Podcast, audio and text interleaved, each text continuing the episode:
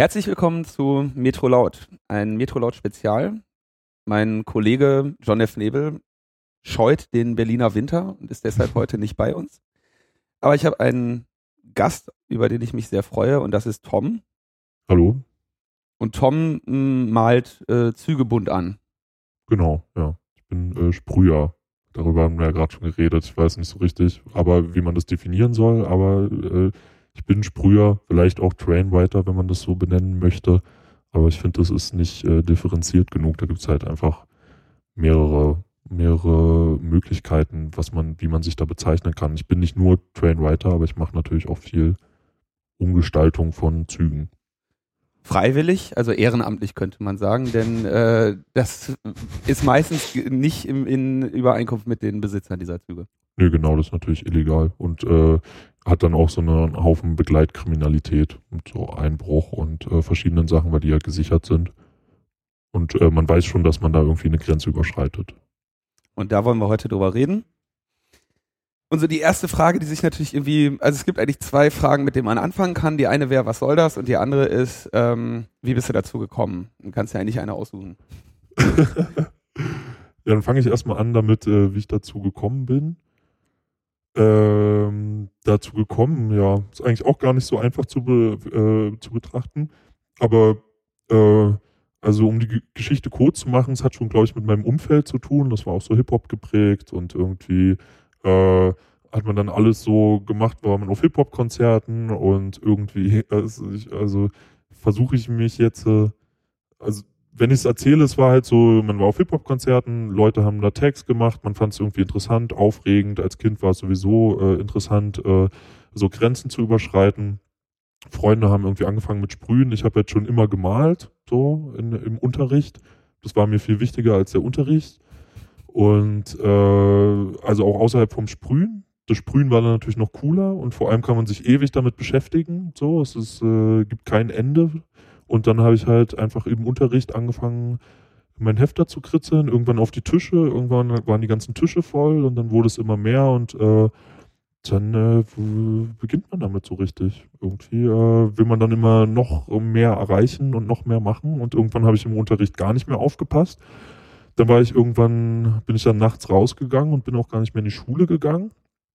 Hab dann auch meinen Schulabschluss verkackt deshalb, obwohl ich eigentlich immer Top-Noten hatte irgendwie und auch Expressabitur gemacht habe, also so mit Klasse überspringen und so, aber irgendwie war das alles viel interessanter. Und dann habe ich gemerkt. Hast du das Expressabitur gemacht oder nicht? Nö, ich habe die Klasse übersprungen, dann habe ich zwei Jahre äh, gemacht, dann haben wir in der zwölften Klasse war ich äh, vielleicht von äh, gefühlten 100 Prozent, 20 Prozent da und wenn ich da war, dann habe ich nur geschlafen, weil ich nachts unterwegs war.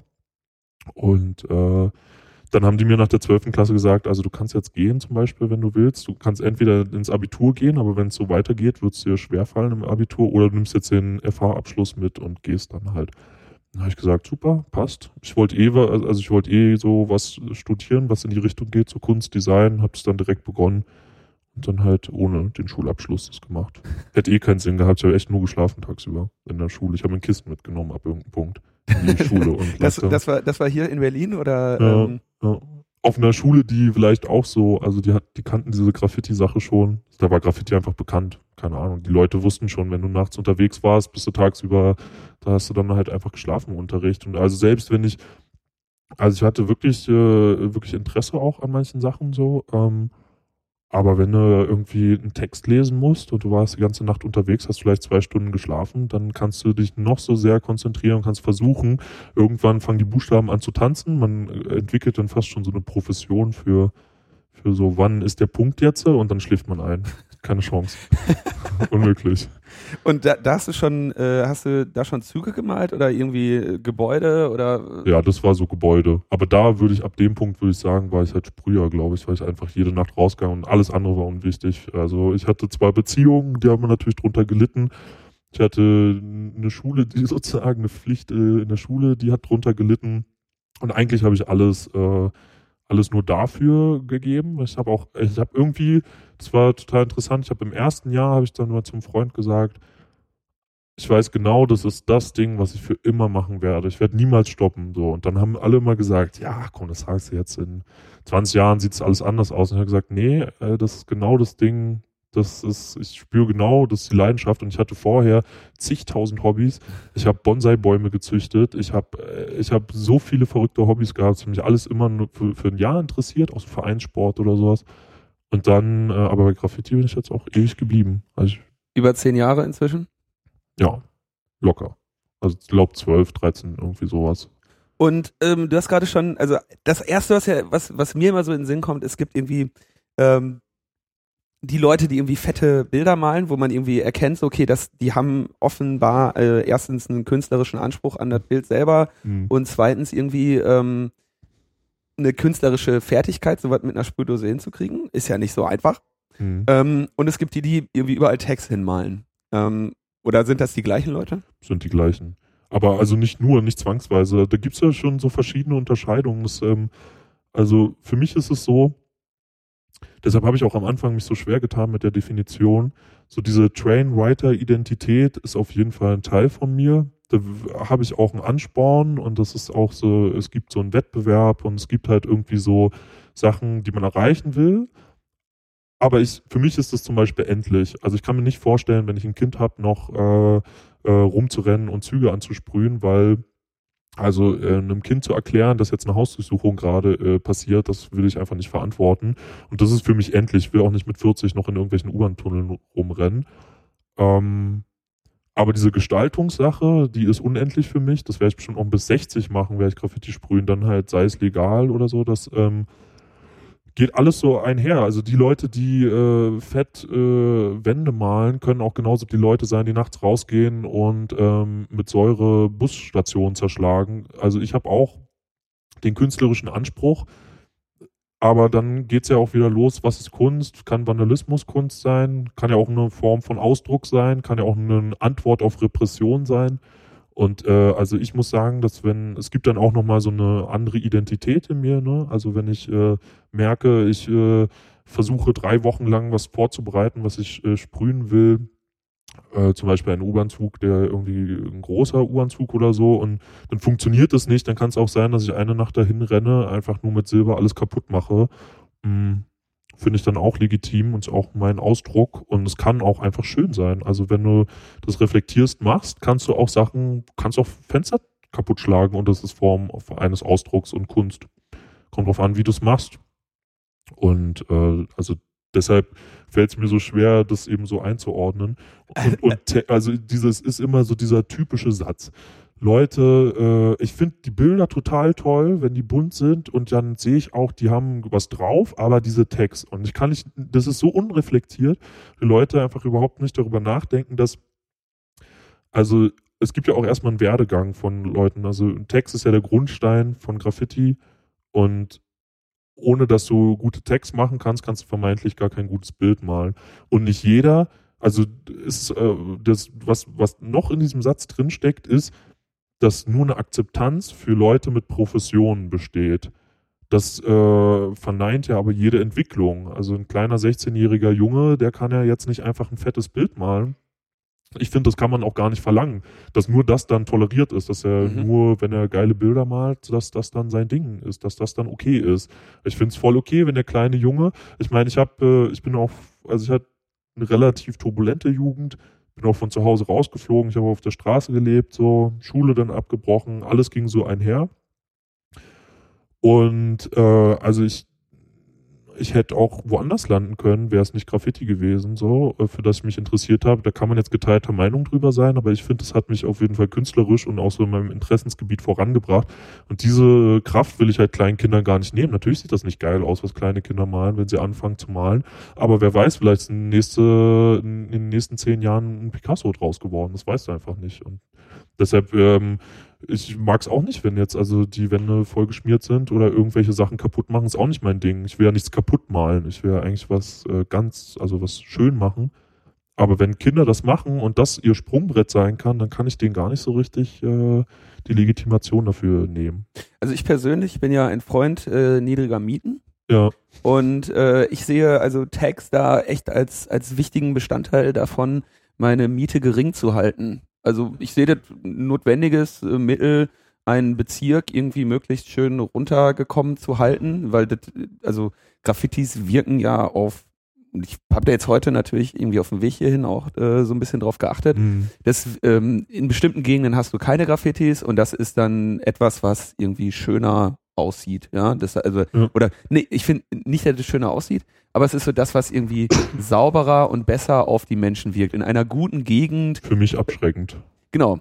Und in, wenn ich, ich bin irgendwie die ganze Zeit in Berlin oder, oder in Großstädten, Mhm. wenn ich Berlin verlasse und dann auf einmal in so anderen Gegenden bin, ne, dann fällt das, man braucht so eine Zeit, bis man merkt, was hier nicht stimmt. Mhm. Weil, ähm, und was nicht stimmt, ist, dass das irgendwie neu ist und noch nicht zugebombt. Ja, ja. Und ähm, ich persönlich finde das äh, ja irgendwie einen wichtigen Ausdruck von von Subkultur. Ich sehe das halt gerne. Also ich weiß, ich kann auch nicht mal sagen, ob ich es gerne sehe, aber ich habe mich dran gewöhnt und ich, äh, wenn es Mhm. weg ist, dann fehlt was so. Und dann sieht man irgendwie diese freien Flächen und dann fange selbst ich an und denke so, ja, da könnte man aber doch theoretisch auf Mhm. diese Fläche könnte man doch was malen. Mhm. Also Ja, das kann ich schon nachvollziehen. Also es gibt ja auch so Städte wie Stockholm, die so diese, äh, diesen Ansporn haben, alles wirklich in 24 Stunden zu säubern und so. Und das ist dann halt, also für mich, der das ja auch nochmal aus einem anderen Auge sieht, ähm, ist einfach auch ein klares Zeichen der Einstellung der Menschen, wie, wie das da gemacht wird, wie die Repression vielleicht auch durch Polizei ist, welche Toleranz gibt, überhaupt äh, welche Einstellung von der Gesellschaft, äh, äh, welche konservativen Werte nun eben zählen oder nicht. Ich weiß aber nicht so richtig, ob äh, niedrige Mieten und Tax, ob das wirklich so klappt, weil ähm, also ob weil weil äh, man kann ja auch anders äh, argumentieren, wenn die Tax immer weggemacht werden, steigen die Mieten, weil äh, der Hauseigentümer schlägt das auf die Mieter um. Ich bin auch ein Fan von niedrigen Mieten. Ich bin auch ein Fan von Tax. Tax äh, sind irgendwie äh, Ausdruck äh, von, äh, also können auch typografisch sein, können einfach auch Ausdruck haben, können aber auch einfach ein Fuck you sein, so. Und ähm, als alles finde ich das irgendwie berechtigt und irgendwie können, können auch eben das Sprungbrett sein, wie ich das jetzt gerade schon erwähnt habe. Aber also es gibt einfach auch Grenzen. Also ich würde jetzt nicht rumrennen, äh, eine Kirche antecken oder so. Ich, wenn ich äh, in äh, Italien unterwegs bin und da gibt es irgendwie eine schöne Altstadt, ich finde, da passen auch äh, Tags nicht rein. Aber wenn ich jetzt hier zum Beispiel äh, in meinem Bezirk äh, unterwegs bin und es sieht einfach so schon trostlos aus, also dann äh, und äh, auf eine gewisse Weise urban, dann äh, gehört zu einem urbanen Raum für mich zum Stadtbild auch Text dazu. Das ist für mich nicht zu trennen. Also die machst du auch. Standard, auf jeden Fall. Definitiv. Mit einem Stift oder mit einer Dose? Ach, oder? mit allem, was mir äh, in die Hände kommt. Ich benutze alles von Feuerlöscher bis Dose bis äh, Marker. Äh, mit, äh, wie nennt man das, wie beschreibt man das denn am besten? So Pump, Pumpdosen, mit denen man so, äh, so, so sonst Pflanzen einnebelt mit Wasser oder so, kann man ja auch Tinte reinmachen. Ja, alles, was einem in die Hände kommt. So. Hauptsache Farbe kommt raus und kostet nicht so viel. Ähm, du hast jetzt gerade schon so grob mal deine Opfer genannt. Ähm, ich weiß ja auch, dass du schon das ein oder andere Mal erwischt wurdest. Mhm, ja. Und äh, ja, also soll ich das auflisten so ein bisschen? ich weiß so nicht, ich jetzt, ich, du musst jetzt nicht auflisten. Ja, Also der, der Punkt ist halt, du bist, glaube ich, ein Vorbestrafter. Mm, ja, ja, aber also, mm, also es gibt ja verschiedene verschiedene äh, Ebenen. Als Jugendlicher wirst du ja nach Jugendstrafrecht verurteilt. Ähm, so wie das dann so eben ist, wenn man viel malt und ich hatte den Ansporn, wirklich viel zu malen. Also es war schon so, dass ich in der Woche äh, für so zwei Jahre vielleicht, als ich so 17, 18 war, bin ich eigentlich mindestens, höchstens einmal in der Woche nicht rausgegangen und ansonsten bin ich immer jede Nacht unterwegs gewesen. Wenn du viel machst oder viel äh, unterwegs bist, dann bringt es natürlich mit sich, dass du irgendwann erwischt wirst oder auch nicht. Muss nicht jedem zwangsläufig passieren, aber wenn man viel macht, ist die Wahrscheinlichkeit natürlich höher. Ähm, die Risikobereitschaft steigt ja auch einfach. Und äh, so ist dann irgendwie passiert, aber diese ganzen, also ich war, ähm, hast ja gerade erzählt, habe dann dadurch irgendwie so den Schulabschluss nicht richtig gehabt. Ich habe auch dann eine Phase im äh, Jugendarrest verbracht. Das passiert dann auch irgendwie relativ schnell. Was Ja. heißt relativ schnell? Also wie kommt man in den Jugendarrest? Also vielleicht erzähl mal da- das erste Mal, wo du erwischt wurdest. dann habe ich gedacht, jetzt ist alles vorbei und ich komme im Knast und ich bin äh, der schlimme Kriminelle. und dann war ich beim Richter und dann war das so total entspannt und ich war so super aufgeregt, weil ich dachte, jetzt ist wirklich, oh Gott, oh Gott. Wo wurdest du denn erwischt? Ja, auf der Straße halt. Also, ein also Bild, einer Hauswand? Bild, ja, eine Hauswand halt. Ja, ich habe äh, lange, lange erst nur Wände gemalt, bevor ich überhaupt wirklich mich in dieses Zugsprühen äh, integriert habe. Und dann äh, wurde ich halt an dieser Hauswand von einem Passanten aufgegriffen, der hat mich dann halt der Polizei übergeben, mehr oder weniger, konnte ich auch nicht so viel machen. Ich war ein kleiner Steppke und zwar eher so ein Pumpertyp. Und äh, dann ich, bin ich zum, ja, irgendwann war dann das Gerichtsverfahren. Ich habe gedacht, oh Gott, jetzt äh, das. Wie sind denn die, wie sind denn die Bullen mit dir umgegangen? Also die haben dich irgendwie, die. Also meiner Meinung nach völlig unverhältnismäßig. Äh, irgendwie im, äh, an so einer Hauptstraße dann musste ich da so niederknien und die haben mich dann halt so, also ich wusste ja gar nicht, was da auf mich zukommt. Die wollten sehr wahrscheinlich auch ein Exempel statuieren. Also die haben halt super hart die Handschellen festgemacht, wie es sehr wahrscheinlich jeder mit irgendwelchen Delikten erzählen kann. Ich musste da hinknien, aber ich war halt 16. Wenn du als 16-Jähriger irgendwo hinknien musst, äh, dann ist das schon ein bisschen äh, hart. Und dann äh, haben meine Knie irgendwann wehgetan. Ich wollte aufstehen und haben sie mir halt äh, hinten in die Kniekehle getreten, sodass sogar äh, Passanten ankamen und meinten, also muss das jetzt hier sein? Und dann, äh, weil ich meine, sieht auch einfach wahrscheinlich krass aus, wenn da so ein kleiner Junge sitzt, der in die Kniekehle getreten wird. Aber naja, und äh, so war das dann. Dann lautete, dann gab es eine Anzeige auf Sachbeschädigung. Sachbeschädigung. Genau. Das ist dann nach welch, also ist das dann Strafrecht oder ist das noch bürgerliches Recht oder wie, wie läuft sowas? Ja, also das ist ja dann Jugendstrafrecht sozusagen. Und ähm, das äh, lief dann so ab, dass äh, äh, also mit 16 habe ich halt schon nicht mehr zu Hause gewohnt. Ich habe gesagt, ich habe dann auf der Straße gelebt dann, irgendwie beim Freund. Dann ähm, kam der Brief halt zu meinen Eltern, war natürlich das äh, Geschrei groß und so und dann äh, musste ich dahin und habe halt, wie gesagt, gedacht, jetzt passieren die dollsten Dinge. Und äh, dann habe ich 20 Sozialstunden bekommen. Und da war ich, habe ich fast gelacht. Und das war echt so, okay, okay, ich mach's nie wieder, klar. Äh, mit gekreuzten Fingern. Und dann äh, habe ich die 20 Sozialstunden gemacht. Ich habe damals war ich viel so äh, im Kirchenbereich tätig irgendwie und äh, habe dann in einem Kirchenbereich meine 20 Sozialstunden gemacht, äh, was im Endeffekt äh, nichts war. Ich habe den Zettel, den haben sie mir mehr, mehr, oder weniger gleich unterschrieben und ich musste gar nichts machen. Also so war das dann und dann Kam, kam nicht von dem, von dem Eigentümer der Wand äh, irgendwie noch eine Forderung dann zivilrechtlich, dass sie sagen, okay, hier äh, die Wand äh, möchten wir wieder sauber haben? Äh, ich, also ich muss mal überlegen. Ich glaube, ich habe für Wände noch nie Geld bezahlt. Noch nie. Also äh, irgendwie nicht, nee. Also das Ding ist, äh, keine Ahnung, das dauert ja auch immer fast ein Jahr, bis äh, das überhaupt vor Gericht kommt.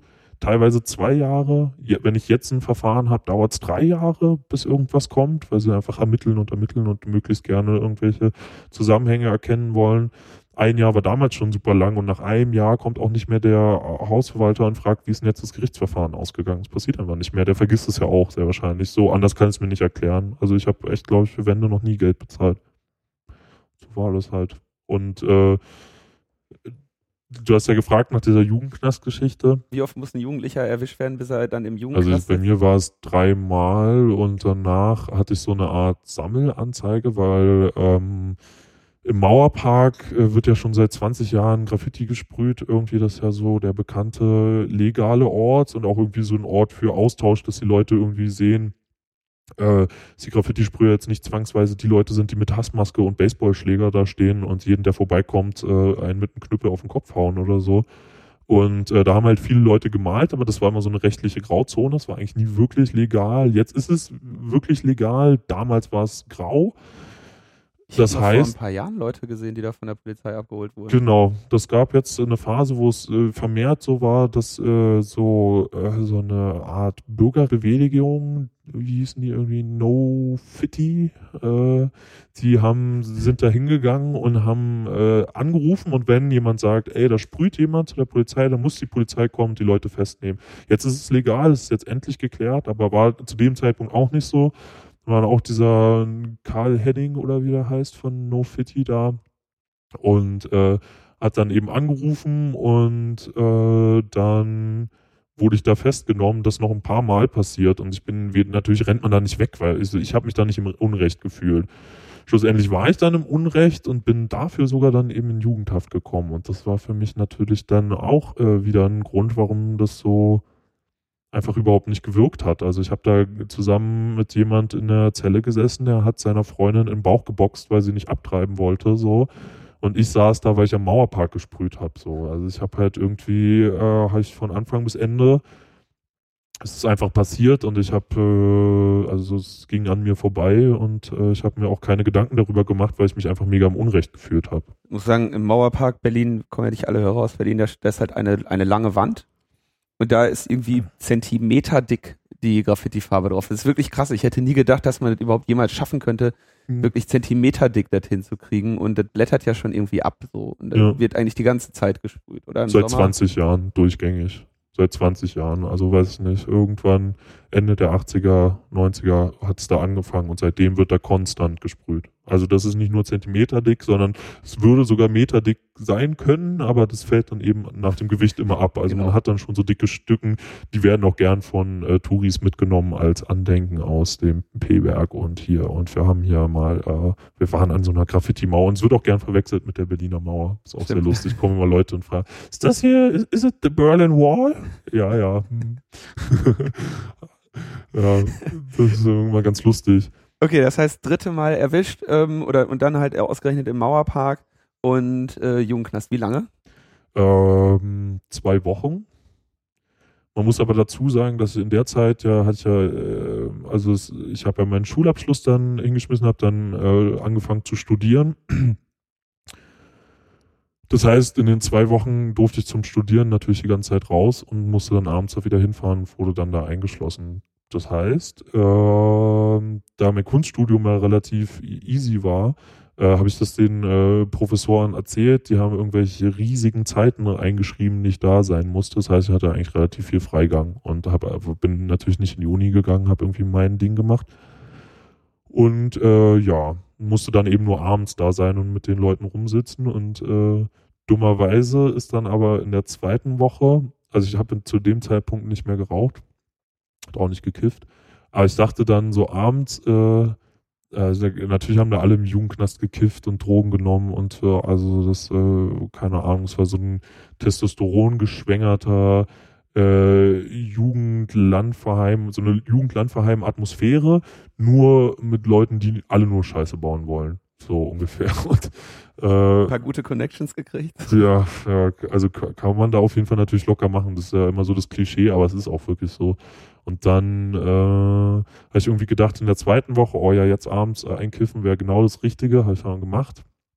Alle wurden erwischt und dann war es mit meinem Freigang auch vorbei und ich habe noch eine Woche mehr bekommen und war dann da im Endeffekt dann länger und dann auch den ganzen Tag und ja. Aber ich habe mich einfach auch mit den Leuten gar nicht so wirklich, also so viel hatte ich gar nicht zu tun. Ich habe halt in meiner Zelle gesessen und äh, Sketches für andere Leute gemacht, irgendwie deren Namen gemalt oder so. Die haben das alle total gefeiert und dafür hat man dann halt so Sachen bekommen. Süßigkeiten, solche Sachen halt irgendwie. Und das war das, was ich gemacht habe. Ansonsten habe ich viel gelesen und einfach auch mich im Unrecht gefühlt. Ich habe mit den Leuten da diskutiert. Die haben gesagt, also brauchst du nicht auf arrogant zu machen. Du bist genauso äh, kacke wie die anderen. Du, du sitzt hier drin, also mach dir Gedanken drüber. Auf der anderen Seite habe ich gesagt, äh, also so wie es jetzt ist, also jetzt ist es wirklich definitiv legal. Und äh, also dann ist ja eben auch Moral und Recht, was ist das dann? Also eine äh, zeitlich äh, beschränkte Meinung der Gesellschaft, die dann nur in dem Moment gilt und morgen ist vielleicht was anderes wieder äh, äh, nicht mehr nicht mehr im Recht oder nicht mehr nicht mehr das, was du machen darfst und dann äh, so so so so habe ich dann angefangen drüber nachzudenken. Ich habe eher anstatt dass ich drüber nachgedacht habe, was ich für einen Fehler gemacht habe, habe ich mir Gedanken darüber gemacht, warum ich da sitze und äh, also das erste, was ich gemacht habe, als ich aus Jugendhaft rausgekommen bin, der allererste Tag, war sprühen gehen. Das war das erste, was ich gemacht habe. So Ventil, alles rauslassen, fickt euch. So, das habe ich dann gemacht. Und dann auch die nächsten Tage natürlich. Tja, da ich dann auch. Also wenn ich darüber nachdenke, äh, pff, keine Ahnung, das äh, hätte auch nie anders sein können. So, also wenn ich jetzt, wenn ich irgendwelche Gewalt Delikte gemacht hätte, vielleicht hätte ich mir mehr Gedanken drüber gemacht. Die Leute haben ja auch immer versucht, auf mich einzureden. Warum hast du jetzt gesprüht und so, bla bla bla. Aber im Endeffekt wusste ich genau, warum ich das gemacht habe, weil ich es irgendwie interessant fand, weil ich Farbe gut fand. Diese Katz- und Maus-Spiel fand ich geil. Und äh, irgendwie sind ja aber diese zwei Serien, von denen ich auch gesprochen habe. Auf der einen Seite so dieses, ähm, so dieses Abenteuer und so und auf der anderen Seite diese Gestaltungsebene. Und da die äh, für mich immer interessant bleiben wird, äh, kann man mir das auch eben nicht nehmen. Also man kann mir vielleicht ab irgendwann mal dieses, äh, dieses Katz- und Maus-Spiel austreiben, wobei es auch bisher ja, die Grenze ist noch nach oben hin offen. Aber das habe ich als Jugendlicher noch viel weniger gespürt. Da ist man ja noch viel Abenteurer, also will noch viel mehr Abenteuer erleben. Man hat ja auch noch nicht alles erlebt. Und das, das heißt, du hast als, als Jugendlicher mehr fürs, fürs Malen gemalt und erst jetzt geht es langsam in den, dass das Abenteuer auch eine Rolle spielt? Oder, oder? Nee, das Abenteuer hat immer eine Rolle gespielt, das meine ich ja. Also Abenteuer war als Jugendlicher noch viel wichtiger. Okay. Weil, also weil, ähm, also ich denke eher jetzt werde ich ruhiger. Ist alles auch geplanter. Was man aber eben auch sagen muss, es dauert einfach auch super lange im Graffiti, bis du so deinen Ausdruck gefunden hast, bis du mit den Techniken umgehen kannst, mit den Materialien, bis du es so ein bisschen reflektieren kannst, bis du überhaupt einen Buchstaben ordentlich zeichnen kannst, vergehen ja schon Jahre. Und dann ist man natürlich als Jugendlicher noch viel aktiver, weil man gerne so eine eigene Sprache äh, entwickeln möchte, was eigenes kreieren möchte. Und äh, also ich habe mich auf jeden Fall bestimmt für drei Jahre lang jeden Abend mit meinen Kumpels getroffen und wir haben den ganzen Abend nur gesketcht und äh, irgendwie äh, Musik gehört und das war unsere einzige Beschäftigung, weil man auch einfach noch gar nicht so weit war und dann hat man so Sachen aufgenommen und verglichen mit anderen Sachen und so neue Techniken entwickelt und neue Styles. Styles ist äh, sowieso eine, so eine wichtige Sache in Berlin. Also kannst natürlich viel bomben, wie es so schön heißt kannst viel machen auf Quantität, aber äh, da musst du schon richtig gut sein und richtig viel machen, dass es auffällt und irgendeinen Respekt erfährt. Style ist in Berlin auf jeden Fall immer eine wichtige Sache. Geht einfach immer darum, wenn wer ein gutes Bild malt, äh, hat auf jeden Fall eine Berechtigung. Das ist, äh, kann, du kannst, äh, ja, da, darüber gibt's schon, wurden schon 10.000 Sachen gesagt, aber mit, also für mich die Quintessenz ist, Quantität, Qualität muss beides vorhanden sein. Aber äh, für mich ist äh, Qualität immer noch, noch wichtiger, steht immer über allem. So. Also es ist, äh, wenn ich mich, äh, ich, ich, ich kenne Bilder von Leuten, an die erinnere ich mich bestimmt noch in zehn Jahren, weil die einfach äh, wegweisend waren, weil die äh, neue Stilrichtung kreiert haben. Und es gibt Leute, die, da erinnere ich mich so diffus, oh, die haben viel gemacht viel, viel gebombt, viele Sachen gemacht, aber eigentlich kann ich gar nicht mehr klar benennen, was die wo gemacht haben. Ich weiß nur, dass ich viel gesehen habe, aber das ist so wie so eine diffuse, neblige Erinnerung. Und das heißt, es gibt, also die, für, für viele Menschen, ich weiß, das ist für dich jetzt wahrscheinlich schwer vorstellbar, die meisten Menschen können ja so ein Bild noch nicht mal lesen. Ja. ja also ich, ich zähle mich da wahrscheinlich sogar teilweise zu, also ich versuche es ja, häufiger mal, aber äh, manchmal kann man es kann echt noch nicht mal lesen.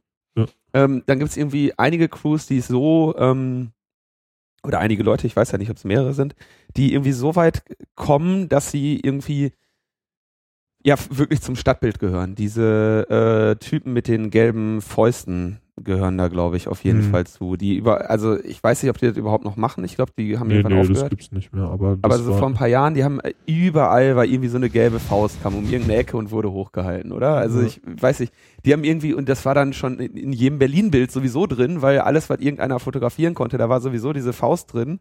Und ähm, ja, ich muss jetzt so ein bisschen lachen, weil, also nicht, dass du es jetzt falsch verstehst, aber das sind auch wieder so fast schon generische Sätze.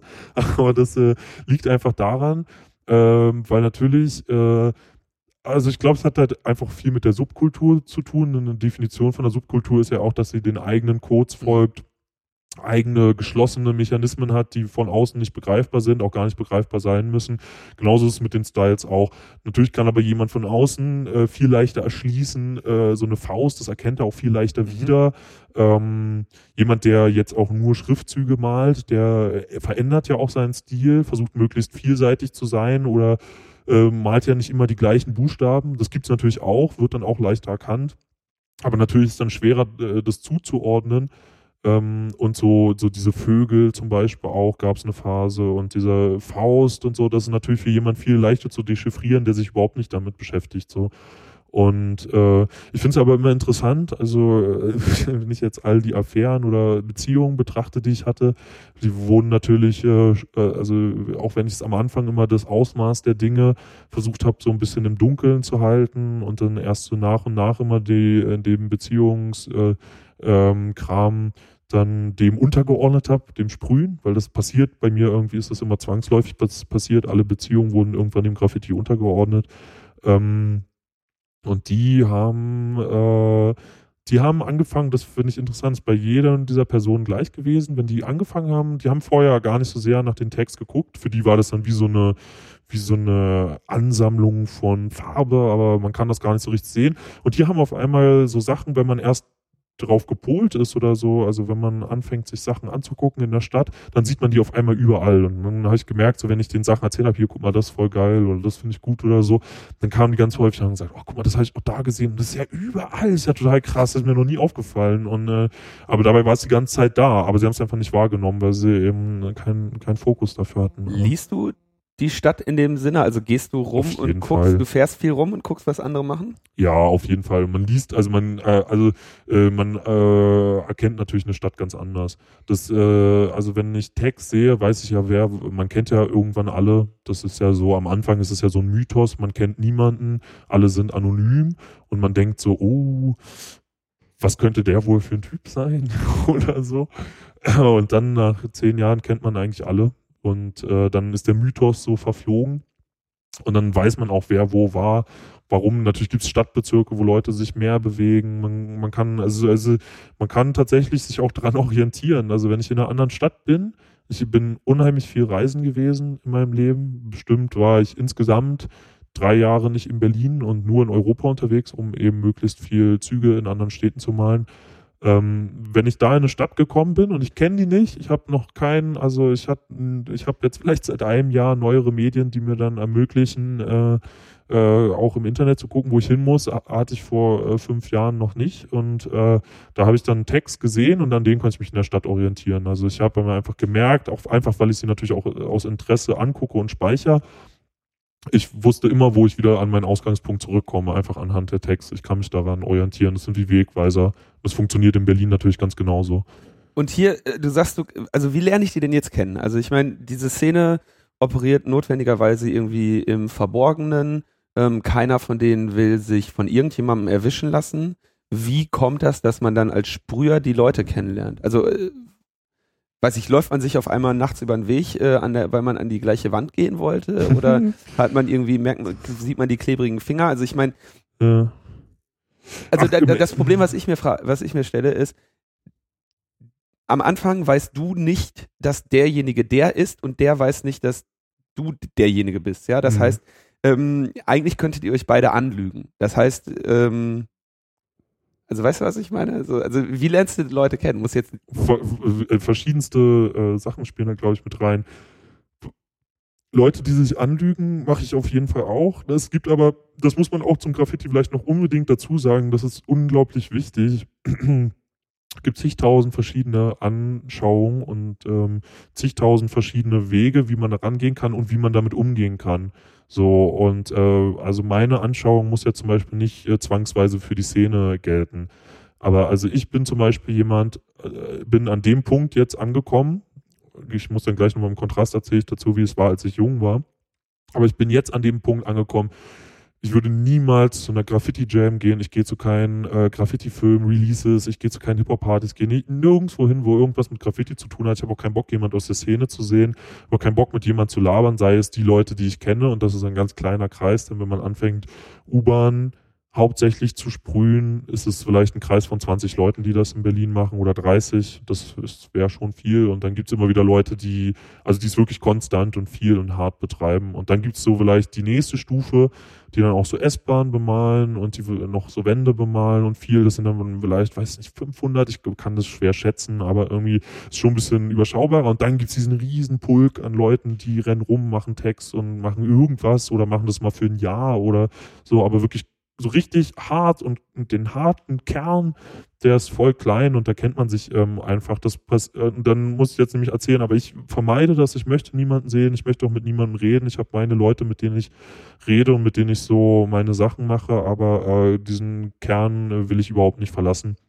Und dann gibt's aber so Situationen, also zum Beispiel, als ich jugendlich war, das ist jetzt der Kontrast, da spielen dann so verschiedene Sachen rein. Also erstmal will man natürlich alle kennenlernen, weil man kennt keinen und äh, man denkt die ganze Zeit, boah, das ist ja total krass, was der macht.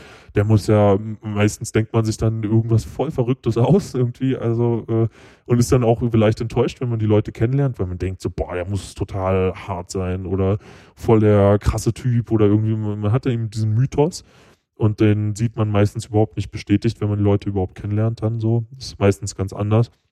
Und wie man die kennenlernt, da spielt dann so Eitelkeit mit rein. Man will natürlich auch so ein bisschen erzählen, was man gemacht hat und will das andere vielleicht auch sagen, yo, krass, habe ich gesehen oder so. Und äh, in dem Alter äh, können auch viele Leute einfach nicht den Mund halten. Also äh, erzählt dein Freund seinem anderen Freund, von dem er weiß, dass äh, du auch sprühst, du hast auch einen Freund und erzählst, dass dein Freund sprüht und so äh, ist dann Mund zu Mund, labern dann doch alle so. Auch meistens viel zu viel. endet dann auch darin, dass Leute irgendwo gebastelt werden oder Stress kriegen oder so. Ähm, und dann gibt's ja auch diese legalen Wände und da triffst du ja auch andere Leute. Und äh, also ich äh, bin jetzt, ich mal viel äh, illegal, habe in den letzten Jahren auch fast nicht mehr legal gemalt, aber ich sag ja auch dieses, also weil dieses Illegale, diese illegale Identität wieder so überhand genommen hat, Gibt aber auch Phasen, in denen mal ich viel legal, weil dann wieder diese Gestaltungsidentität überhanden nimmt. Und da trifft man ja auch viele Leute, die kennen wieder Leute und so läuft das mit dem Netzwerk. Und das heißt, man hält eigentlich, also äh, leuchtet ein, man hält also seine seinen Namen, den man illegal malt, irgendwie getrennt von dem, den man legal malt. Oder also ich meine, nö, du kannst auch einfach dann, das äh, verfolgt ja keiner. Also es gibt schon äh, Versuche von der GIP, also um das jetzt mal nach außen zu erklären, GIP ist Graffiti in Berlin, das ist die Soko hier in Berlin. Es gibt schon Versuche von der GIP, das irgendwie so zu infiltrieren. Die sind meistens aber total erbärmlich und äh, in einem Film wurde es äh, mal schön gesagt, das war so ein bisschen karnevalsmäßig. Also die kommen dann dahin und ähm, es fällt total auf, dass sie irgendwie, die versuchen dann, aber das ist ja überhaupt gar kein Beweis, weißt du? Also weil ich meinen Namen da sprühe, ich kann ja auch jeden anderen Namen da sprühen, äh, das ist äh, schwer, das dann mit irgendeiner illegalen Aktion zu verbinden, so. Also ich hätte, ich hätte, ich fände das jetzt naheliegend, ich meine, so viel weiß man doch über die Kultur, dass, okay, klar, ist ein Unterschied, das beweisen zu können, aber es wird ja, du wirst ja jetzt oder es wird wahrscheinlich ein Sprüher nicht hingehen und den Namen eines anderen sprühen. So, die Leute hängen an ihrem Namen, es geht irgendwie um, um Revier markieren oder so. Und ich meine, mit hoher Wahrscheinlichkeit, wenn ich jetzt jemanden dabei erwische, wie er Name A sprüht, dann hat er 90 bis 100 Prozent der anderen Bilder, wo das dran steht, auch gemacht. Das ist eben der Trugschluss. Das findet aber überhaupt nicht mehr statt. Graffiti gibt es einfach seit 20 Jahren. Und wenn jetzt jemand äh, so generische Namen malt wie äh, Bomb, Snake, äh, Cool, was auch immer, irgendwie Soul, Love, äh, irgendwie so Sachen halt. Das sind ja Namen, die äh, haben bestimmt auch schon drei andere Leute gemalt und die wird es auch nochmal europaweit auch nochmal bestimmt auch zur selben Zeit nochmal zehnmal geben.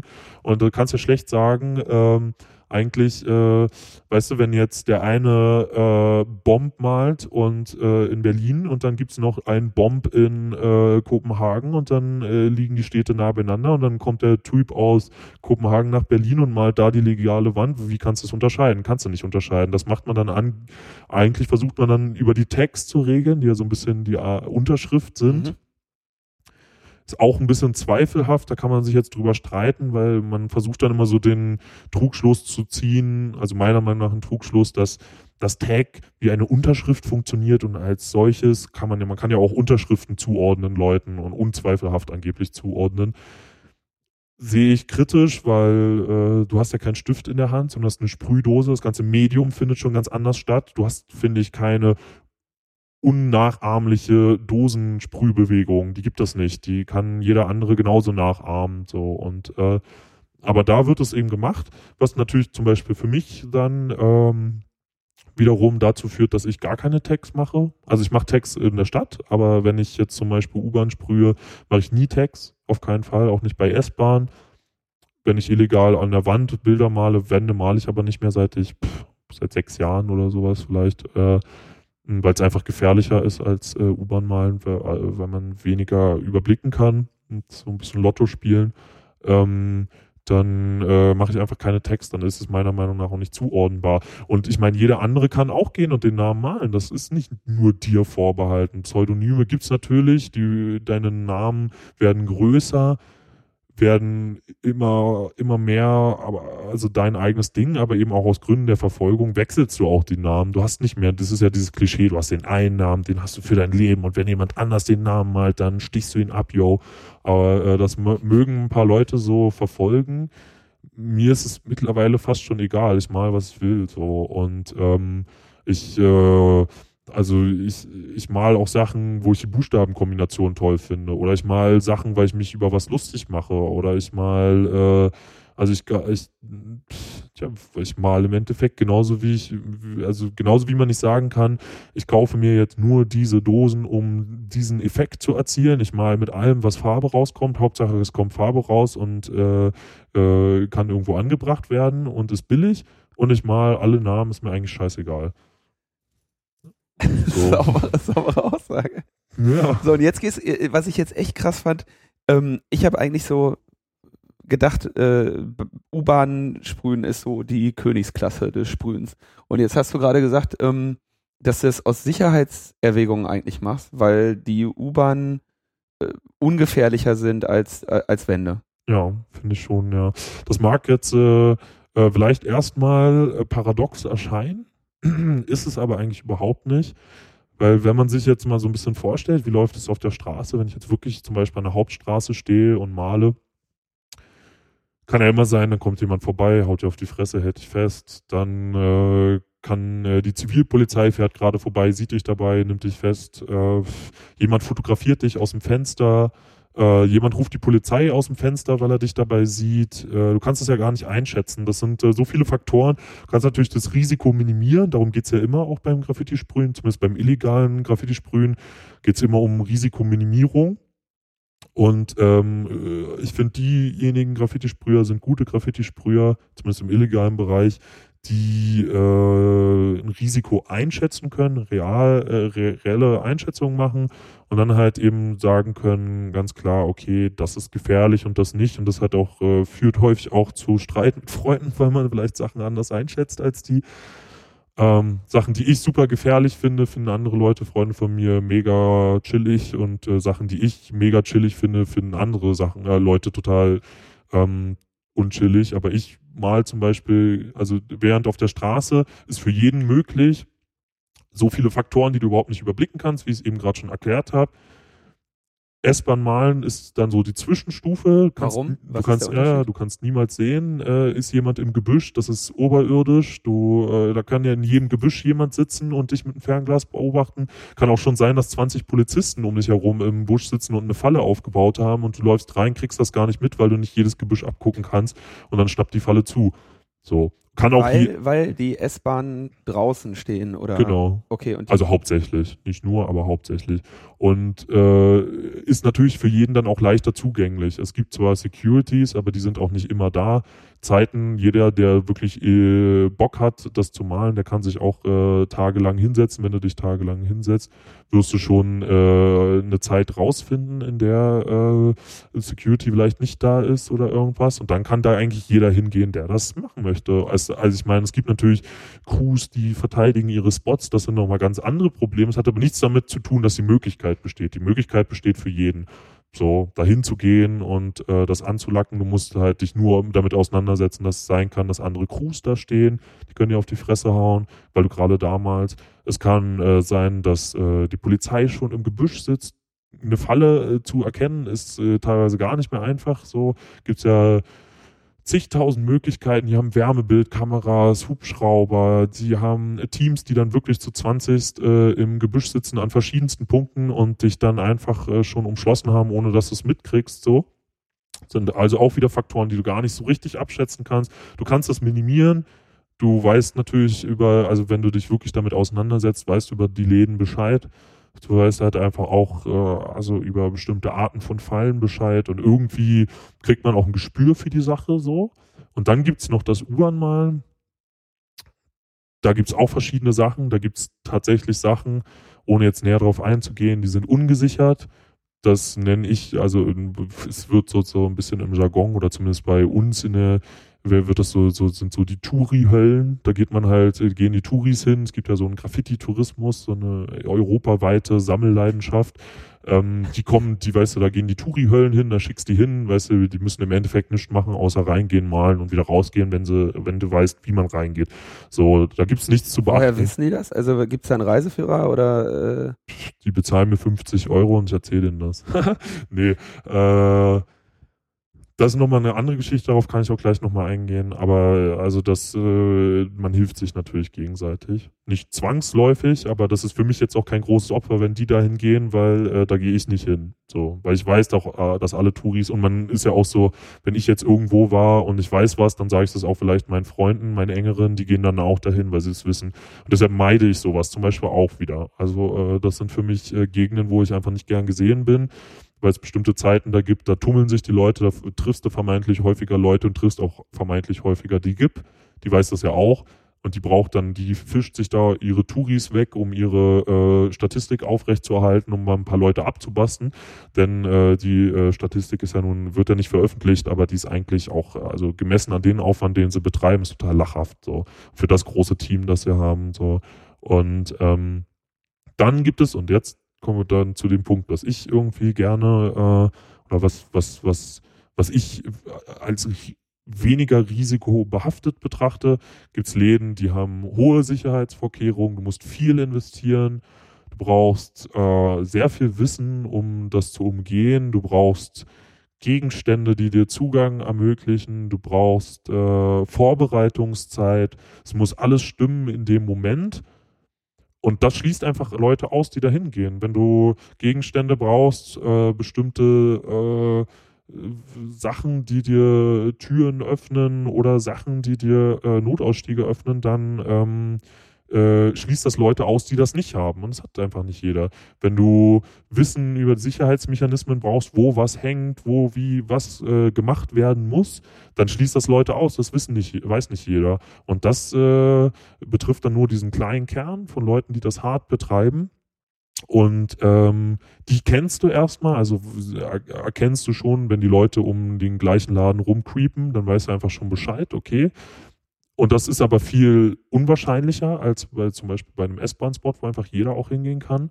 Und ähm, äh, wenn du was vorbereitet hast, siehst du auch, ob es noch vorbereitet ist. Also wenn du zum Beispiel irgendwelche äh, Kameras manipulierst oder so, dann weißt du ja, auch wenn du wiederkommst, ist das noch so oder ist das nicht so? Also ist das schon, äh, sind das so Sachen, die du vorher ausschließen kannst? So und dann wird es für mich weniger gefährlich. Das heißt aber auch für mich, und das ist das, was ich meine mit dem Paradoxon, heißt für mich, dass ich möglichst Spots nur male, die besonders hoch gesichert sind, wo wenig Leute äh, rumrennen. Und ja, das ist für mich sehr wichtig, dass es ein hohes Level an Sicherheitsvorkehrungen gibt, die ich brechen muss, weil das kann dann nicht jeder machen. Und äh, das äh, minimiert den Kreis und äh, ist auch schwerer zu überwachen, weil Berlin hat ja was weiß ich wie viele Spots, also locker 50 oder was und das kann die Polizei auch nicht alles überwachen. Also Spot ist, Spot ist da, wo Züge stehen. Genau. An 50 Stellen. Also du Ach, musst ja bestimmt mehr. Du musst ja, eine, du musst ja eine riesige Mit S-Bahn sind es locker mehr als also 100 bestimmt.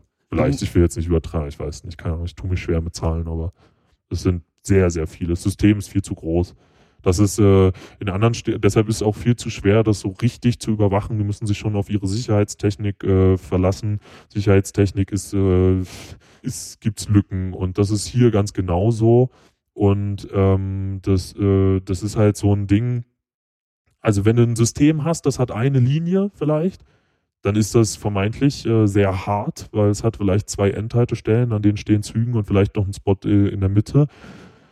Aber äh, das lässt sich unheimlich einfach überwachen. Setzt da ein paar Leute hin, dann ist das easy. Aber hier, wie viele Linien gibt's, wie viele Spots gibt zwei U-Bahn, S-Bahn. Also das ist äh, total schwer. Die können ja auch nicht überall sitzen. Wie viele Beamte willst du da jede Nacht einsetzen? Das ist nicht möglich. Ach klar, weil die natürlich immer am Ende der Linie müssen sie die Dinger irgendwie abstellen. Ja, und in, äh, bei langen Linien können sie ja nicht morgens einfach zwei Züge starten lassen vom beiden Ende, dann ist ja in der Mitte gar nichts los. Also brauchen sie sogenannte Layups immer noch in der Mitte der Linien. Das heißt, jede längere Linie hat auch noch in Berlin, weiß nicht, drei bis vier Layups noch dazwischen. Das heißt, du hast diese drei bis vier Layups, dann noch die Endhaltestellen und dann noch für die verschiedenen Linien, dann hast du noch äh, die Wartungshallen, du hast so viel, äh, wo was steht, wo was möglich ist. Lücken gibt's immer überall. Es gibt in Berlin nichts, was du nicht machen kannst. Äh, und das ist dann halt äh, genau das Ding. Also wie, wie, das kannst du nicht überwachen. Und ich meine, es gab mal so Schätzungen, wie viel gibt's äh, bei der GIP, Leute, die da arbeiten. Das ist aber ganz ehrlich, äh, wird das ja nicht gesagt aus äh, Tarnungsgründen, aber das ist, äh, gab es mal irgendwelche Schätzungen von so 26 bis 30 Mitarbeiter oder so. Aber was ist das? Also aufgerechnete 50 Spots in Berlin. Also die brauchen ja schon drei, vier, fünf Leute für einen so zum Überwachen oder Fallen stellen. Also wie sollen sie es hinkriegen? Also müssen sie sich auf ihre Technik verlassen und Technik ist Technik, lässt sich umgehen, fertig. Also ich meine, wenn also, und selbst, also äh, das ist das Interessante am Reisen, darüber wollte ich jetzt noch nicht so viel erzählen, weil es so ein super weites Feld ist, aber ähm, andere Länder, andere Sitten, ne? Man kennt es dann halt einfach. Man, man, wenn man in andere äh, Länder fährt, dann hast du nur diese zwei Linien zum Beispiel. Und dann lernst du andere Range äh, Vorgehensweisen kennen. Während hier in Berlin vielleicht so ein bisschen dieses Ninja-Spiel äh, nicht gesehen, nicht gehört, ich bin weg und haha, angemalt, äh, dominiert, ist in anderen Ländern äh, gibt es vielleicht eben nur diese besagten zwei Linien. Überall sind vielleicht die Arbeitskräfte billiger, das heißt, sitzen immer vier Securities dann ändert sich halt die Vorgehensweise. Dann äh, rennst du zu 20 rein, prügelst die Securities um und lackst das Ding in zwei Minuten weg, weißt, dass die Polizei kommt und sprühst die vielleicht noch mit einem Feuerlöscher voll und dann kommst dann trotzdem.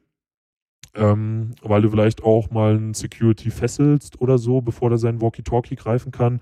Das sind dann natürlich so Extremerfahrungen, aber die machen dann auch dieses äh, äh, Reisen so interessant, weil in anderen Ländern passieren noch ganz andere Geschichten und äh, ähm, du also wenn du in diesem Kreis, um das so ein bisschen anzureißen, wenn du zu diesem Kreis der Leute gehörst, die viel U-Bahn machen in deiner Stadt, dann ist der andere, in anderen Städten ist der Kreis genauso klein.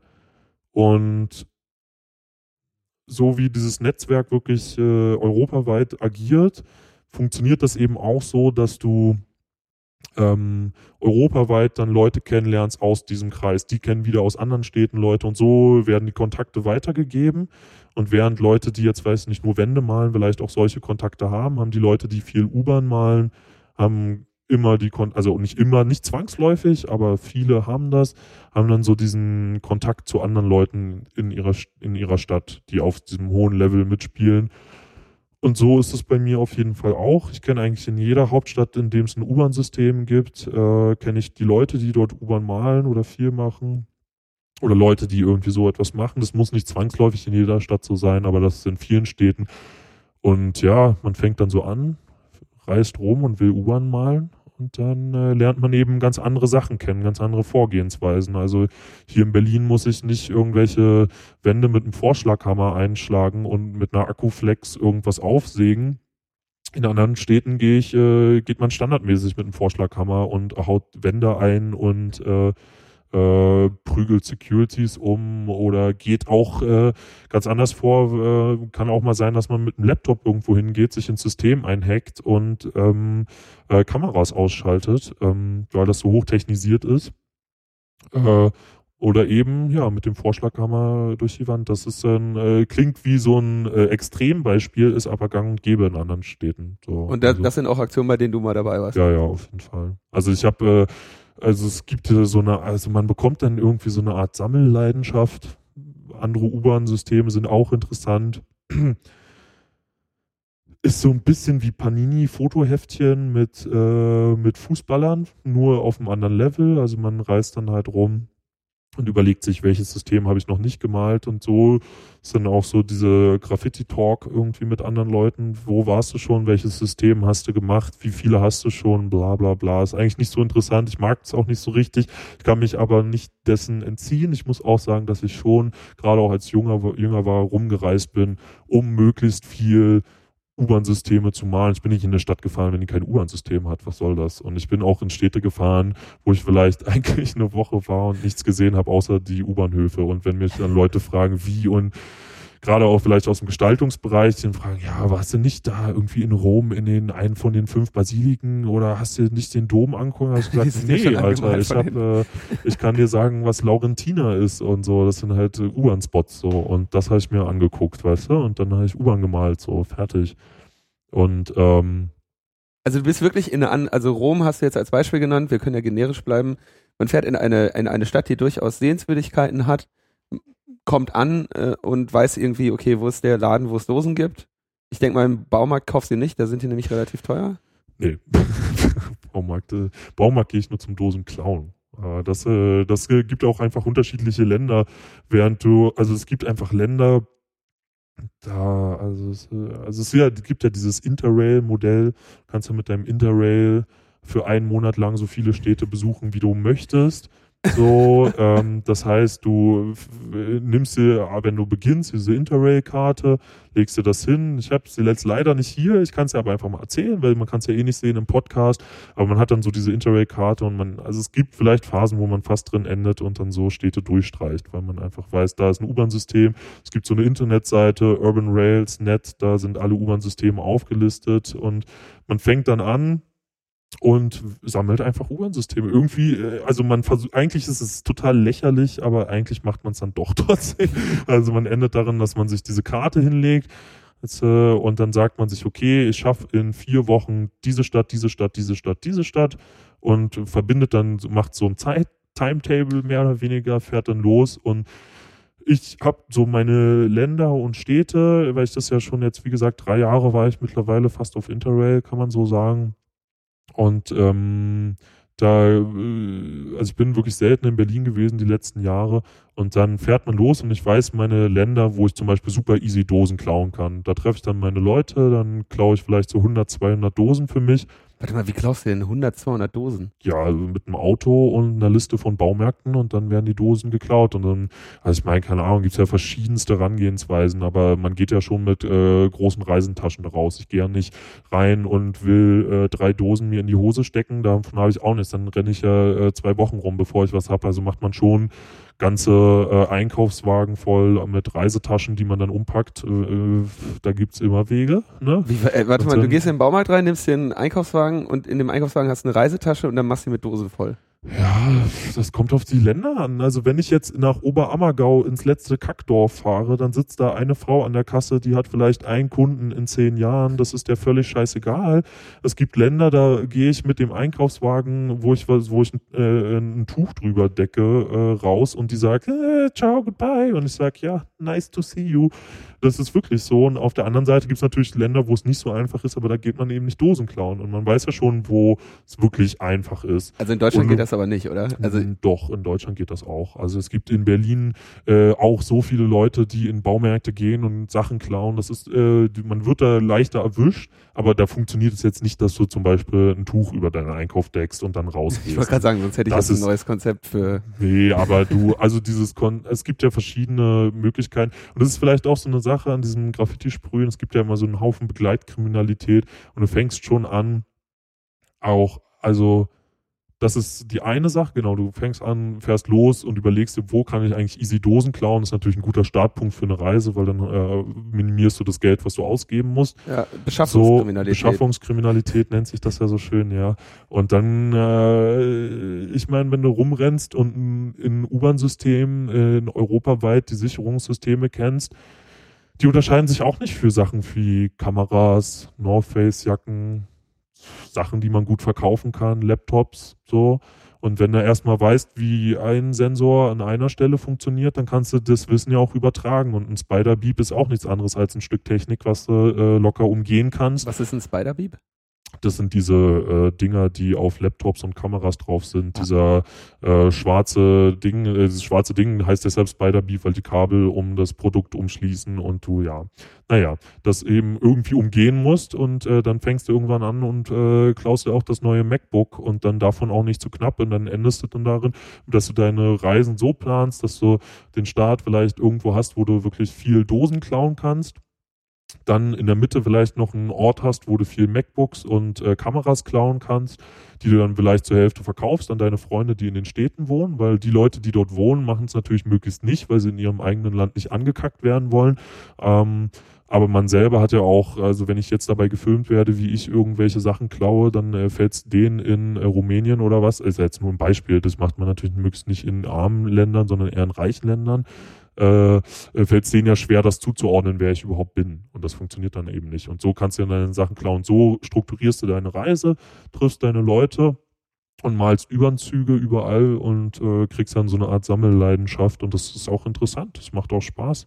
Und es gibt ja auch, also, also ich bin jetzt so an dem Punkt, wo ich schon in äh, eigentlich allen Ländern waren, war. Ich habe jetzt nicht zwangsweise alle U-Bahn-Systeme gemalt, weil ich habe halt auch keinen Bock nach, weiß ich nicht, äh, ins, in die letzte komische Kleinstadt zu fahren, wo es noch ein U-Bahn-System gibt, was aussieht wie so ein Space Shuttle. Das ist nichts für mich, das interessiert mich nicht. Gibt es andere Leute, die müssen das machen.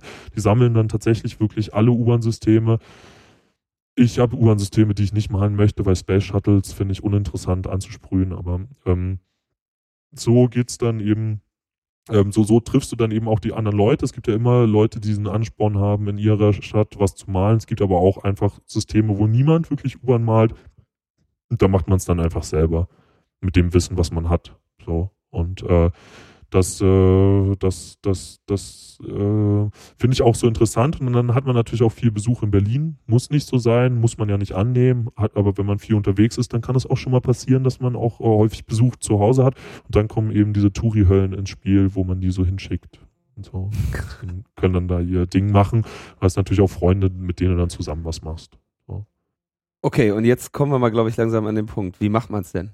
Also, du gehst los, ähm, wir haben, wir haben ja schon mal so. Ja, was denn? Das muss ja ausdefinieren. Genau, du gehst, du gehst los und du möchtest jetzt einen, einen, du möchtest einen Zug malen. Wir wollen jetzt, wir wollen jetzt einen Zug malen. So, wir haben uns irgendwie ein Bild ausgedacht, das haben wir irgendwie vorher schon gemalt oder äh, fällt uns das spontan ein? Oder zeichnet man das drei Wochen vorher schon und, und ja, äh, optimiert oder? Das ist ja genau das Ding, was ich meinte. Also das ist ja überhaupt nicht festzulegen. Der eine macht so, der andere macht so. Das ist für so, wie du es äh, magst. Also ich äh, habe keine Skizzen so. Ich äh, mache viel Skizzen, aber die müssen nicht zwangsweise so übertragen werden. Äh, der andere steht auf jeden Fall mit Skizze da und äh, keine Ahnung, hat so eine daumengroße Skizze, die er später schluckt oder so, damit sie nicht am Körper hat, wenn, äh, wenn er irgendwie oder die er zerreißt oder so. Ich äh, Skizzen malen macht mich unfrei, ist also sozusagen mein mein Teil äh, in der Szene ist, dass ich zu den Leuten gehöre, die ohne Skizzen malen. Ich male aber auch Sachen, die vielleicht in der Szene irgendwie so provozieren oder so, weil ich Sachen male, die aussehen, als äh, würde ich nicht malen wollen oder nicht können oder würde ich ein Kind sein oder sowas oder irgendwie äh, versuche ich zu provozieren oder irgendwie Sachen zu machen, die und das bedingt dann natürlich auch, dass ich keine Skizze habe, weil die macht mich total unfrei. Wenn ich jetzt in dem Moment spüre, oh, äh, ich habe auf meiner Skizze eine Katze, aber ich will eigentlich einen Hund malen, dann äh, male ich doch lieber äh, den Hund anstatt die Katze und dann äh, brauche ich auch die Skizze nicht. Und dann brauche ich sie auch gar nicht erst mitzunehmen, weil dann lasse ich mich von meinem Gefühl leiten, von meiner Stimmung.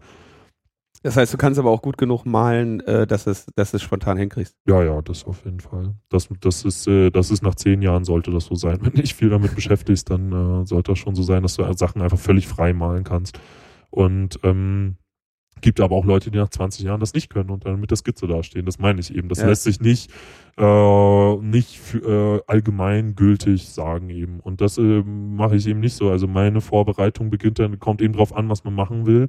Aber man rennt dann natürlich häufig darum, wo man was machen möchte. So guckt sich Sachen an, guckt sich Zeiten an, entscheidet äh, über Risiko und wie man das Risiko minimieren kann.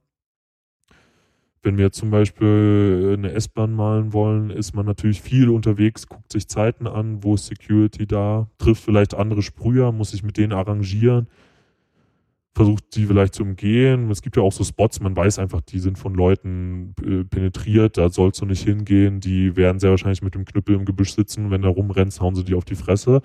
Da macht man dann schmerzhafte Erfahrungen. Äh, Warum machen die das? Also na, weil die halt einfach, äh, wenn ein Spot viel gemalt wird, äh, ist die Wahrscheinlichkeit entweder hoch, dass Securities da sind oder Polizei. Also versuchst du natürlich möglichst, dass äh, jemand. Achso, und wenn du da rumrennst, dann hauen sie dir nicht auf die Fresse, weil du ein anderer Maler bist, sondern weil sie denken, du wärst ein Zivilbulle. Nee, nee, ich meinte, man rennt da rum und ähm, dann weiß man schon, so wenn andere Leute jetzt den Spot zum Beispiel so äh, für sich beanspruchen, dann triffst du sie ja vielleicht dann irgendwann auch da, wenn du viel vorher rumrennst. Dann kannst du schon mal ausschließen, wenn die Leute nicht da sind, dass sie so diese Spots so sehr bewachen, weißt du, das meine ich halt. Deshalb musst du viel da sein und du musst natürlich auch viel da sein, um zu gucken, dass nicht jemand anders das malt. Denn wenn irgendwie so dieser Trugschluss bei der Polizei, ich weiß auch nicht, warum es so ist, aber häufig so, dass wenn sie sehen, weiß ich nicht, Zeit X wird der Zug angesprüht äh, in Tag Y in der Woche, dann kann es sein, dass sie am nächste Woche Tag Y zur Zeit X wieder da sind, weil sie merken, oh, da ist ein Fenster, wo es möglich ist. Dann warten wir mal da, vielleicht äh, kommt der Sprüher ja zurück oder seine Freunde oder wer Mhm. und dann wollen sie jemand erwischen. Und wenn du viel rumrennst vorher und dir Sachen anguckst, da musst du halt sehr viel Willen haben. Das ist sehr zeitaufreibend am Anfang. Wenn du gar keine Ahnung hast, musst du super viel Zeit investieren und dir Sachen angucken, das System verstehen. Ähm, und dann kannst du eben ausschließen, dass andere Leute den angesprüht haben, ist eine Risikominimierung, dass andere Leute da warten und dich vielleicht äh, verprügeln wollen, weil es deren Spot ist. Das musst du ja vorher auch für dich abklären. Und dann musst du natürlich auch Zeiten finden, wo es gut ist. So, und ähm, das kann, äh, also nach Jahr, wenn du das jahrelang betreibst, dann kriegst du auch so ein Gefühl dafür. Das sind so Sachen, die nehme ich mir gar nicht mehr als Checkliste, äh, nehme ich die wahr, aber unterbewusst regel ich diese Sachen und äh, äh, bis zu dem Punkt, dass äh, wenn ich einen Zug ansprühe, äh, das äh, kann jeder nachvollziehen, der wirklich, wirklich viel U-Bahn malt. Oder bei U-Bahn ist es nochmal eine andere Sache, aber bei S-Bahn malen, ich beziehe mich jetzt aufs S-Bahn-Malen gerade, äh, wenn ich den ansprühe, dann fährt er ja vielleicht auch eine Woche oder so. Und wenn ich weiß, wenn ich den an einem Punkt äh, weiß, äh, ich habe den jetzt um die und die Uhrzeit angemalt, dann kann ich ja eigentlich mit relativ hoher Wahrscheinlichkeit sagen, wo der auch in vier Stunden ist und wo der in zehn Stunden ist. Den gesamten Folgetag weiß ich eigentlich, wo dieser Zug ist.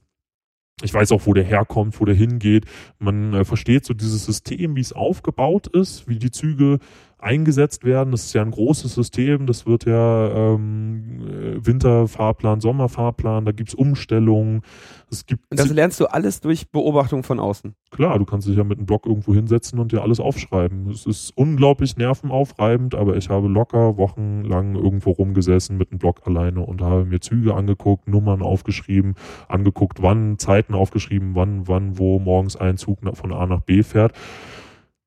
Das erscheint nach außen hin ziemlich einsam und ziemlich traurig, aber ehrlich gesagt fand ich das ziemlich geil und ziemlich entspannt und ziemlich ruhig. Ich saß da alleine, ich habe meine Sachen angeguckt, ich habe Wissen angehäuft und jetzt kann ich dir einfach sagen, wenn ich morgens zur Zeit X einen Zug male, kann ich äh, nachher Freunde anrufen, die vielleicht eine bessere Kamera als ich haben oder irgendwie ähm, filmen wollen und sag denen, ey, um 11.28 Uhr, da und da, guck dir das mal an und dann filmen die auch Sachen für mich ab und so und das halt, äh, da habe ich dann so ein Wissen. Ich finde das ganz interessant, weil ich meine, so diese, diese Faszination Zugsystem, die hat ja noch so, also die ist ja, die treibt ja auch Menschen um, die gar nicht äh, unbedingt Graffiti malen.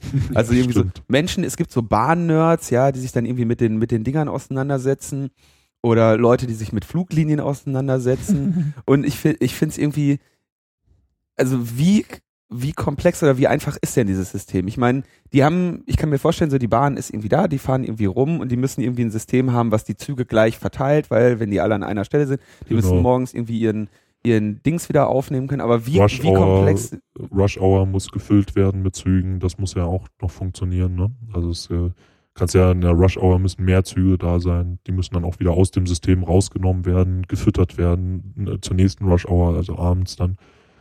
Und das hast du einfach so nebenbei als Wissen eigentlich auch angesammelt. Also Was heißt nebenbei, gezielt? Also wie gesagt, ich habe locker ein Jahr lang mit Block und äh, äh, Stift äh, rumgesessen und mir Züge angeguckt und Sachen angeguckt. Bahn-Nerds trifft man auch häufig. Äh, man teilt auch dieselbe Faszination auf jeden Fall. Also weil ich ähm, habe auch einen Fetischismus für Modelle entwickelt, für Modellformen und äh, die europaweit gibt es Sachen, die finde ich gut und U-Bahn, die finde ich nicht so gut. Berlin haben wir das Glück, dass wir, finde ich, eine ziemlich äh, hübsche U-Bahn haben, auch äh, verschiedene, äh, verschiedene ähm, Modelle, verschiedene Spurweiten und man endet dann tatsächlich wirklich mit dem Wissen eines Bahnnerds. Also ich äh, kann dir jetzt stundenlang erzählen, welches Modell wie heißt, äh, wie gefüttert wird, wo steht, seit wann existiert, äh, welche Materialien da drin verbaut sind. Oh, die, Warum- warum verschiedenen Spurweiten. Und es kann auch mal enden, dass ich äh, bei irgendeiner Museumsschau mir Züge angucke. Definitiv. Tag der offenen Tür ist man auch meistens äh, und guckt sich die Züge an. Also ich habe da, äh, wenn ich in einer Stadt bin, an die ich, wo ich noch nicht war, ertappe ich mich. Und das ist natürlich das Erste, was ich mache in jeder Stadt, selbst wenn ich mit meiner Freundin wegfahre. Wenn ich da noch nicht war, dann gucke ich mir die U-Bahn an. Und das ist das allererste, was ich mache. Das allererste wirklich, nachdem ich also vom Flughafen in die Stadt gekommen bin und ähm, oder vom Zug in die Stadt. Das, das erste, was ich mache, ist gucken mir die U-Bahn an und dann ertappe ich mich dabei, man entwickelt so Marotten. Meine Marotte ist, ich muss die U-Bahn anfassen. Also ertappe ich mich immer, dass ich äh, das erste, was ich mache, ist, ich gehe in den U-Bahn-Tunnel und äh, streiche so mit der Hand über die U-Bahn und gucke die mir an. Das erste, äh, mache. jetzt in den Tunnel rein oder äh, Ja, also im in- Betrieb dann. also okay, aber also nicht irgendwie hinten hinten durch, also äh, du gehst in eine U-Bahn-Station und dann kommt ein Zug Ja, ja. rein und du fasst ihn an und dann steigst du ein oder nicht. Genau, und gucke okay. ihn mir an halt. Das ist so das Erste, was ich mache. Das ist halt, äh, das ist ja auch schon so Bahn-Nerd-Ding. Das hat auch nicht zwangsweise mit Graffiti zu tun, sondern da interessiere ich mich dann einfach äh, für die Modelle und für wie sie gebaut sind und wie sie aussehen. Das geht vor allem darum natürlich, wie sie aussehen, wie Graffiti drauf wirken könnte vielleicht auch. Ähm, und ja, und dieses Anfassen, das ist halt, so echt eine Marotte, die ich entwickelt habe, die vielleicht aber andere Bahn-Nerds auch haben, dass man so mit der Hand so über einen Zug streicht oder so. Mm, Und da teilt man natürlich auch viel Wissen. Es gibt auch äh, Bahn-Nerd-Foren im Internet, äh, die natürlich äh, zu einer gewissen Weise auch infiltriert wurden von uns, äh, um Wissen äh, abzugrapschen. Das war manchmal mehr oder weniger erfolgreich, hat auch zum Ausschluss äh, bestimmter Mitglieder geführt und die, also es kam dann irgendwann raus. So, also es gab da so einen Fall von jemand, der eine Internetplattform im Internet führt, die für ähm, Graffiti-Sprüher ist und hat sich unter dem Namen dieser äh, unter diesem Namen der dem Eigennamen dieser Graffiti-Plattform sich in diesem äh, Bahner-Forum angemeldet. Irgendwann kam dann ein Bahner an und meinte, also äh, dieser Typ äh, XY, der so und so heißt, der äh, führt auch diese Internetseite, guckt euch das mal an und dann ging Pranger los. Also, also da Der war, die schönen Züge an, oder? ja, da ging es dann richtig los. Also dem muss man die Hände abhacken und äh, am besten äh, verbrennt man sie alle und äh, wir sind hier irgendwie die Inquisition und so, ne? Und äh, aber bis dahin hat man natürlich auch versucht, man teilt ja Wissen und äh, will sich das dann abgrapschen. Und das war jetzt aber, das hatte ich ja vorher gesagt, das bezieht sich dann hauptsächlich auf mh, S-Bahn, dass man das System versteht, ähm, um auch Züge nachzuvollziehen. Beim U-Bahn-Malen ist das schon nochmal ein bisschen anders. Sicherheits Sich anders? Sicherheitsvorkehrungen sind viel, viel höher. Es gibt Kameras, die ähm, überwacht werden. Äh, ich meine, äh, Datenspeicherung findet ja statt, ist aufgrund der ganzen Gewaltdelikte ja ausgeweitet worden. Also das heißt, äh, wenn du eine Straftat begehst äh, und die ist vor einer Kamera, dann äh, ist es ja noch 48 Stunden später nachvollziehbar. Also es wird ja gespeichert für 48 Stunden und wird auch ausgewertet, wenn äh, ein Zug angemalt wird. Das heißt, du musst erstmal schon mal alle Kameras umgehen. Es gibt äh, die VISAG, die ja jetzt neu ist, also die Securities, die ähm, ähm, nicht nur zwangsläufig für Graffiti da sind, sondern eben hauptsächlich wegen den Gewaltdelikten, aber die natürlich auch wenig zu tun haben und sich natürlich dann auch um Graffiti scheren. Es gibt ähm, Sensoren im Tunnel, die äh, erkennen, dass du im Tunnel bist. Ähm, da beziehe ich mich jetzt, äh, sagen wir mal, erstmal nur auf Berlin. Das kann ja auch nochmal später erzählen, wie es in anderen Städten so ist. Ähm, es gibt eben die, die GIP, also den, den, den, den, Vandal Squad, wie man es so schön sagt, der sich nur mit Graffiti beschäftigt, der auch nachts um die ähm, prädestinierten äh, Depots rumläuft. Ähm, und äh, das Ganze ist natürlich auch noch im Tunnel, ist natürlich auch nicht so einfach. Also ist ja auch eine Grenze, die du wissentlich überschreitest. Zwei Richtungen, in die du rennen kannst und eine fällt weg. Genau, und ähm, äh, du brauchst Schlüssel in manchen Bereichen, um die äh, zu äh, betreten. Also das Ganze ist natürlich also deshalb auch schon mal ein ganz anderes gepoltes Spiel. Bei der S-Bahn, wenn sie draußen steht, musst du vielleicht über einen Zaun klettern muss ich vielleicht durch ein Gebüsch prügeln, aber das ist, das war's dann auch schon. Und ähm, bei hingegen bei beim U-Bahn-Malen musst du viel mehr über die Technik Bescheid wissen. Du musst äh, die Schlüssel haben. Du musst auch wie beim S-Bahn-Malen hinzukommt natürlich noch Zeiten kennen. Und das Ganze wird sofort äh, sauber gemacht. Also bringt dir dieses ganze Systemwissen reichlich wenig. Also wenn du wie beim S-Bahn-Malen funktioniert das nicht, dass der dann eine Woche rollt und du weißt dann, wo ist dein Zug zu welcher Uhrzeit und kannst es ausrechnen. Es gibt ja auch so für S-Bahn mal äh, für S-Bahn gibt's ja auch so so Zeittafeln, die du ja tatsächlich sogar ganz legal bekommen kannst, wo sie dann schreiben, also der Zug, der um 6.09 Uhr da ist, ist dann um 14.09 Uhr an der Endhaltestelle. Dann kannst du ja ausrechnen, wie lange steht er da und kommt wieder zurück. Diese Zeittafeln kannst genau ablesen, wann dein Zug wo ist. Das ist dann so eine, wie so eine Kalkulationstabelle. Das äh, bringt dir beim U-Bahn-Malen herzlich wenig, denn entweder wird der Zug morgens rausgezogen und fährt ohne Passagiere in Buff, also Buff ist der Ort, wo es sauber gemacht wird, oder er fährt eine Runde bis zur Endstation und dann zurück, oder du malst im Buff oder in einem Hangar oder was und dann wird es auch direkt sauber gemacht, noch vor Ort. Das heißt, während du vielleicht in deinem Leben in Berlin auch mal als Nicht-Graffiti-Sprüher eine bemalte S-Bahn siehst, wird auch einfach äh, hardcore penetriert äh, ist das beim U-Bahn-Malen erstmal schon mal so, dass sie nicht, wird schon krass penetriert, aber nicht in dem Maße, wie es vielleicht die, die S-Bahn äh, zu äh, verschmerzen hat. Ähm, aber die, die, die äh, also Wahrscheinlichkeit, dass du mal wirklich ein U-Bahn-Ding mal äh, siehst, dann hat entweder der Buff ein Problem, weil Winter ist und alles eingefroren ist oder was. Das kann auch mal passieren, aber eigentlich wird die morgens aus dem Verkehr gezogen und du hast schon wenig Chance, eine bemalte U-Bahn zu sehen im Verkehr die wirklich mal einen Tag rollt. Das passiert in, nur in Ausnahmefällen und ansonsten fährt die ohne Passagiere direkt im Buff oder so einen sogenannten One-Way, also einmal bis Endhaltestelle und dann ohne Passagiere im Buff.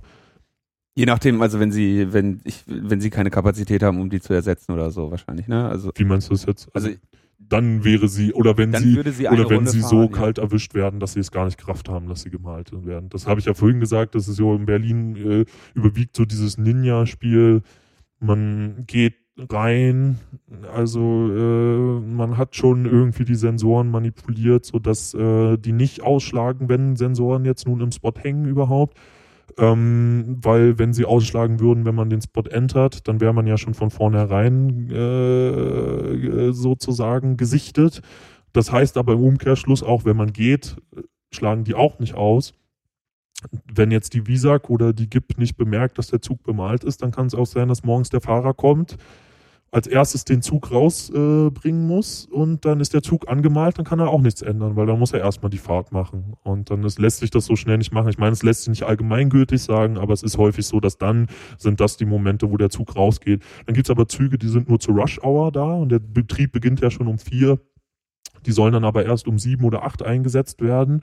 Das heißt, wenn da die ganze Zeit Züge vorbeifahren, schon morgens und der ist angelackt, dann äh, kriegen das natürlich andere Fahrer mit. Das stinkt das ist zu sehen, das stinkt äh, nicht unerheblich, das riecht man auch in der Station dann und so und äh, dann haben die schon drei Stunden Zeit, äh, darauf zu reagieren und das sind dann natürlich Züge, die häufig als Leerfahrt dann einfach im Buff direkt eingezogen werden. So. Und das machen die, um euch den Spaß wegzunehmen, oder? Also ich meine, Ja, ja, diese Befriedigung, dass der, oder, oder das heißt Befriedigung, ich stelle mir das natürlich schon ganz geil vor, wenn so ein Zug dann fährt. Also ich, das muss doch schon irgendwie ein, verändert sich. Also ist auch wieder so eine Sache, ne? Wie, wie es in allen Bereichen, wie ich es jetzt ja immer schon gesagt habe, keine wirkliche allgemeingültige Aussage gibt, verändert sich das. Für mich hat sich das verändert. Als junger Graffiti-Sprüher, der angefangen hat, Züge zu malen, war es unglaublich interessant. Da fährt der Zug geil, alle Leute sehen das fett, ich krieg Fame und so und am Ende, was kannst du vom Fame kaufen? Scheißdreck, das ist eine fucking Blase, die platzt und am Ende hast du überhaupt nichts dabei gewonnen. Ähm, ähm, aber, äh, und ich, ich äh, bin jetzt tatsächlich an dem Punkt, auch durch Stress mit anderen Gruppierungen und so, ich bin an dem Punkt, ich will, will gar nicht, dass das irgendjemand sieht. Also wenn ich eine S-Bahn male und dann landet es durch irgendeinen Spotter, es gibt so Leute, die nichts weiter zu tun haben, als die Züge zu spotten, sie zu fotografieren und ins Internet zu stellen, ähm, dann geht so eine Diskussion los, das nervt mich alles. Ich will gar nicht, dass irgendjemand weiß, mit wem ich irgendwas mache.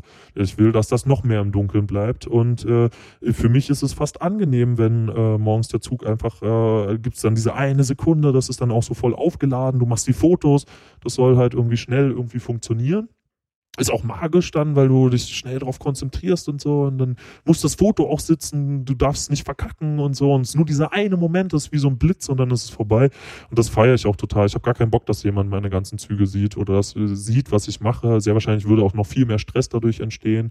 Ähm, Finde ich ganz gut, dass es nicht so ist. So äh, ist das auch. Es liegt auch auch auch ein Stück an diesem Mythos, von dem ich erzählt habe.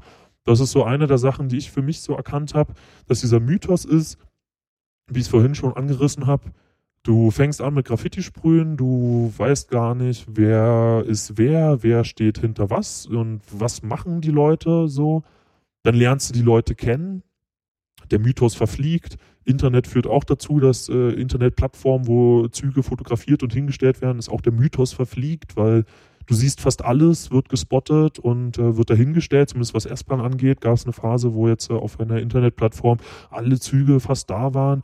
Der Mythos verfliegt, also du kannst, und, und um diesen Mythos wieder aufrechtzuerhalten, fangen, also auch um dieses, so dieses Geheimnis und auch so irgendwie so diesen Reiz auch so ein bisschen, zumindest was das illegale Sprühen angeht, aufrechtzuerhalten, fangen Leute an, ähm, nicht so viel zu erzählen, so ein Geheimnis wieder um sich herum zu machen. Sie, man, man geht da nicht los und sagt, hier, ich habe äh, den Spot gemalt zu der Uhrzeit, war geil, sondern man äh, sagt, ja, könnte sein, vielleicht war ich da und hm, ist ja interessant und man äh, kreiert wieder so einen Mythos. Da, wo der Mythos ab einer bestimmten Stelle komplett verflogen ist, weil man kennt sich, man weiß, was passiert, alle wissen eh über Spots relativ gut Bescheid, fängt man an, wieder einen Mythos zu kreieren, hat natürlich auch Selbstschutzgründe, wenn man Sachen neu entdeckt oder so, ab einem bestimmten Level ist ja schon schwer, neue Sachen zu entdecken, man weiß einfach, wie es funktioniert, dann will man natürlich, dass andere das nicht wissen, weil äh, aus äh, Gründen, die naheliegend sind, man will ja nicht, dass alle das machen, was man kann. Wenn es jeder machen könnte, dann äh, wäre es sehr wahrscheinlich auch äh, erstens zu gefährlich und zweitens äh, hätte es auch keinen Reiz mehr, so irgendwie. Ähm,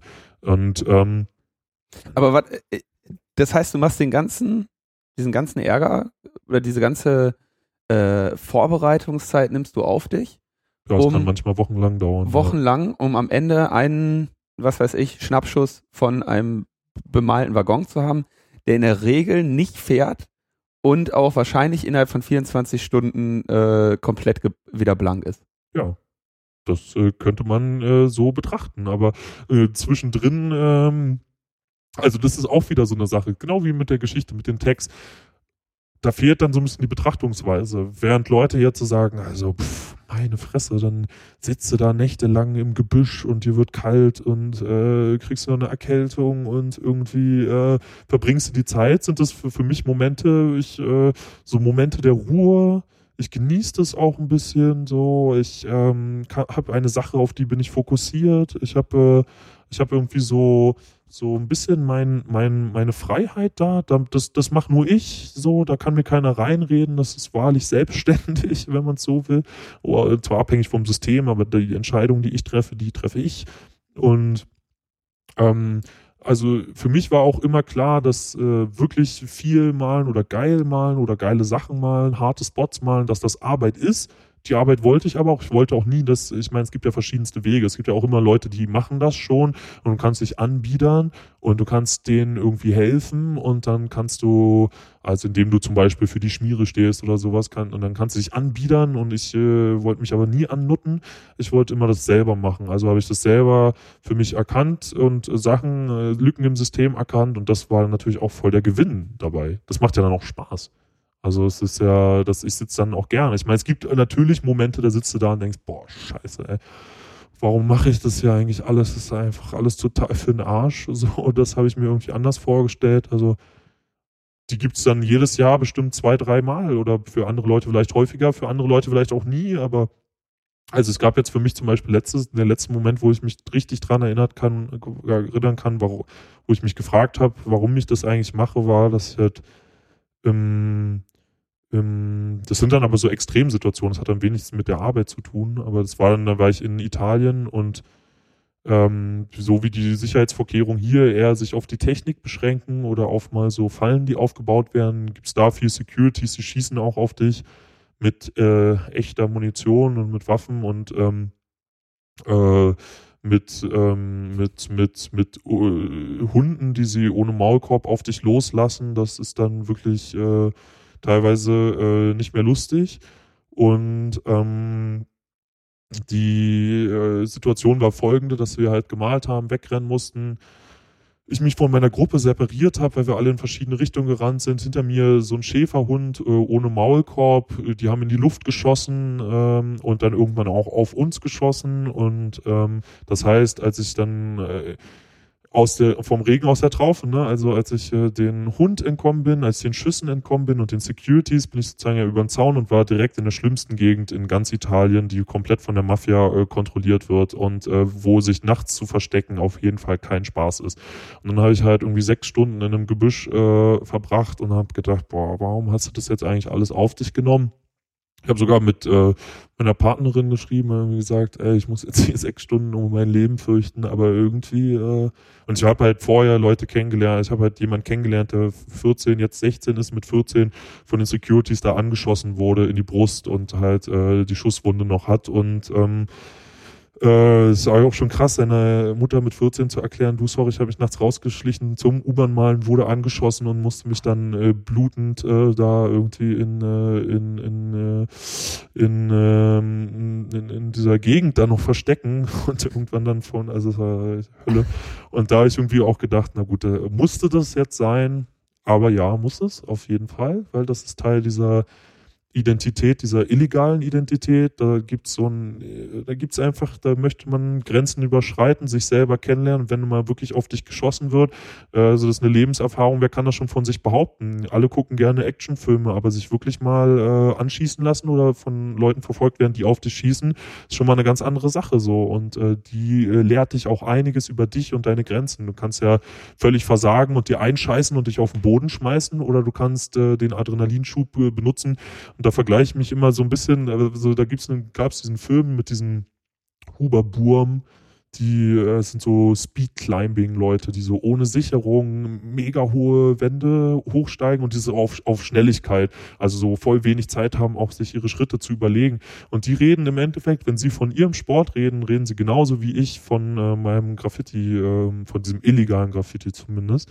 Also die sagen dann halt so diese Grenzerfahrung, du kannst das übertragen in dein wahres Leben, denn wenn du weißt, du kannst diese Sache überstehen, dann kannst du das auch auf Situationen, die dir vermeintlich hart in deinem Alltag äh, ähm, erscheinen, übertragen und so. Und dieser Rush, den es dir gibt und so diese Adrenalinsache und so, das äh, kann ich alles total nachvollziehen. Da bin ich vielleicht nicht anders als ein Profisportler auf einem Profilevel und äh, die Grenzen verschieben sich auch. Also ich hätte niemals gedacht, dass ich mal irgendwann sage, okay, äh, ist ja nicht das einzige Mal, dass dann auf mich geschossen wurde. Also ich bin auch zum gleichen Spot äh, am nächsten Tag wieder hingegangen. Obwohl ich da sechs Stunden äh, lag, äh, bin ich, äh, da war ich insgesamt das Jahr, war ich bestimmt zehnmal da. So, und am nächsten Tag auch schon wieder. So, und wird gleiche Sache nochmal gemacht. Wie, okay, also Menschen schießen auf dich. Wie fühlt sich das an? Du hast das recht, das ist eine Erfahrung, die wenige Menschen gemacht haben. Also ich meine, rennst du und denkst dir einfach nur Scheiße, Scheiße, Scheiße oder äh, ja, du versuchst schon äh, wegzurennen, ja, ist logisch. Das ist logisch, aber du versuchst auch klar zu sein.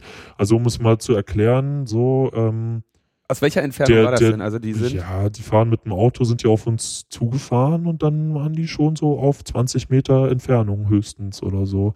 Und, aber die schießen auch erstmal in die Luft und du kannst dann natürlich auch wenig sagen, schießen jetzt wirklich auf dich oder in die Luft, weil du bist ja nicht damit beschäftigt, stehen zu bleiben und zuzugucken, ob die jetzt auf dich zielen oder so. Aber eben, weil der, mein Freund angeschossen wurde, äh, kann ich schon sagen, dass sie auch, wenn sie wollen, äh, natürlich auf dich schießen.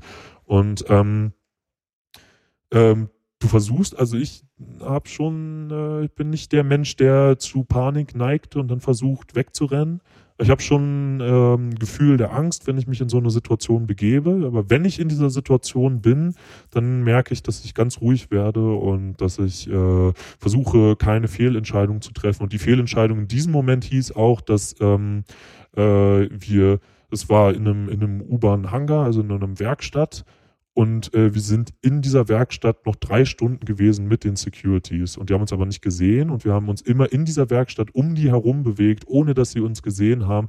Hätten wir sofort den Panikmodus äh, gehabt und wären losgerannt und wären über den Zaun, dann hätten sie uns alle auf dem Zaun gesehen. Und das wäre viel einfacher gewesen, uns zu erwischen. Es war viel schlauer, sich zu verstecken mit der Panik, also die Panik sozusagen auszuschließen und ganz abgebrüht und kühl zu entscheiden. Also das Beste, was wir machen können, ist jetzt mit den Securities, während sie uns suchen, Katz und Maus in dem Bereich zu spielen, weil sie wissen ganz genau, am liebsten würden wir am besten über den Zaun und wenn wir aber über den Zaun sind, dann sind wir weg.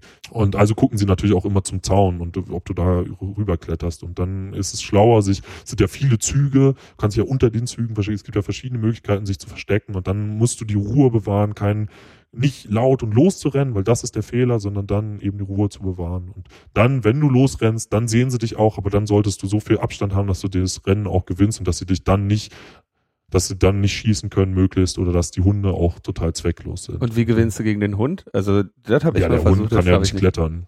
Okay, also du musst einfach schnell. Ja, und äh, der Hund kommt ja auch nicht in alle, äh, ähm, äh, kommt ja auch nicht in alle Räume oder so, ne? Er kann auch keine Türen aufmachen oder so.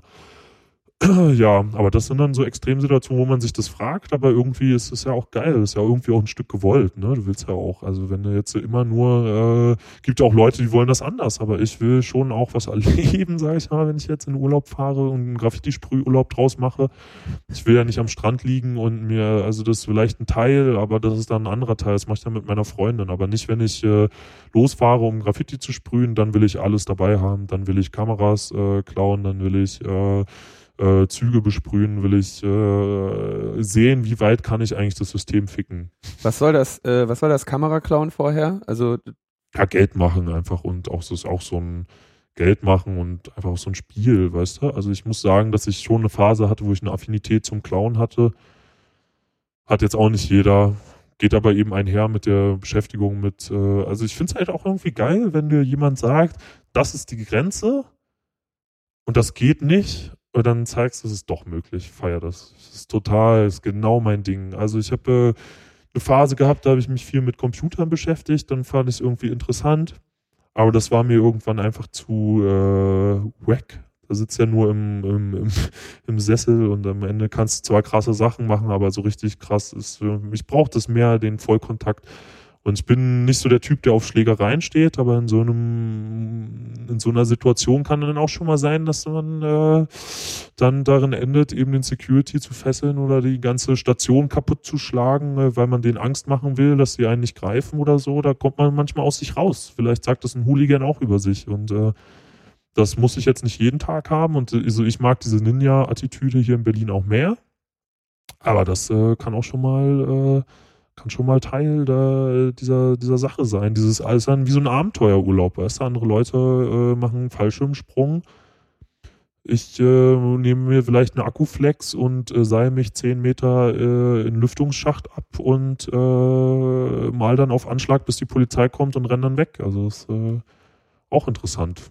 und die Kamera, also Kamera klauen, um Geld zu verdienen. Also damit zahlst du Ja, dann das ist halt einfach so. dieses äh, Begleitkriminalität irgendwie. Das also, weißt du, Aber wenn du die Dosen sowieso klaust, dann wofür brauchst du dann noch Geld? Also Ja, für, Reisen für, ist ja trotzdem nicht billig. Interrail-Tickets sind nicht billig. Äh, das zu machen ähm, erfordert trotzdem Geld. Also wenn du vier Wochen unterwegs bist, äh, du kannst ja dein Essen klauen, aber irgendwelche Zugreservationen oder vielleicht äh, irgendwas fällt immer an und dann kannst du dir einfach äh, die Kosten minimieren. So und ich finde es natürlich auch interessant, einfach irgendwie, äh, wenn irgendwo Kameras sind und wie ist das gesichert und du hast natürlich auch so ein gewisses Glücksgefühl dabei, wenn du, also ich, also wenn ich mir meine Fotos angucke, kriege ich ein Grinsen manchmal, wenn du so, so, so kleine Plastikkörbe voll mit Kameras und Laptops haben, ist natürlich auch geil irgendwie. Ja schon ein Gewinn auch irgendwie. und aber äh, ich verstehe es trotzdem nicht. Also Du musst ja, du bist in einer fremden Stadt. Okay, Kamera klauen ist wahrscheinlich überall gleich. Die muss jetzt, ein- ist ja auch nicht, ist ja auch kein Muss, das muss ich nochmal dazu sagen. ja, okay, aber Also, mach mal. Ich gehe jetzt hier in eine fremde Stadt, war ich noch, kenne ich mich nicht besonders gut aus, gehe in einen Elektronikmarkt und renn mit einer Kamera raus. Nee. Also guckst du natürlich an, aber das ist ja das, was ich meine, so wie du eben anfängst, dir Spots anzugucken, wie die funktionieren, so hast du ja auch ein Auge für Elektronikläden. Du kriegst einfach ein Gespür dafür. Du weißt, wo sind die, warum sind die da, warum, wie geht man da ran und dann fängt man einfach an. Risiko ist immer da, aber das versucht man dann zu minimieren. Man guckt, äh, wie ist das Kamera überwacht, äh, wie sind die Kamerasicherungen, welche Sicherungen sind an den Kameras selber, gibt's da Beeps? Und äh, du entwickelst einfach so einen, ja, so einen, so, einen, so einen großen Katalog an Wissen über Sicherheitstechnik, den du umgehen kannst, sei es dann, dass du halt Taschen aus Alufolie baust, äh, wo du Sachen reinstecken kannst, äh, die dann nicht mehr biepen, wenn du durch den durch die Schranke gehst und so. Du äh, hast dann so deine Möglichkeiten. Das ist wie so ein wie in so einem Computerspiel, das ist so ein Skill-Level, weißt du? Du hast dann halt einfach äh, verschiedene Skills für verschiedene Situationen, versuchst die dann anzubringen und wenn du sie nicht anbringen kannst, dann kannst du es nicht machen. Kannst natürlich auch einfach dir eine Kamera nehmen oder 20 Kameras und einfach rausrennen und äh, wie bekloppt wegrennen, weil wenn es biebt und das ist äh, irgendein Dorf und du kommst da schnell raus, äh, ohne dass der Security dich greift oder so, dann äh, kannst du auch so machen. Das ist dann aber die Variante, die mir nicht so viel Spaß macht, weil, oder was heißt Spaß? Spaß, na doch, es macht Spaß, aber die ich nicht so schlau finde, weil sie einfach nicht auf Risikominimierung abzielt. Das ist ja eher Risikomaximierung, aber mit dem Kopf durch die Wand kriegt man trotzdem was hin, wenn man dreist ist. Aber ich bin dann eher so, mir, mein Teil ist dann so dieses, ja, dieses Ninja-Ding einfach. Du hast dein, deine Skills, du weißt, wie du sie anwenden kannst und dann kannst du es auch machen. Und möglichst alles. Und dann hast du die scheiß Kamera da liegen und musst die jetzt noch an irgendjemanden verkaufen? Oder, äh, ja, das ist ja nicht schwer. Also ich meine, wenn eine Kamera äh, eine 5, 5D irgendwas um die 1000 Euro kostet äh, und du sagst, ey hier, man, ich gebe dir die für 300, da findest du aber in 10 Sekunden jemand, der sie dir abkauft. Auf jeden Fall. Und also wenn, genauso ja gilt das auch für mich. Also wenn ich Besuch in Berlin habe, äh, und dann kommt jemand mit einem MacBook Pro und sagt, ach scheiß drauf, ich gebe dir das für 200 Euro, also da brauche ich nicht lange zu telefonieren, äh, dann habe ich auf jeden Fall jemand, der kauft das ab. Überleg mal, du kriegst MacBook Pro für 200 Euro mit dem neuen Retina-Display, also das kaufst du dir auf jeden Fall, wenn dir das jemand sagt, für 200 Euro. Und äh, die Leute, die mich kennen, die stellen auch nicht viel Fragen und freuen sich trotzdem drüber. Also Studenten gibt's auf jeden Fall genug, die sowas wollen, weißt du? Und das äh, kriegst du los. Ich, wie gesagt, das ist auch nicht zwangsläufig so, aber also ich habe da eine Phase in meinem Studium gehabt, da habe ich dann rausgefunden, oh, es gibt, also es ist ja eben kein Geheimnis mehr, ich erzähle ja nichts Neues, es gibt ja mittlerweile so eine Rail Police, die diese ganze, ähm, diese europaweit versuchte, diese, diese, äh, zum Beispiel auch diese Graffiti, diesen Graffiti-Tourismus einzudämmen. Wenn du erstmal merkst, oh Mann, krass, die Tickets werden gefälscht, oh, das ist total billig, oder du hast plötzlich also ich habe zum Beispiel Schlüssel für ICE, TGW, für die äh, Fahrerkabinen und kann halt hinten in den Fahrerkabinen drin sitzen, also auf der anderen Seite sozusagen und einfach mitfahren. Wenn du merkst, oh hey, du kannst das ja voll billig machen, dann ist bei mir auf einmal so eine Sicherung durchgebrannt und ich bin äh, total äh, ausgerastet und äh, in meinem Studium in einem Jahr war ich halt sechs Monate am Stück auf Tour war gar nicht mehr in Berlin. Ich habe mein Zimmer untervermietet, habe gesagt Tschüss, ciao und war nur noch unterwegs. Und äh, in der in der ICE-Fahrerkabine oder zum Beispiel ja oder im TGW oder so ja. Auch auch interessant. Jetzt gerade erst ist äh, äh, äh, äh gerade äh, neu. Also ich habe gerade Besuch hier gehabt und die sind sogar mit dem TGW über die Grenze. Was ja eigentlich total verrückt ist, weil man hat ja vermeintlich schon, auch gerade Frankreich hat äh, viel Grenzkontrollen, äh, trotz Schengen-Abkommen, aber wegen Human Trafficking, die kommen ja alle über Italien und so. Und die haben da schon, äh, die äh, checken die TGW und deine, deine Passports und so, das wird trotz Schengen schon gut, es wird ja auch dem Land überlassen, wird gut gecheckt.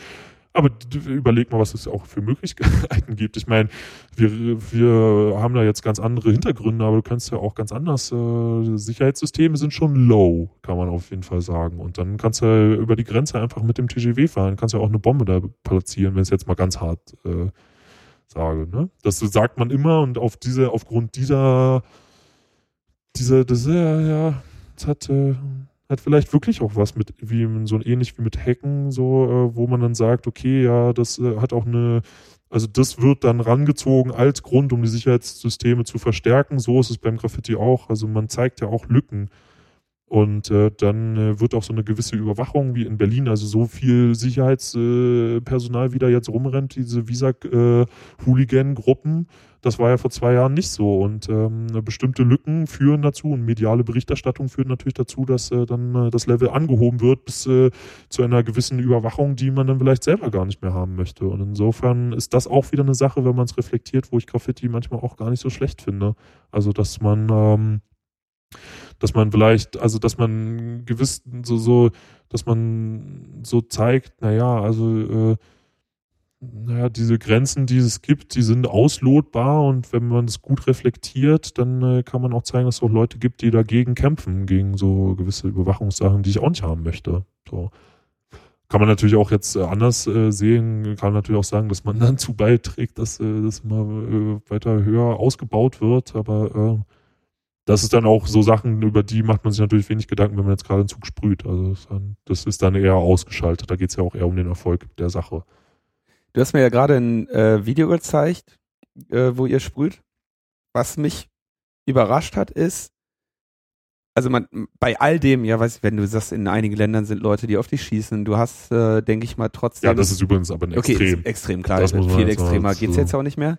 Ähm, du hast mit jedem einzelnen dieser Dinger ja auch irgendwie relativ viel zu verlieren. Kommt vielleicht nachher nochmal dazu, was da so an Strafen draufsteht. Mhm. Ähm, du hast relativ viel zu verlieren. So deine, deine Herangehensweise ist, dieses Risiko zu minimieren. Ähm, ich fand es trotzdem erstaunlich, wie völlig seelenruhig auf dem Video irgendwie zu sehen war, dass ihr da gesprüht habt. Mhm. So, also das ist jetzt irgendwie, ich stelle mir das immer so, so total paar, so, ähm, ja. Weißt du, so, oh krass und Gibt's auch. irgendwie Herz schlägt äh, bis zum Hals und äh, man ballert da irgendwie rum und guckt die ganze Zeit über die Schulter, aber ähm, ja, das ist ja genau das, was ich meine mit dem Risiko minimieren. Das ist das, was ich auch versucht habe in dieser Geschichte äh, aus Italien nochmal so ein bisschen anklingen zu lassen. Also es gibt die Leute, die rennen total panisch rum und die äh, gucken sich die ganze Zeit um und machen vielleicht äh, blöde Entscheidungen, aber das sind die Leute, mit denen ich ja nicht unterwegs sein möchte. Also ich ähm, Du, wenn du, wenn du zu Panik neigst, äh, Panik äh, ist äh, auf jeden Fall der schlechteste Berater in so einer Situation. Ne? Also du, du äh, neigst dann zu Fehlentscheidungen. Fehlentscheidungen äh, können dich deinen Arsch kosten und darauf habe ich natürlich keinen Bock. Und deshalb sucht man sich Leute ja auch aus, mit denen man sprüht und versucht möglichst Leute, aber es gibt Leute, die können nicht mit ihrem Adrenalin umgehen. Die sind dann schweißgebart, malen scheiß Bilder auch noch. Ich will auch noch ein geiles Bild malen, ist ja auch noch wichtig. Es geht ja nicht nur um die Action, es gibt Leute, denen geht es auch nur um die Action. Hier, ich habe ja aber erwähnt, Style ist eine wichtige Sache in Berlin. Willst ja auch ein geiles Bild malen, wenn deine Hand zittert, dann kannst du deine Dose ja kaum in der Hand halten. Das ist halt also auch irgendwie schlecht. Und während ich natürlich aber am Anfang, also als jugendlicher Sprüher schon sehr viel Angst hatte und auch teilweise grottenhafte, oh Gott, was für Bilder gemalt habe, die Hölle kannst du keinem anbieten. Finde ich jetzt auf eine andere Weise wieder lustig, gucke ich mir auch gerne an, aber also auch total panisch, total unkoordiniert. Am besten lässt noch die Büchsen stehen mit deinen Fingerabdrücken, so total behindert. Ne? Aber äh, diese Sachen all, also das war, äh, ja, das hat dann natürlich auch dieses Reisen so mit sich, wenn du, wenn du schon mal äh, von äh, einer Meute Securities ver, verprügelt wurdest oder so, dann weißt du auch, welche Grenzen du hast. Wenn dir jemand schon mal hinterher rennt und in die Luft schießt, weißt du auch schon mal, was los ist. Dann ist es in Berlin schon mal viel gechillter, sag ich mal. Du hast ja schon mal weniger Schiss, weil du auch einfach weißt, wo sind die Grenzen, du weißt, wie weit kannst du sie pushen, also bist du einfach ruhiger dabei und triffst dann keine Fehlentscheidung. Ein Restrisiko gibt's immer und eine Fehlentscheidung kannst du immer treffen, kannst auch immer irgendwas übersehen. Wann Aber bist du das letzte Mal erwischt worden? Hm. Das Problem ist, ähm, also ich bin noch nie beim S-Bahn malen und beim U-Bahn sprühen in Flagranti erwischt worden. Noch nie. Ich wurde noch nie festgehalten. Ich ähm, wurde viel auf der Straße erwischt. So. Aber ähm, also ähm, erwischt oder verurteilt bin ich nur durch äh, also ähm, durch durch Ermittlungen und Beweise, die gesammelt wurden und so stichhaltig waren, dass ich dann ähm, nicht mehr, nicht mehr dagegen vorgehen konnte. Also Bilder, die bei anderen Leuten gefunden, gefunden wurden, mit, äh, mit, also dann kommen natürlich die darauf folgenden Hausdurchsuchungen. Wenn ich da jetzt zum Beispiel spezielle Klamotten anhabe und sie finden die Klamotten bei mir, ist das natürlich schon mal ein äh, ziemlich äh, schwieriges Ding, sich da rauszuwinden. Ähm, Observationen, die stattfinden, äh, Hausdurchsuchungen habe ich einfach jährlich äh, so. Wie viele ähm, Hausdurchsuchungen hattest du schon? Ich sag ja jährlich, also bis hoch zu drei Hausdurchsuchungen im Jahr. Wie viele Hausdurchsuchungen hatte ich schon? Das kann ich gar nicht zählen, keine Ahnung. Ab einem bestimmten Punkt äh, verlierst du auch die Übersicht. Also ich glaube, ich hatte so acht, neun Hausdurchsuchungen oder sowas. Vielleicht mehr. Wann hat es begonnen? Als ich 18 war? Klingeln die vorher oder rennen die schon die Tür nee, rein? Nee, die klingeln natürlich vorher, aber rennen dann die Tür ein. Das unterscheidet sich nicht von anderen Graffiti-Sprühern. Das hat sich auch, im Hausbesuch kriegt man von anderen Graffiti-Sprühern genauso wie man sie von, äh, im Extremfall, wie man sie auch von der Polizei bekommt. Nehmen sich da beide nichts. Ist beides sehr unangenehm. Wieso sollte, also wieso besuchen andere Graffiti-Sprüher äh, Graffiti ein? Ja, weil man, äh, nun wie ich es erwähnt habe, vielleicht gerade häufig in den Spots malt, die andere äh, Graffiti-Sprüher sozusagen für sich beanspruchen und äh, wo ich jetzt eher der kleine sneaky äh, Hans Wurst bin, dem es irgendwie um Style geht und irgendwie der von Gewalt nicht so viel hält äh, gibt es vielleicht ganz andere Sprüher, Ansätze zu sprühen. Dann gibt es Leute, die haben Gangs, die sind eher gewaltbereit, die wollen dann in ihrer männlichen Gruppe einen Namen geben und äh, auch noch das Gesetz ficken und so und die äh, geben dann ihrer Gruppe einen Namen und den oder, oder so, ne? Also so gewaltbereite Leute gibt's und das kann natürlich auch mal dazu führen, dass äh, äh, nachts plötzlich äh, so eine Gruppierung die Tür auftritt und dich äh, umhaut, wenn du zu Hause bist so und äh, das äh, ist Kumpels von mir schon passiert und äh, das kann halt äh, kann auch mal schnell passieren. Also die Gewaltbereitschaft äh, in anderen Gruppierungen, ich sag ja, die Herangehensweisen sind sehr unterschiedlich, ist natürlich sehr hoch. Also jemand, der ähm, rumrennt und auch mal ein Security umkloppt oder so, oder der bestimmte äh, Begleitkriminalität in Kauf nimmt, der kann natürlich auch mal aus einem ganz anderen Umfeld kommen als man selber. Das sage ich ja. Das, was für mich gilt, diese Ninja-Attitüde und all diese Sachen, muss ja nicht zwangsweise für jemand anderen gelten. Und es gibt natürlich auch Graffiti-Sprüher, die äh, dir gerne auf die Fresse hauen oder dich mal irgendwie abstechen oder so. Das passiert. Mit denen äh, habe ich natürlich aber nicht viel zu tun und versuche mich von fernzuhalten auf eine gewisse Weise. Das ist ja auch nicht das, was ich, äh, was ich mir vorstelle unter Graffiti. So. Und die Polizei kommt rein und sagt, also was, warum machen die eine Hausdurchsuchung? Weil ja, sie suchen äh, Daten, nee, Dosen finden sie eh. Also das äh, braucht man sich ja nichts vormachen. Die gibt ermittelt gut, die gibt, äh, weiß viel, die muss aber Beweise schließen. Also dass ich Dosen habe, dass ich male, wissen sie, bei denen landet ja jedes Panel, was man malt, landet bei denen auf dem Tisch. Also ich habe äh, meine eigene Frau, hallo Frau, hm, ähm, die äh, ermittelt und sich alles anhört, was ich mache, alle Sachen, alle möglichen, also sie alles ansieht, vor allem was ich mache. Die ermittelt nur und ausschließlich, äh, also nur diese Frau ermittelt ausschließlich in meinem Bereich. Die hat natürlich auch andere Bereiche, andere Leute, aber sie ermittelt und die ähm, weiß natürlich alles, was ich mache. Also Dosen finden sie immer. Ist ja, also ich kann ja auch meine mein Fahrrad ansprühen damit zum Beispiel. Ne? Und das ist ja kein Beweis, aber die suchen. Also für ein Fahrrad hast du ja echt ein bisschen zu viele Dosen. ja, das kann sein, aber vielleicht mache ich ja viele Fahrräder. Hier stehen ja auch viele Fahrräder, ne? wo sie wohl herkommen. Aber ähm, das ist dann eben so eine Sache. Also die suchen dann eher nach Daten auf deinem Rechner, möglichst live, ohne Maske. Äh, die suchen nach SIM-Karten vielleicht, wo man mit telefoniert hat in der Parzelle, in der halt um die Uhrzeit irgendwas gemacht wurde, wenn man so dumm ist, seinen Namen zu registrieren. Ähm, die suchen nach Kleidung, vielleicht nach Gegenständen, die aus den U-Bahn-Tunneln entwendet wurden. Es gibt ja auch Leute, die nehmen sich äh, die Zeit, bestimmte technische Gegenstände, um sie zu verstehen, zu entwenden aus den Tunneln. Solche Sachen suchen sie und vielleicht haben sie ja zum Beispiel irgendwelche Aufnahmen. Ähm, oder so äh, von äh, den Räumlichkeiten, die du betreten hast, wo du maskiert warst, aber du hast vielleicht eine Jacke an und vielleicht finden sie die Jacke, weil die so extravagant ist, äh, bei dir zu Hause wieder. Oder sie haben zum Beispiel deinen Freund äh, gebastelt oder eine Hausdurchsuchung gemacht und haben bei ihm auf dem Rechner Fotos gefunden, die ihn und noch eine zweite Person beim Sprühen eines Zuges zeigt. Sie können nachweisen, dass diese Person äh, das war und dann ist noch Ausschlussverfahren, wer ist die zweite Person, vielleicht hat man vorher telefoniert, wurden Telefongespräche abgehört und sie können dann aus dem Ausschlussverfahren, weil er die andere Person ist, zuweisen, dass du die andere Person sein musst. So, das ist dann der Grund einer Hausdurchsuchung und Hausdurchsuchungen sind natürlich wenn man Mitbewohner hat, keine schöne Sache. Ich habe es vorhin auch schon mal ganz am Anfang gesagt. Auch eine Sache, die ich mir die ich ausschließen muss, wenn ich zum Beispiel ein anderes Leben führe, also mit Kind äh, eine Hausdurchsuchung, muss jeder für sich selber entscheiden, äh, in Kauf zu nehmen, möchte ich nicht. Also ich habe äh, viel im sozialen Bereich auch gearbeitet, weil ich auch, äh, wie gesagt, schon jemand bin, der eben diese Gewaltsache und alles das, äh, ich habe auch das Gefühl, ich kann Leuten was, weil ich es schon reflektiere, auch Leuten was wiedergeben.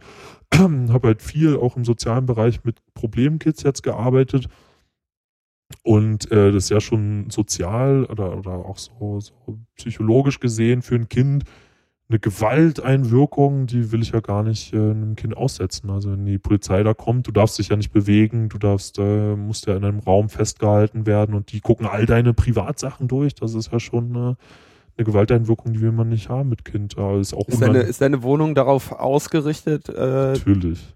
Also die können äh, jederzeit kommen. Das meine ich nicht. Also ich meine, okay, dass du jetzt, sag ich mal, den, den, was das Sprühen angeht, gehe ich mal davon aus, dass du dir da schon Gedanken drüber machst, was, welche Dinge irgendwie in deiner Wohnung sind und welche nicht. Muss man vielleicht auch im mhm. Detail jetzt gar nicht drüber sprechen, was mit Klamotten passiert oder, oder sonstigen Dingen, die einen Rückschluss erlauben. Aber ich meine, manche Menschen, also man hat ja auch so Privatgegenstände. Also ich meine, ich habe jetzt lebe nicht in der äh, immer immer dort, immer präsenten Wahrscheinlichkeit, dass meine Wohnung durchsucht wird. Mhm. Die ist aber trotzdem in gewisser Form sind ein paar Sachen darauf ausgerichtet, dass auch andere Menschen diese Wohnung vielleicht betreten könnten, auch gegen meinen Willen. Nicht unbedingt, müssen ja, ja noch nicht mal Polizisten sein. Ja. Aber es gibt so Privatgegenstände, ne? Also Rechner ist natürlich ein Problem. Der wird immer mitgenommen. Jegliches Speichermedium wird sowieso mitgenommen. Also alles, was in irgendeiner Form Speichermedium ist, wird mitgenommen ist natürlich dann darauf ausgelegt, da gibt's ja verschiedene äh, Enkryptionsverfahren, du kannst ja schon Sachen, du kannst dich selber absichern, da muss jeder abhängig von seinem Wissenslevel kann er sich da nun äh, mehr oder weniger absichern. Das ist manchmal ja auch äh, ein Trugschluss, wie viel man sich so absichern kann. Das ist, hängt einfach vom Wissenslevel ab. Aber den Rechner kriegst du ja zum Beispiel auch schnell zurück. Also du kannst ja, du kannst ja, du kannst ja, äh, während zum Beispiel ein Sketch, äh, den, wenn sie irgendwas finden, kann ja sein, dass der den kriegst du dann vielleicht in zehn Jahren wieder äh, während ähm, auch Sprühdosen, die werden häufig mitgenommen äh, zur äh, Gefahrensprävention, kriegst aber auch zurück. Und, äh, nach Jahren. Leer oder? Nee, aber nach Jahren. Und ähm, Rechner kannst du ja schon einen Antrag stellen, dass, ähm, dass ähm, dass du den brauchst für deine Arbeit. Also du kannst ja schon Gründe, findest du genug. Äh, und man äh, hat ja dann auch äh, ab einem bestimmten Level, also ich wurde, habe ich äh, nun gesagt, niemals in flagranti erwischt, aber durch Ermittlungen habe ich sehr viel Probleme, auch da sie versuchen mir bestimmte Identitäten, die ich hatte, Namen, die ich hatte, die ich jetzt nicht mehr sprühe, äh, nachzuweisen und die ich zum Beispiel auch früher auf der Straße, weil da hat man dann am Anfang ja noch einen Namen, den man aufbaut. Das wird ja erst weniger wichtig, wenn man erkennt, dass diese Fame-Blase eine Blase ist, die einem nichts bringt bringt, die platzt. Äh, jetzt sprühe ich verschiedene Namen, deshalb ist mir der Fame, das Fame-Level eines Namens nicht so wichtig. Fame war mir auch vielleicht in der Jugend sehr wichtig, jetzt ist das eben nicht mehr so.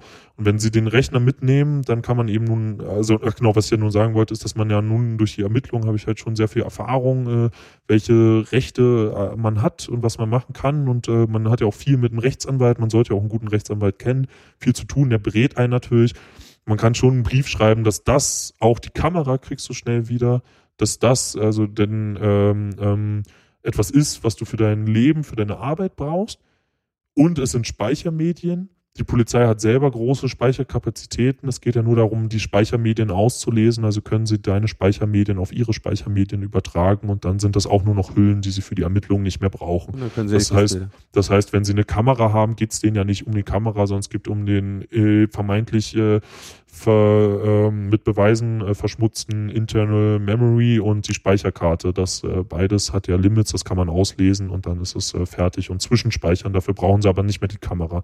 Verschlüsselst du deine Daten? Natürlich, ausschließlich. Also da, äh, aber das ist äh, da auch manchmal, manchmal auch ein Trugschluss. Du kannst ein Stück weit seine Sachen verschließen. Ich habe aber auch das Problem gehabt, das muss ich ganz ehrlich sagen, dass an anderer Stelle Sachen gefunden wurden, wo äh, der Löschvorgang nicht oft genug war und dann äh, unter Halblaborbedingungen Sachen wiederhergestellt wurden. Ähm, es gibt auch andere Sachen, also ich will ja gar nicht zu weit greifen, aber jeder sollte sich zum Beispiel Gedanken darüber machen, wenn er seine Speichermedien, die er benutzt, wenn er bestimmte Sachen zum Beispiel auch im Internet einfach aufruft, werden sie ja zwischengespeichert auf deinem Rechner, einfach um deine äh, Kapazität äh, im, im, äh, äh, auf dem Rechner dann, also so wie bei, weiß ich nicht, äh, der Seite XY jeder Grafikbanner gespeichert wird, damit beim nächsten Aufrufen dieser Seite äh, der Grafikbanner schneller geladen wird. Ähm, so werden auch andere Sachen geöffnet. Das muss nicht zwangsweise du sein, aber wenn zum Beispiel deine Kumpels alle deine E-Mail, also ihre E-Mail-Daten ähm, äh, aufrufen, dann kann das schon sein, dass auf deinem Rechner all deren E-Mail-Fotos, die sie auch nur, wenn es auch nur angeguckt ist, ohne sie downzuladen, mhm. dass die auf deinem Rechner zwischengespeichert sind. Und das kann böses Erwachen äh, nach sich ziehen. Da habe ich auf jeden Fall Erfahrungen gesammelt. So und ähm, das ist äh, das ist auf dem Rechner nun gerade, das ist das große Ding. Also, dass alles wirklich zwischengespeichert wird und da auch verbleibt. Also, das ist ja nicht weg. Und wenn jetzt jemand, äh, ist natürlich eklig, wenn die Polizei den Rechner mitnimmt und äh, Kumpel XY hat äh, seinen E-Mail-Account aufgerufen und da steht ja nicht der E-Mail-Account von äh, Kumpel XY, sondern dann steht dann einfach Temporary Saved Files und dann hast du äh, eine Liste von äh, zigtausend U-Bahn-Zügen, die da vielleicht, äh, die er dir gezeigt hat, weil er jetzt weiß nicht aus äh, Oberammergau bei dir zu Besuch ist oder so. Das muss ja nicht zwangsweise du gewesen sein. So, es kann sehr eklig sein, definitiv. Das heißt, äh, ein großer Teil der Ermittlungsarbeit oder vor allem der Ermittlungsarbeit, die irgendwie gegen dich angestrengt wird, ist echt im Bereich der IT. Und im Bereich von abgehörten Telefonen, ähm, äh, Sachen, ähm, die wissen ja auch über alle Gruppierungen Bescheid, da brauchen sie sich ja nichts vormachen. Die wissen ja von jedem Sprüher und die haben tatsächlich einfach aus einem, ja, ne, wie nennt man das dann, so Profiling oder was, sie schauen dann schon, wer mit wem und welche Szenebewegung gibt es. gibt ja auch immer, du malst ja nicht zwangsläufig, gibt es auch, aber es ist auch nicht zwangsläufig so, dass du immer mit den gleichen Leuten dein Leben lang malst. Du gibt ja auch Leute, die du kennenlernst, die du interessant findest, deren Style du vielleicht auch interessant findest, dann machst du mit denen was und so. Also da, die Szene ist ja dann da in, auch in Bewegung und vielleicht haben die bei dem einen schon eine viel über äh, umfangreichere Überwachungsmaßnahme und können dich dadurch auch anficken. So, also da kann schon einiges passieren und ich muss sagen, dass so wie ich zwar nicht erwischt wurde beim Malen, ich muss auch sagen, dass ich international auch in allen Extremsituationen noch nie direkt beim Malen erwischt wurde ähm, ähm, kann das in einer anderen Weise auch äh, mal schnell passieren, dass äh, gegen dich die Ermittlungen hinreichend sind. Und dann hängt es auch immer noch vom Richter ab. Der Richter schaut sich ja die Sachen an. Wenn du keinen guten Rechtsanwalt hast, der sich, äh, also, oder wenn du dir auch keinen guten Rechtsanwalt leisten kannst, ist ja auch nochmal so eine Sache, dann äh, kann das, äh, hängt das ja einfach ab vom Ermessen des Richters. Und wenn der Richter sagt und du nicht genug Verfahrensfehler zum Beispiel aufdecken kannst und so, dann äh, hängt es immer ab von dem Richter. Und ich wurde beim, An also ich war in der Nähe einer Aktion, das war damals, das war ein paar Jahre nach dem Jugendknast. Es war auf jeden Fall auch ein einschneidendes Erlebnis. Da war ich in der Nähe einer Geschichte, die passiert ist. Ich habe sie nicht selber gemacht und äh, im Laufe dieser ganzen Sache wurde einem äh, Polizisten mit der Sprühdose ins Gesicht gesprüht. Dieser Sprüher hat ähm, äh, ist davongekommen, weil er nun den Polizisten da so verletzt hatte, dass er nichts äh, sehen konnte. Äh, ich wurde aber im Laufe dieser ganzen Folgesuche aufgegriffen Und schlussendlich wurden drei Jahre gegen mich ermittelt und so viel hin und her. Ich musste DNA abgeben. Es wurde total viel ermittelt. Die Polizei war bei mir zu Hause, hat gesagt, also wir wissen, äh, dass du es nicht warst, aber wir kriegen dich am Ende dran, wenn du nicht sagst, wer es war. So, wir werden so viel Staub aufwedeln in der Szene. So, und schlussendlich war die Beweislage mehr als löchrig. Ähm, aber der Richter hat sich dafür entschieden und hat gesagt, also du warst das. Ähm, das ist äh, irgendwie ist das alles. Äh, der Polizist, äh, der hat so eine Zeugenaussage gegen mich ja sozusagen gemacht. Der hat gesagt, ich war's. Andere Polizisten haben auch gesagt, der war's und dann stand meine Aussage gegen deren Aussage. Und, und da äh, ging es nicht um das Sprühen, sondern um die Körperverletzung. Um die schwere Körperverletzung gegen den Polizisten. Und schlussendlich wurde ich dafür dann äh, verurteilt, so, weil der Richter das so gesehen hat. Ich hätte auch nochmal zweite Verfahren angehen können, aber wenn einfach 20 Polizisten sagen, der war's, dann ist schon nicht so einfach zu sagen, äh, dass man den Richter davon zu überzeugen. Der wird sich dann schon von der Glaubwürdigkeit der Polizisten, die ja auch gar keinen Grund haben, in der Situation zu lügen, also zumindest keinen offensichtlichen. Und das wirklich Bittere war, der Richter hat es dann so entschieden, ich konnte es dann auch nicht ändern. Und am Ende kam der Polizist zu mir, dann sozusagen off the record, äh, nach dem Verfahren, hat mir die Hand geschüttelt und meinte, ja, es tut mir echt leid, wir wissen schon, dass du es nicht warst, aber irgendjemand muss dafür hinhalten. Und wenn du deine Freunde schützt, dann kriegst du den Arsch voll. Und äh, das äh, steigert dann natürlich mein Unrechtsempfinden äh, gegenüber der Polizei. So und diese Sachen. Was hast du dafür bekommen? Ja, ähm, im Endeffekt äh, habe ich ähm, eine äh, Geldstrafe im Tausenderbereich bezahlt an den Polizisten. Aber die Sache wurde ja drei Jahre verzögert, also eine rechtsstaatliche Verfahrensverzögerung. Das äh, Verfahren hätte man beschleunigen können. Da habe ich äh, psychologische Schäden in den drei Jahren geltend gemacht, die ja tatsächlich, also ich meine, es klingt jetzt erstmal so, am Anfang habe ich gedacht, genau, ja, voll geil, so machen wir das. Und äh, voll cool, da können wir irgendwie noch was draus ziehen, das äh, mindert äh, die, die Strafe, die gegen mich äh, äh, gemacht wird. Und ich habe es sozusagen nur als Mittel gesehen. Wenn ich es jetzt nochmal betrachte, waren die drei Jahre schon scheiße. Also weil äh, ich habe jetzt auch noch laufende Verfahren. Ich habe eigentlich seit sechs Jahren keinen Moment gehabt, wo kein Verfahren oder keine Ermittlungen gegen mich laufen. Und das ist schon ein Druck, der sich in deinem Leben auswirkt. Also der Druck ist auf jeden Fall da. Und deshalb war es in der Hinsicht sogar, finde ich, ein legitimes Mittel. Kann der Polizist wieder sehen? Ja, der konnte schon danach wieder sehen. Also okay, war, ich weiß ja nicht, was ja, da ja. Ist, drin ist in den Dosen. Nee. Okay, also der Mann hat sein Augenlicht nicht verloren, aber hatte eine unangenehme Zeit mit Farbe im Auge und Für vielleicht eine halbe Stunde, ja. Okay, und der hat dann offensichtlich nicht nur eine Falschaussage gemacht, sondern sich nachher off the record auch dazu bekannt. Ja. Und du bist aber jetzt ein äh, verurteilter Gewaltstraftäter. Auch ja. aber ähm, auch nein, weil ähm, gegen die Zahlung und aufgrund der Strafminderung durch Rechtsstaat, äh, rechtsstaatwidrige Verfahrensverzögerung plus verschiedenster Verfahrensfehler und dieser ganzen Grauzone wurde das Urteil ausgesetzt gegen die Zahlungen. Also das Urteil, aber es steht trotzdem in der, im, in der Akte. Und das war alles noch Jugendstrafrecht und äh, steht als solche, ich bin älter als 24, mit 24 wird dein Jugendstrafrecht, äh, deine Akte komplett gelöscht und du bist komplett sauber. BTM habe ich nie gehabt. Ich habe immer nur einschlägig äh, Sachbeschädigung, Körperverletzung auch nie gehabt. Und äh, das war der einzige Move. Jetzt bin ich älter geworden. Es gab verschiedene andere Ermittlungen, die erfolgreich waren, leider. Ähm, und sie sind sich ziemlich sicher, dass sie aufgrund eines Ausschlussverfahrens, sie haben Fotos bei jemand anderem gefunden, auf eine sehr, sehr traurige Weise, die ich überhaupt nicht kontrollieren konnte, aber so ist das manchmal im Leben. Die haben da wir sehr viel, äh, man entwickelt, so wie man zum Beispiel diesen Bahner-Fetischismus entwickelt, entwickelt man natürlich auch ein Gespür oder einen Willen, Fotos zu machen. Man fängt an, sich für Fotografie zu interessieren.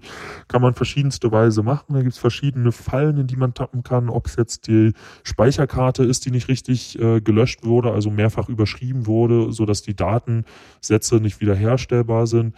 Ähm, so gibt's ja auch äh, andere Weisen, Fotos zu machen. Wir machen eigentlich hauptsächlich Analogfotos. Ich mag die Ästhetik sehr. ist jetzt auch kein großes Geheimnis. Natürlich ähm, lässt man die irgendwo entwickeln und klaut sie möglichst, äh, damit man äh, nun nicht mit dem Namen, man kann ja falschen Namen angeben, klauen, äh, weil man dann nichts bezahlt. Das mache ich schon seit vielen, vielen Jahren. Klaue ich meine Fotos, bestimmt auch seit den zehn Jahren, seitdem ich sprühe, äh, klaue ich meine Fotos. Ähm, das kann ich alles für mich so einschätzen, dass ich das Risiko nicht minimieren kann. Andere Leute können das vielleicht weniger. Und ich hatte jetzt die traurige äh, Sache, dass äh, jemand, der ein bisschen länger hier gelebt hat, der nicht hier aus dieser Stadt war, am Ende all seine Fotos auf einmal abgegeben hat. Es passiert sehr selten, dass jemand 20 oder 40 Filmrollen auf einmal abgibt. Da guckt natürlich auch das Team drauf, weil eigentlich läuft das über eine Maschine und wird nur eingetütet. Aber da hat jemand geguckt, was geht hier ab? Also so viele mhm. Filmrollen, haben natürlich alles gesehen. Viele Fotos dabei aus dem Privatleben, wo ich dann natürlich auch mit Gesicht drauf bin. Viele Fotos dann ähm, von Aktionen auch alles gemischt, bunt gemischt. Verlinkung war natürlich klar. GIP hat dann da gewartet, die haben so ein Spiel gespielt, haben gesagt, ah ja, Sie müssen hier noch was unterschreiben, der Auftrag war so groß und so, warten Sie mal bitte, wir holen das jetzt alles aus dem Lager, wir müssen das noch zuordnen und so und äh, das dauert vielleicht so fünf bis zehn Minuten. Und genau so lange, diese, wie die Polizei braucht, um zu kommen. Genau, und dann haben sie ihn halt eben festgenommen und ähm, konnten im Endeffekt gar nicht so viel tun, so, weil er ja nicht äh, von hier ist und so. Aber für mich war das äh, Tag X eines äh, der eines Beginns eines Konvoluts von Verfahren, über die ich äh, tatsächlich, wenn ich ganz ehrlich bin, total die Übersicht verloren habe, die sich auf jeden Fall auf 80, 90 offene Verfahren gegen mich. Das ist auch, das 80, ist 90. Ja, das klingt jetzt total viel und als wäre das jetzt so der, der absolut schlimme Bereich, aber also da sind dann zum Beispiel 40 Mal Hausfriedensbruch dabei, weil sie halt irgendwie, also irgendwelche Kameraaufnahmen haben, äh, wo ich vielleicht irgendwie in einen Tunnel gegangen bin oder irgendwie so. Und normalerweise äh, werden die nicht ausgewertet, aber äh, durch bestimmte Beweise konnten sie das dann und dann sind die, ist die, ist, also kriegt man dann halt so 30, 40 Mal Hausfriedensbruch, dann ähm, geht's ja sehr schnell in die Höhe. Also weißt du, du machst ja so viele Sachen auch, und ähm, sie sind sich ziemlich sicher, dass sie meinen alten Namen nachweisen können. Dummerweise wird er zu, von zwei Menschen in Berlin benutzt. Also es gibt tatsächlich noch einen Jüngeren, der meinen Namen auch verwendet. Und für allen Scheiß, den er macht, äh, kriege ich jetzt auch Briefe. Und das ist echt die Hölle. Also der ist so eher im Bereich, ich tag jetzt hier alle U-Bahn an, yo, und mach vielleicht noch ein bisschen Brandstiftung und äh, das kommt dann bei mir auch auf den Tisch, weil sie meinen, dass ich das auch bin. Und das ist echt total traurig. Also äh, ich bin dann schon oft bei den Leuten gewesen, und musste denen dann erklären, dass ich kein Brandstifter bin zum Beispiel, weil der Typ äh, irgendwie so eine Kokelphase hatte und so tatsächlich und dann aber auch immer noch Text dazu gemacht hat und sie denken tatsächlich, dass ich das bin. Das, denken äh, die das wirklich oder machen ja. die das, um dich irgendwie auszuräuchern? Nee, ich denke beides. Es dürfte denen irgendwie eigentlich klar. Ich weiß, ich kann es nicht richtig einschätzen, weil also ich meine, sie müssten eigentlich schon so wie ich das einschätzen kann, was das für ein Typ ist, allein an der Art, wie er seine Tags macht und anbringt. Ich mache gar keine Tags, aber vielleicht denken sie, ist das mein mein mein geheimes Tech-Identität-Ding, was ich versuche vor denen zu verschleiern, was es gar nicht gibt, aber das ist schon sehr traurig. Und äh, das kriege ich eben auch alles. Und dann geht's sehr schnell, wenn sie deinen Namen nachweisen, dass sie natürlich, sie haben ja alle Fotos, sie haben ja eine Liste an Fotos und einen Namen, ähm, dann wollen sie natürlich alles möglichst äh, nachweisen. Und so geht's dann ab. Und dann hat man sehr schnell die Übersicht verloren. Ich habe jetzt bestimmt schon 5000 Euro bezahlt und dann kriegt man auch schnell Strafbefehle und das ist so ein bisschen problematisch. Da bin ich jetzt in einer Situation, äh, in einem Punkt angekommen, wo ich äh, lernen muss oder gerade neue Wege für mich finden muss, damit umzugehen, weil wenn jetzt der Strafbefehl für 2009 kommt und sie schreiben, also du warst 2009 der Typ, der da war, wir haben vielleicht Beweise oder so und bezahlen wir jetzt 3000 Euro, dann was weiß ich denn, was ich 2009 an dem Tag gemacht habe? Kann ich gar nicht mehr, weiß ich nicht wirklich, ob ich jetzt sagen kann, lohnt sich jetzt den Strafbefehl anzuzweifeln und vor Gericht zu ziehen? Vielleicht haben sie auch so viele Beweise, äh, dass äh, ich mir dann selber ins Fleisch schneide und muss nämlich noch das Verfahren bezahlen, kriege die gleiche Strafe und muss noch meinen Rechtsanwalt bezahlen. Also es ist, äh, weiß man da nicht, ob es, also es ist sehr schwierig gerade. Und, äh, Wie viele von denen hast du da jetzt äh, so auf dich zukommen? Also sind das dann auch 80, ach, 90? Ich habe keine nee. Ahnung, Übersicht verloren. Also ich habe jetzt gerade äh, vor kurzer Zeit drei Strafbefehle wurden zusammengefasst, drei andere Strafbefehle hatte ich. Das Ganze beläuft sich so auf 7000 Euro, die ich jetzt gerade bezahlen muss. Und ich muss ganz ehrlich sagen, dass ich das jetzt gerade nicht überblicken kann. Ich habe es auch geschrieben, aber so wie die Mühlen von der Justiz sind, so kriegt man noch keine Antwort. Also ich habe dann halt irgendwie diesen lächerlichen Versuch gemacht zu schreiben, meine Situation, dass ich äh, gerade die Übersicht verloren habe, ob sie das alles ein bisschen zusammenfassen können und mir auflisten können, damit ich weiß, was ich in Raten wie abbezahlen muss. Ich bin da ja auch, ich bezahle das alles selber, ich mache das alles auch und ich äh, will mich da meiner Strafe nicht entziehen. Ich ähm, habe immer für meinen Scheiß selber gerade gestanden, auch nicht meine Eltern dafür belangt, sondern das alles selber bezahlt. So. Hm. Was dann halt eben auch heißt, dass ich viel arbeite, wenig davon sehe, obwohl ich eigentlich ein relativ hohes Einkommen habe. Ähm, und äh, eine Auflistung habe ich bis heute nicht bekommen, ist natürlich schwer, weil und jetzt äh, habe ich einen Buchhalter tatsächlich. Kein Scheiß. Du hast einen Buchhalter für deine Strafbefehle. Ja weil ich einfach keine Übersicht habe, keine Ahnung. Du, die heißen dann Verfahren LG 567 und wenn du 80 davon hast, also ich bin nicht so der Buchhalter-Typ. Ich war immer der Typ, weißt du, vor Gericht fragen mich die dann immer so, wann haben sie denn die Schule beendet? Ich weiß es nicht. Wann haben sie denn ihr Studium gemacht? Ich weiß es nicht. Äh, wann haben sie diese oder jene Zahl? Ich kann es dir nicht sagen. Und dann sitzen die am Ende da und dann äh, habe ich äh, schon so oft den gleiche, die gleiche Situation hier gehabt. Die haben gesagt, das müssen sie doch wissen.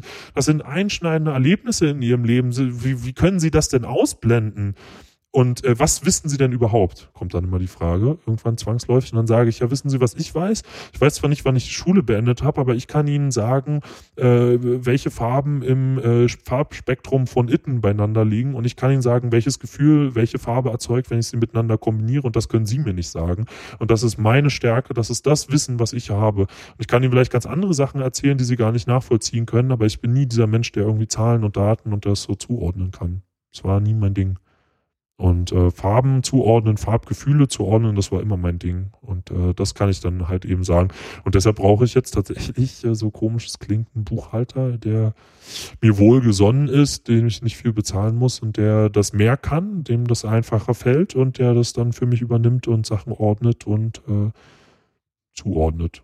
Das macht ja nicht zwangsläufig dein Rechtsanwalt. Also der Rechtsanwalt vertritt dich in in den Straffällen, der kann dir deine Möglichkeiten sagen, aber wenn du schon verurteilt wurdest, musst du ja bezahlen und dann geht es eigentlich um Buchhaltung und äh, das macht jetzt jemand anders. Wie oft standest du schon vor Gericht? Puh, keine Ahnung. Keine Ahnung, mehr als 20 Mal. Auf jeden Fall. Da gibt es ja auch Fälle, wo man nach Hause geht und äh, das eingestellt wird oder so. Ne? Also es, Versuche, klägliche Versuche, irgendwelche Sachen da.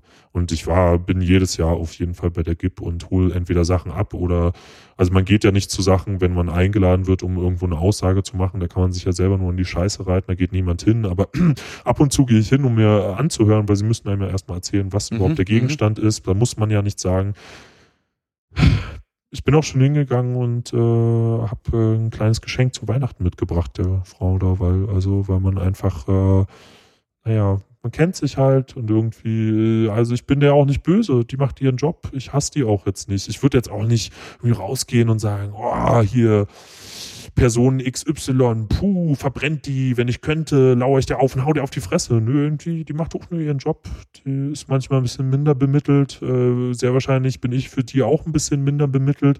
Die war jetzt bei den jüngsten Hausdurchsuchungen auch selber immer dabei, hat es also zur Chefsache gemacht, mhm. weil ich äh, schon meine Rechte geltend mache. Das heißt, äh, bei anderen Hausdurchsuchungen, ich mache viel Kunst, das äh, habe ich ja gesagt. Es gibt auch diese andere Identität von mir, die, der mhm. Künstler. Das hat auch mit Graffiti natürlich auch bedingt zu tun.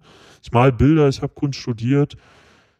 Das wüssten jetzt manche Leute, die Hausdurchsuchung machen, nicht und die haben Sachen von mir kaputt gemacht. Bilder, die mir wichtig waren, die gar keine ähm, Bewertung in, äh, in, in, der, in der Ermittlung hatten. Und da habe ich meine Rechte geltend gemacht. Da habe ich richtig Alarm gemacht. Bis zum höchsten Chef von der GIP, dass die Sachen kaputt gemacht haben, dass da Knicke Falze sind, dass das Auftragsarbeiten waren, die viel Geld äh, gekostet haben. Wer das nachweist, natürlich war es am Ende von der Polizei gut abgesichert. Die kennen sich an solcher Scheiße auch aus. Die können natürlich auch einfach sagen, das ist nicht mehr zuordnbar, wenn 20 Leute eine Hausdurchsuchung machen, wer jetzt die Arbeit in der Hand hatte. Aber ich habe natürlich versucht, äh, geldstrafend geltend zu machen und so und habe da viel Welle gemacht, sodass jetzt dazu führt, dass die Chefin selber immer dabei ist. Und dass sie wenigstens vernünftig in deiner Wohnung agieren. Ja, das finde ich auch angenehm. Das ist auch sauber und also das ist am Anfang nicht sauber und professionell gewesen. Das, da habe ich mich dann eben beschwert. Jetzt war das schon sehr sauber und sehr professionell. Also es war ähm, Aber es ist natürlich schon nicht so schön, wenn man, die ganze Wohnung wird ja komplett aufgerissen, mehr oder weniger alles einfach nur hingeschmissen. Die räumen ja nicht Die alles schmeißen wieder. alles in die Mitte des Raumes oder ja, wie so ungefähr, ja, genau. ja, aber das ist sehr sauber abgelaufen, das ist auch sehr fair. Ich habe einfach mit der geredet. Da braucht man sich ja auch, also man kann sehr oft mit den Leuten ja auch reden, weil die wissen eh alles und die wissen auch, dass man selber weiß, was man macht, logischerweise. Und äh, die wissen auch selber, dass man äh, gut weiß, gut Bescheid weiß, was man sagen kann und was nicht. Das ist so ein kleines, so ein Abtasten. Man kann sozusagen sehr offen reden, ohne etwas zu sagen und die können sehr offen reden, ohne etwas zu sagen. Also es war dann sehr offen, das Gespräch mit denen. Es war fast schon interessant. Also ich mag die auch auf eine gewisse Weise. Es ist halt einfach, mit der bin ich auch verbunden. Ich meine, ich bin jetzt seit zehn Jahren mit der verbunden, die kennt mich, ich kenne die. Und die Ist lässt sein manchmal nicht so schlau. und, und hat Die ist manchmal nicht so schlau. Ich halte die, ähm, also ohne, wenn sie jetzt zuhören, nehmen sie es nicht zu persönlich. Aber die Person, die da gegen mich ermittelt, die, naja, die äh, steht dann schon da und äh, guckt sich manchmal Kunstarbeiten von mir an und dann sagt sie so dumme Sachen wie, aber Sie haben doch Talent, bringen Sie das doch richtig an, was auch schon so ein generischer Satz ist, wo ich äh, gar nicht weiß, wie viel Kotzen äh, in mir hochkommt. Äh, ähm, und dann hat sie sich so eine Kunstarbeit von mir angeguckt, wo äh, ein Satz drunter stand, der die Arbeit erklärt. War so ein bisschen ironisch und so, weil es ging darum, dass äh, die Arbeit hat sehr lange gedauert, sie zu machen. Und dann äh, stand da drunter, äh, äh, wie lerne ich Geduld oder irgendwie sowas so in der Richtung so. Und äh, dann hat sie so ein bisschen gelacht und dann hat sie den Witz, der da sozusagen in dieser Arbeit drin stand, so ganz laut erklärt. Wie jemand, der einen Witz macht und ihn selber erklärt. So richtig dumm einfach nur. Und, und so, haha, weil das hat ja bestimmt sehr wahrscheinlich sehr lange gedauert, das zu, da, äh, zu machen. Aber wenn sie dann das da schreiben, dann, oh Mann, dann ist das ja total. Oh, und ich habe nur gedacht, oh Gott, oh Gott. Also wenn das, die, äh, Frau die- setzt sich mit deiner Kunst auseinander. Sie hat sogar de deinen Witz verstanden und erklärt. Ja, oh Gott, ja. Aber auf ganz dumme Weise, also echt äh, die Hölle. Naja, aber das kann, kann sie auch nichts dafür, dass sie auch nur so rausgerutscht, sehr wahrscheinlich. Und ich ähm, kann ihr das ja auch nicht übel nehmen. Ich, also wie gesagt, auf eine gewisse Weise mag ich die sogar. Sie muss ja auch unter mir leiden, wenn ich da hinkomme und äh, krakele, für das hier all meine Arbeiten. Und dann habe ich halt, sie haben bei mir einer der ersten Aussuchungen, wenn ich noch studieren habe, haben die locker 60 bis 80 Arbeiten mitgenommen. Richtig viel. Und das alles ausgewertet. Und die Hälfte war zerknickt. Und dann habe ich gesagt, wer ist hier der Chef? Ich möchte, dass wir jetzt äh, jede Arbeit einzeln fotografieren und aufnehmen und jeden Schaden möchte ich von Ihnen in der Liste ver und dann möchte ich wissen, wer die Arbeit angefasst hat und dann werde ich rechtlich dagegen vorgehen. So, und dann äh, haben wir einfach einen äh, ganzen Abend da gesessen und Fotos gemacht von Sachen, die beschädigt wurden. Und ich als erzählt, weil ich habe mit mir mehr Dir davon ist schon klar, dass die gegen dich wegen Sachbeschädigung ermitteln, ne? Ja, ja. Ja, klar. Ja, gut, das ja. Naja, wenn die, äh, wenn die sagen, die Moral ist, du darfst etwas nicht kaputt machen, dann dürfen sie es auch selber nicht. Also ich meine, ne? Also das, äh, dann muss man, wenn das Recht ist, äh, nutze ich auch meine Rechte äh, gegen sie. Ich äh, nur legitim. Ja, also ich ähm, äh, deshalb, also ich finde, das ist so ein, es, alle beide Gruppen bewegen sich immer in Grauzonen und versuchen das auszuloten, was sie können. Und man äh, entwickelt ja eine Professionalität darin. Vielleicht kann ich da noch eine andere Anekdote erzählen. Ist ja auch so streitbar, was die GIP so macht. Also wenn die merken, dass du zum Beispiel im U-Bahn-Schacht stehst und äh, sprühst, da haben sie ihre Wege, wie sie das erkennen können. Dann kommen sie nicht runter und nehmen dich direkt fest, sondern sie warten darauf, dass du fertig bist mit Sprühen und nehmen dich dann fest. Warum? Warum machen sie das? Genau, genau die richtige Frage. Weil du dann deinen Namen gesprüht hast, vielleicht noch einen Tag gemacht hast und sie dann nachweisen können, wenn sie dich dafür ficken, dass sie dann nachweisen können, oh, du hast auch all die 20 anderen äh, Bilder gemalt. Es geht halt eben darum, dass sie äh, nachweisen können, welchen Namen du malst. Vielleicht hast du ja auch noch einen Tag gemacht und das hast du vielleicht bei 200 anderen Zügen gemacht. Dann können sie die, das verlinken und können dich auch für die anderen 200 Züge vor Gericht ziehen. Das klingt jetzt erstmal ziemlich plausibel. Wenn man es jetzt aber ganz polemisch sagt, dann könnte man ja auch Die sagen, dulden, äh, also die, die schauen einer Straftat zu und äh, äh, deren ähm, Recht ist es ja nicht äh, dabei zuzuschauen, sondern deren Aufgabe ist es, Straftaten zu verhindern. Wenn man es jetzt ganz polemisch sagt, äh, könnte ich ja auch rausgehen und sagen, oh, ich zerschlag jetzt diesen Mercedes so und ähm, dann äh, müssten die, würden die mich auch davon abhalten, dass ich noch mehr Schaden an diesem Mercedes mache. Aber das machen sie da nicht. Und das ist äh, eine rechtliche Grauzone. Also das ist ja eigentlich nicht erlaubt. Ähm, nur damit deren Ermittlungen äh, vorangehen, weißt du? Also das ist irgendwie, die können ja, die müssen dich ja abhalten davon, diese Straftat zu tun. Das tun sie nicht. Und ähm, hinzu kommt noch, dass ähm, äh, also sie halten dich nicht nur nicht davon ab, sondern äh, es kann auch mal sein, dass sie dich äh, zwei Wochen observieren und immer mehr Straftaten tu, äh, machen lassen und äh, die dann alle gegen dich aufrechnen. Und das ist dann schon ein Level, wo ich äh, finde, da müssten sie. Und sie haben auch noch den, den Joker eh schon, dass wenn du in einen U-Bahn-Tunnel gehst mit Sprühdosen, dann ist das Ziel ja ganz klar. Und obwohl das auch eine, ähm, also äh, anfechtbar ist, ähm, das, noch mal, das muss ich gleich nochmal ein bisschen ausführlicher erklären. Also wenn du mit Dosen in einen U-Bahn-Tunnel gehst, dann begibst du dich ja wissentlich erstmal schon mal über diese Schranke, du darfst es nicht tun und du hast ja schon ein Ziel. Du gehst ja nicht mit Sprühdosen in einen U-Bahn-Tunnel, weil du da dein Fahrrad lackieren willst, sondern du gehst mit Sprühdosen in den U-Bahn-Tunnel, weil du ganz klar das Ziel hast, entweder den U-Bahn-Tunnel oder auch die U-Bahn anzusprühen, so. Vor Gericht ist es schon so, dass es einfach mittlerweile geltend ist, dass äh, dann versuchte Sachbeschädigung draus gemacht wird. Das heißt, Du kriegst die gleiche Strafe, als hättest du die Straftat getan. Und ähm, das ist, äh, da sind dann die Regressforderungen natürlich nicht die gleichen, weil du hast ja keinen Schaden verursacht, aber die, den Strafbefehl, der Strafbefehl ist der gleiche. Und das ist eigentlich auch krass, weil, finde ich, weil, ähm, also dass ich Haus, den Hausfriedensbruch begangen habe, okay, aber was ist, wenn ich äh, zum U-Bahn-Zug hingehe und denke plötzlich, ey, scheiße, Mann, was mache ich hier eigentlich? Das ist total bescheuert. Und dann kommt eine Einsicht und ich denke, Mensch, also irgendwie äh, will ich das gar nicht und dann gehe ich raus und ich mach's nicht. Das wird mir ja genommen, das Recht, dass ich mich dagegen entscheide und äh, sage, hey, sprühen? Nee. Also ich äh, muss jetzt was ändern in meinem Leben. Kann ja sein, dass genau in dem Moment passiert. Das, das Recht wird mir genommen darauf. Und wenn dann was aber bei 80 Strafverfahren dann irgendwann auch äh, nicht mehr erheblich wäre, dieser eine, oder? Ja, gut, 80 Strafverfahren sind ja, wie gesagt, Hausfriedensbruch ist ja eher eine mhm. Bagatelle. Also das äh, ist ja jetzt kein großes Ding. Wenn du 40 Mal Hausfriedensbruch hast, wird es zu einem großen Ding. Aber und man muss ja auch sagen, die Strafverfahren sind jetzt, man, man kriegt ja lauter Briefe für eröffnete mhm. Ermittlungsverfahren. Das sind ja nicht zwangsweise ähm, Strafverfahren, die auch wirklich vom Richter landen. Also eingestellte Verfahren bekomme ich genauso oft Briefe für eingestellte Verfahren wie für eröffnete Verfahren oder zumindest eröffnete Ermittlungsverfahren. Das ist ja noch eine Vorstufe. Das müssen, darüber müssen sie dich ja informieren. Und das ist eben genau das Ding. Also es ist äh, ja, also äh, das finde ich auch kritisch zu betrachten. Und so loten die ihre Grenzen aus, die ich, äh, die also wo sie dich, äh, wo sie äh, um ihre Statistik und um ihren Erfolg zu stärken, nutzen sie ihre rechtlichen Grenzen. Das macht man natürlich auch. Also man weiß, bis wohin man gehen kann. Und äh, so macht man das dann. Man verwendet verschiedene Namen, das gibt's einfach gar nicht mehr. Das, das war vielleicht mal ein Mythos und das ist vielleicht unter Jugendlichen, die noch nicht so viel erreicht haben, ist das so, dass man einen Namen hat, aber man reagiert da eben auch drauf, äh, dass man eben verschiedene Namen hat, dass man äh, verschiedene Vorsichtsmaßnahmen eben hat, wie Leute, die auf einen aufpassen. Die, die nutzen ihre Technik, äh, die denen zu Gebote steht, äh, hieß es mal in so einem Graffiti-Film, und man nutzt die eigene Technik, die man hat, nutzt man auch. Man wird ja auch schlauer und älter. So. Und das macht man dann eben.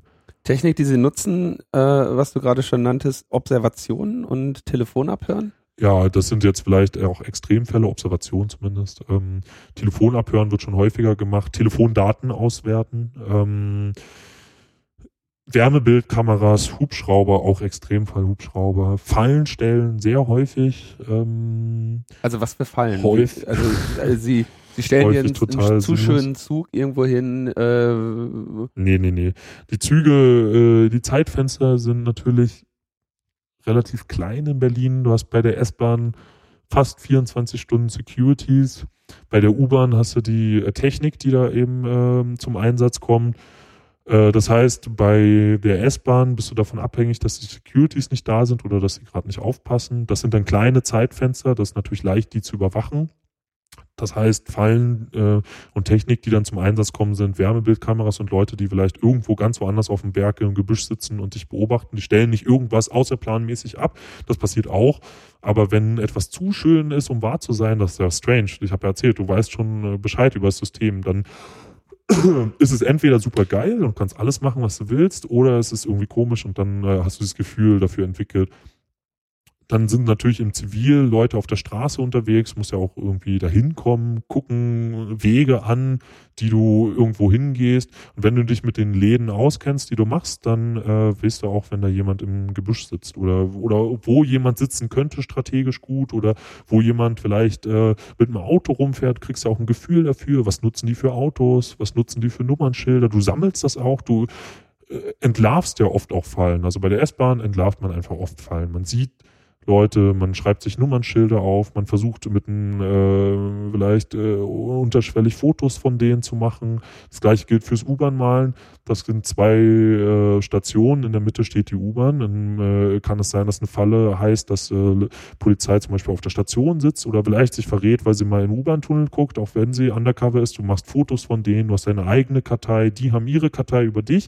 Genauso kannst du ja, wenn du motiviert bist, auch selber eine Kartei anfangen und äh, immer wenn du Polizisten siehst, sie fotografieren, sammeln das kann ja auch keiner nehmen und ähm, äh, Nummernschilder sammeln. Du kannst dich austauschen mit anderen Leuten, die das machen. Du kannst da schon, äh, wenn du wirklich motiviert bist und wirklich viel machen willst, kannst du auch selber auch äh, zurückschlagen. Und das kommt vor, dass du äh, Fallen erkennst, weiß ich nicht, zwei Wochen Definitiv, Vorbereitung. Natürlich, du hast ja auch ein Gefühl, wie ist der Betriebsablauf, wie verhalten sich normale Leute auf einer Station nach zehn Leuten, äh, nach zehn Jahren erkennst du schon irgendwie sowas. Es kann natürlich auch sein, dass du eine Falle tappst und dann äh, musst du rennen wie Sau. Es gibt ja verschiedene Situationen, in denen man malt. Das kann im Betrieb sein, es kann auch Nachbetrieb sein. Wenn du Nachbetrieb malst, dann ist er abgeschlossen, dann müssen sie irgendwie runterkommen. Das ist schon eine Chance, auch wegzukommen.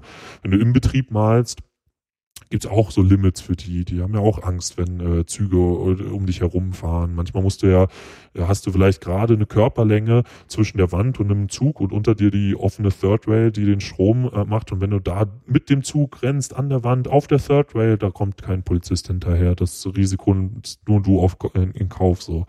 Und ähm, da gibt's so verschiedene Sachen halt, die man macht, Grenzen, die man überschreitet. Also ich äh, hatte, ich war auch schon in einer Falle, äh, durch die ich entkommen bin. Später wurden meine Freunde, die wurden leider alle erwischt. So, ich war der Einzige, der äh, genug Risiko in Kauf genommen hat, wegzukommen. Und der Polizist hat später im Verfahren laut meinen Freunden gesagt, also der andere meinte, na, warum haben sie den anderen nicht erwischt? Meinte der Richter dann so lapidar. Und der Typ meinte, also ich äh, bin halt immer im Zickzack über die stromführende Leitung gerannt. So, und der meinte, da renne ich doch nicht hinterher. Also wenn ich da falle, bin ich tot. So und ähm, auch so ein Mythos, was ja auch total lächerlich. Das stimmt auch einfach überhaupt nicht, weil Polizei, Polizei macht ja immer gerne auf.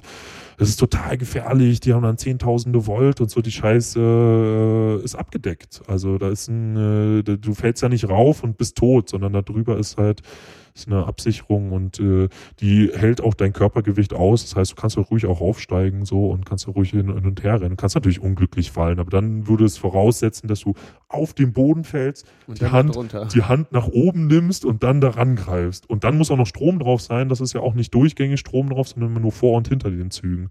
Das heißt, es ist ähm, also eigentlich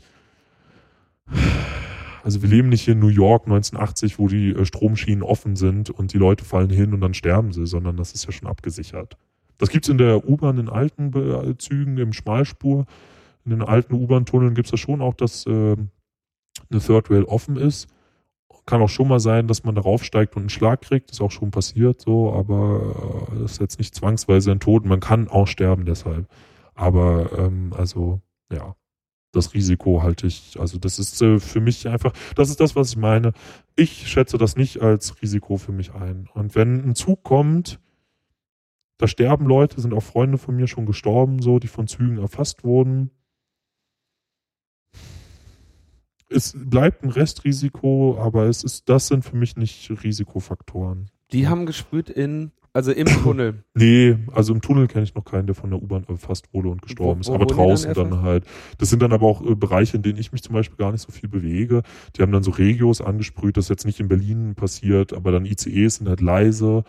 äh, schnell, die erfassen dann, dann schon, so weißt du, wenn du irgendwie draußen unterwegs bist und vielleicht malst du an der Anhöhe und dann kommt der ICE so hochgerast und du kannst ihn gar nicht schnell genug sehen, der Sog erfasst dich und du stirbst oder so. Sowas ist schon passiert, aber das sind Sachen, die ich dann zum Beispiel auch super gefährlich finde. Wie ich das ja meine, also für mich als, äh, um nicht erwischt zu werden, S-Bahn sprühen, kann sehr einfach sein, kann viel Spaß machen, kann super gefährlich sein. Denn wenn das Ding irgendwo im Wald steht, äh, außerhalb von Berlin, also jedes Gebüsch wirst du nicht abgeguckt haben, bevor du malst. Da kannst du dann dich nur dafür, und das äh, ist schon ein höheres Risiko, finde ich, äh, als andersrum. So.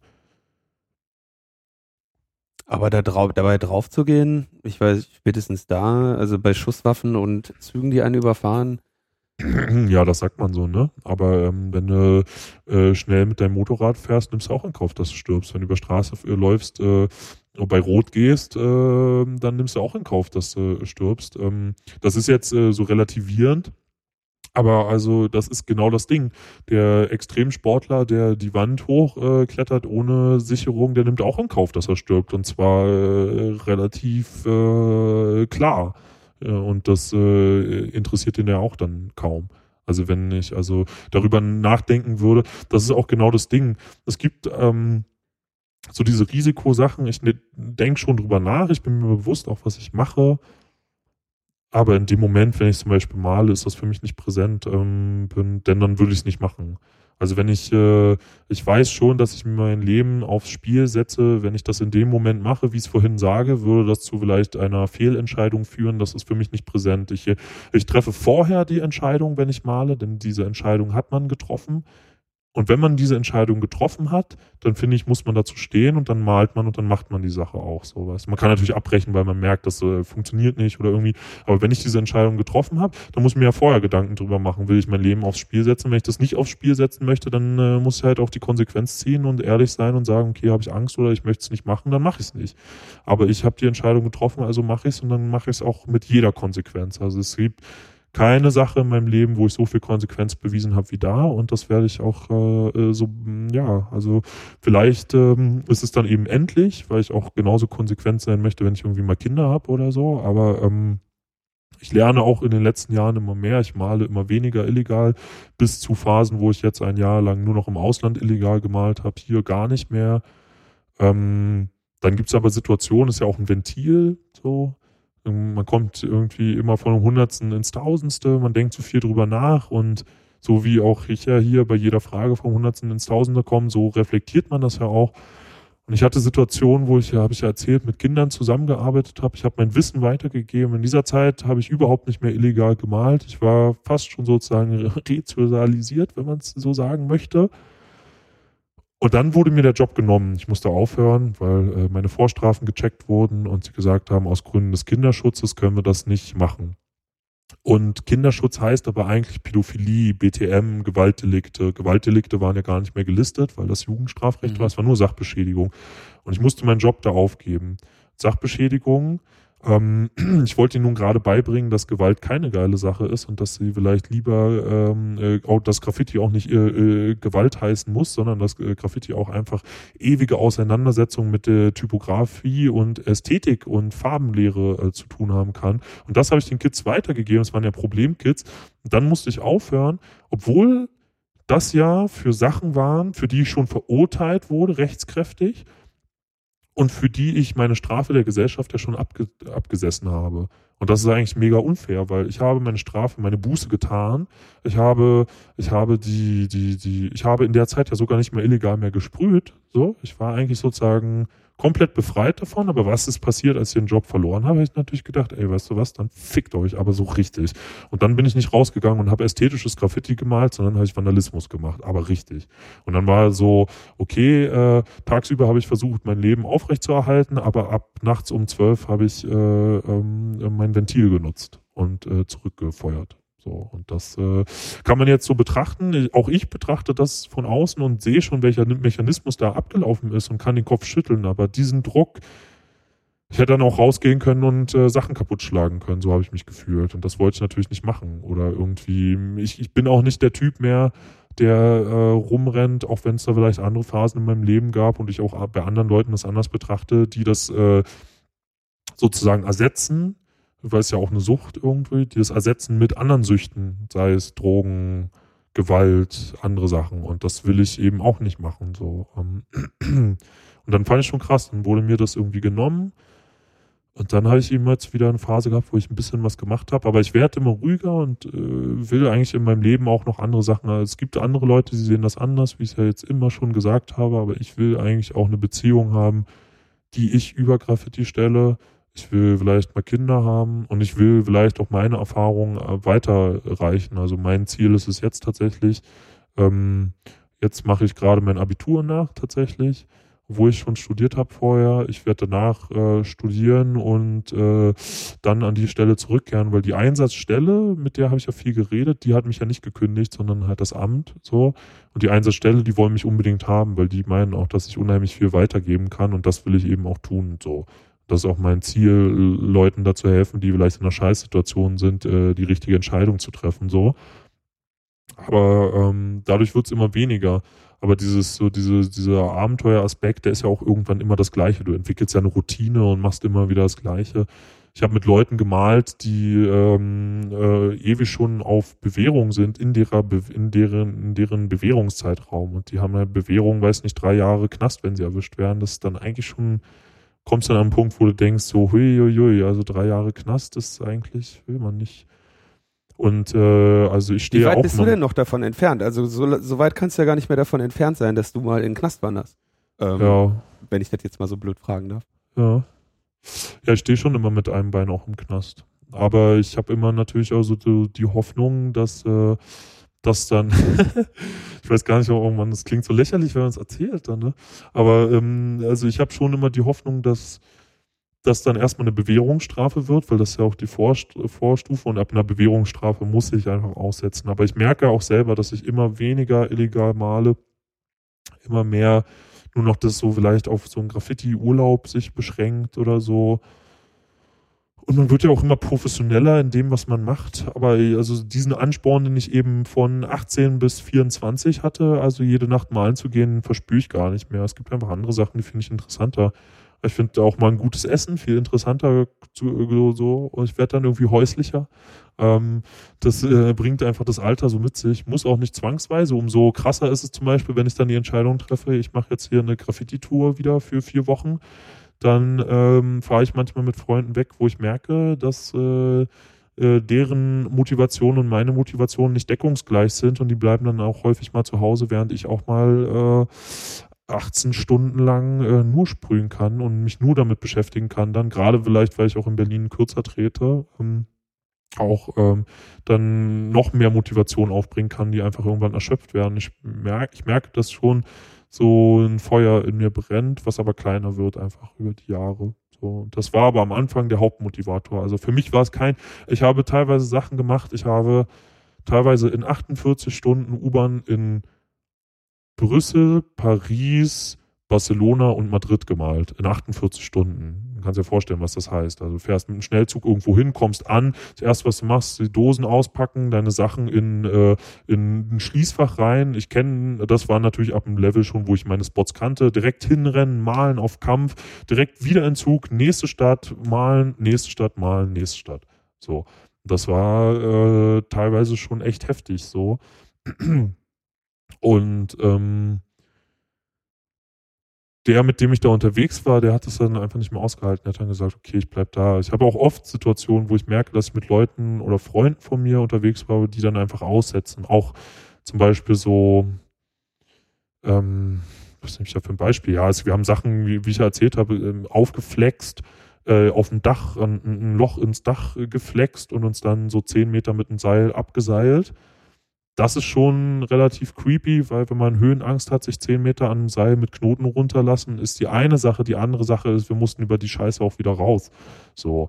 Und wenn du mit dem Security. Ja, wenn du aber da unten bist, kannst du dir das nicht mehr anders überlegen, oder? Nö, kannst du ja auch nicht. Ich musste einfach wie die, und ich war in Seilklettern immer die Null. Also ich habe es in der Schule nie richtig gut nach oben geschafft. So, und, ähm, aber, äh, erschwerend kommt hinzu, und da ist nämlich jetzt genau der wirkliche Knackpunkt, dass die ganze Zeit äh, zwei Securities in der Halle waren, in die wir uns äh, abgeseilt haben. Das heißt, Der dritte, der vielleicht am Seil ist und nicht mehr recht, rechtzeitig hochkommt, der muss sich dann damit auseinandersetzen, dass er den, sich den Securities entgegenstellen muss oder so. Und das war, das sind dann Situationen, wo Moment, andere aber Leute. Die, also die sind dann gekommen. Also nee, die, sind da, die haben es nicht mitbekommen, die haben es geschafft, so die zu haben es nicht mitbekommen, dass ihr ein Dach, Hallen ins sind- Dach geflext habt? Ja, Hallen sind groß, die haben Pausen, manchmal schlafen die, manchmal laufen die, die sind ja nicht immer direkt da und es gibt ja auch mehrere Hallen, wo die, die an manchen, manche Spots haben ja mehrere Hallen und dann sind die nicht immer da. Und wir haben tagsüber das äh, reingeflext, wir haben es natürlich so gemacht, im Betrieb, dann ist es laut, dann fahren die Achso, im U-Bahn. Betrieb flexen, ein paar Stunden warten und dann rein. Ja, Tage warten und dann rein. Halt, das, das ist das, was ich meine mit Vorbereiten. Man macht schon Sachen einfach äh, im Betrieb oder Sachen, die, wo man sich sicher sein kann, wenn die in vier Tagen nicht gemerkt haben, dass da ein Loch im Dach ist, dann haben die gar nicht bemerkt, was los ist. Dann kannst du auch sicher sein, dass unten nicht 20 Securities auf dich warten, sondern nur Dann die würde ich zwei. genau das Gegenteil erwarten. Wenn die, wenn die jetzt scheiß Loch auflassen, würde ich doch warten, dass da unten die ganze Zeit 20 stehen. Nee, aber die stehen noch nicht eine Woche lang da. Also die dann müssen sie es irgendwann zumachen. Die, also das Mhm. ist ja, sonst kriegen sie ja vermeintlich äh, irgendein Problem, weißt du? Und äh, das ist ja genau das Ding. Die müssen ja dann irgendwie äh, was dagegen machen. Und mh, mh, was, also dann passiert es eben häufig, dass sie dann, wenn sie sehen, dass was aufgeflext ist, es noch sicherer machen, noch mehr, damit du es eben nicht tu machen kannst, weißt du? Anders als sie gibt, die eben auf dich wartet, sind Securities eher schon so, dass sie ihren Scheiß auch absichern wollen. Kann ja eben auch sein. Ey, wer weiß, vielleicht will ich da auch eine Bombe hinbauen, weißt du? So, und dann äh, geht irgendwo äh, die Bombe hoch in der U-Bahn und dann äh, heißt es, äh, okay, das Dach war aufgeflext, warum war es nicht zugemacht? Also die Leute von den Mhm. Firmen selber sind schon meistens eher so, dass sie äh, das absichern wollen. Sind ja auch meistens nicht so helle oder was so Prävention angeht irgendwie. Naja, eher so die Haut draufs oder so. Also es gibt wenig äh, Systeme, wo die Leute wirklich richtig, richtig schlau sind. Also es gibt's auch, aber das ist äh, an einer Hand abzuzählen. Naja, und das, äh, da bei in dieser Aktion zum Beispiel, das, darauf wollte ich jetzt eigentlich hinaus, um mal wieder den Kreis zu schließen, äh, hat äh, der Freund, mit dem ich da unterwegs war, hat gesagt, okay, ich mach's nicht. Also, weil ich, keine Ahnung, ist mir einfach zu hart so. Und ähm, das ist auch nicht schlimm. Also der ist dann auch nicht die Pussy, wie man jetzt vielleicht annehmen möchte, sondern der hat, äh, wie ich gerade gesagt habe, die Entscheidung gefällt. Du kannst diese Entscheidung fällen, aber wenn du diese Entscheidung gefällt hast, dann sei dir auch verdammt nochmal sicher, was du machst. Und dann ist auch okay. Und dann Und seid ihr dann- zu zweit darunter. Ja, also ich bin mit jemand anderem dann runter. Er hat, mein Kollege, mit dem ich gereist bin, der hat es nicht gemacht. Der Kollege von da, mit dem bin ich dann runter. Und wir haben äh, gut, äh, gut malen können. Und das ist halt einfach so eine Sache. Da, da muss man eine Entscheidung treffen, die trifft man dann. Man hat seinen, seinen großen Katalog an, an, an Möglichkeiten, um Risiko zu minimieren. Restrisiko bleibt natürlich immer oder man scheißt voll aufs Risiko und geht mit dem Kopf durch die Wand, wie es eben in Spanien ist. Also Spanien hat ja diese Probleme mit der mit dem Terror, äh, also zum Beispiel im Norden ja mit der mit der äh, mit dem Basken äh, Separatisten und dadurch viel mehr Überwachung ähm, viel mehr Securities überall. Also eigentlich malst du immer mit Security und dann führt das einfach dazu, äh, dass 20 Leute dahin rennen und einfach vor den Securities malen. Wenn die Securities eingreifen, werden die alle mit Dosen beschmissen und mit allem, was einem zur Verfügung steht. Wenn man sich das anguckt in Videos, die es dafür gibt, so, dann ist das sehr unterhaltsam. Also äh, Wie, wie das heißt, die Security steht daneben und macht nichts. Also Ja, traut nichts, macht, traut sich nichts. Und ganz ehrlich, das Interessante ist, die Leute, die das machen, ähm, da kann ich dir nachher vielleicht dann auch mal äh, äh, Videos noch zeigen, auch von uns noch und so. Die Leute, die das machen, sind teilweise Frauen, das sind irgendwelche Studenten, das sind nicht die gewaltbereiten Hooligans, die aufgepumpt sind, sondern das sind die Kiffer, Lulatsche, die äh, sonst Counter-Strike spielen. Und äh, die aber in der Gruppe von 20 und vermummt, werden die natürlich nicht angefasst und damit spielt man auch, so weißt du. Und wenn aber 20 Leute Dosen auf einen schmeißen, dann, dann kann der Security auch nicht so viel machen. Und dann weiß man schon, die rufen jetzt direkt die Polizei, man hat dann fünf Minuten und dann äh, verringert sich einfach das Zeitfenster, man hat man halt fünf Minuten. Auch, man kann auch mit den neuen Dosen in fünf Minuten Zug äh, anlacken. Man kann natürlich aber auch in Berlin, äh, weiß nicht, eine halbe Stunde entspannt malen, dieses Ninja-Spiel eben und dann nicht dabei gesehen werden und äh, dann verringert, also dann verlagert sich auch so ein bisschen das Ziel. Also in fünf Minuten ist nicht das Ziel fett upstylen, yo, sondern in 20 Minuten ist Vandalismus das Ziel und Viel Fläche. äh, ja, viel Fläche wegmetern nennt sich das dann, äh, wenn man wenn man so will.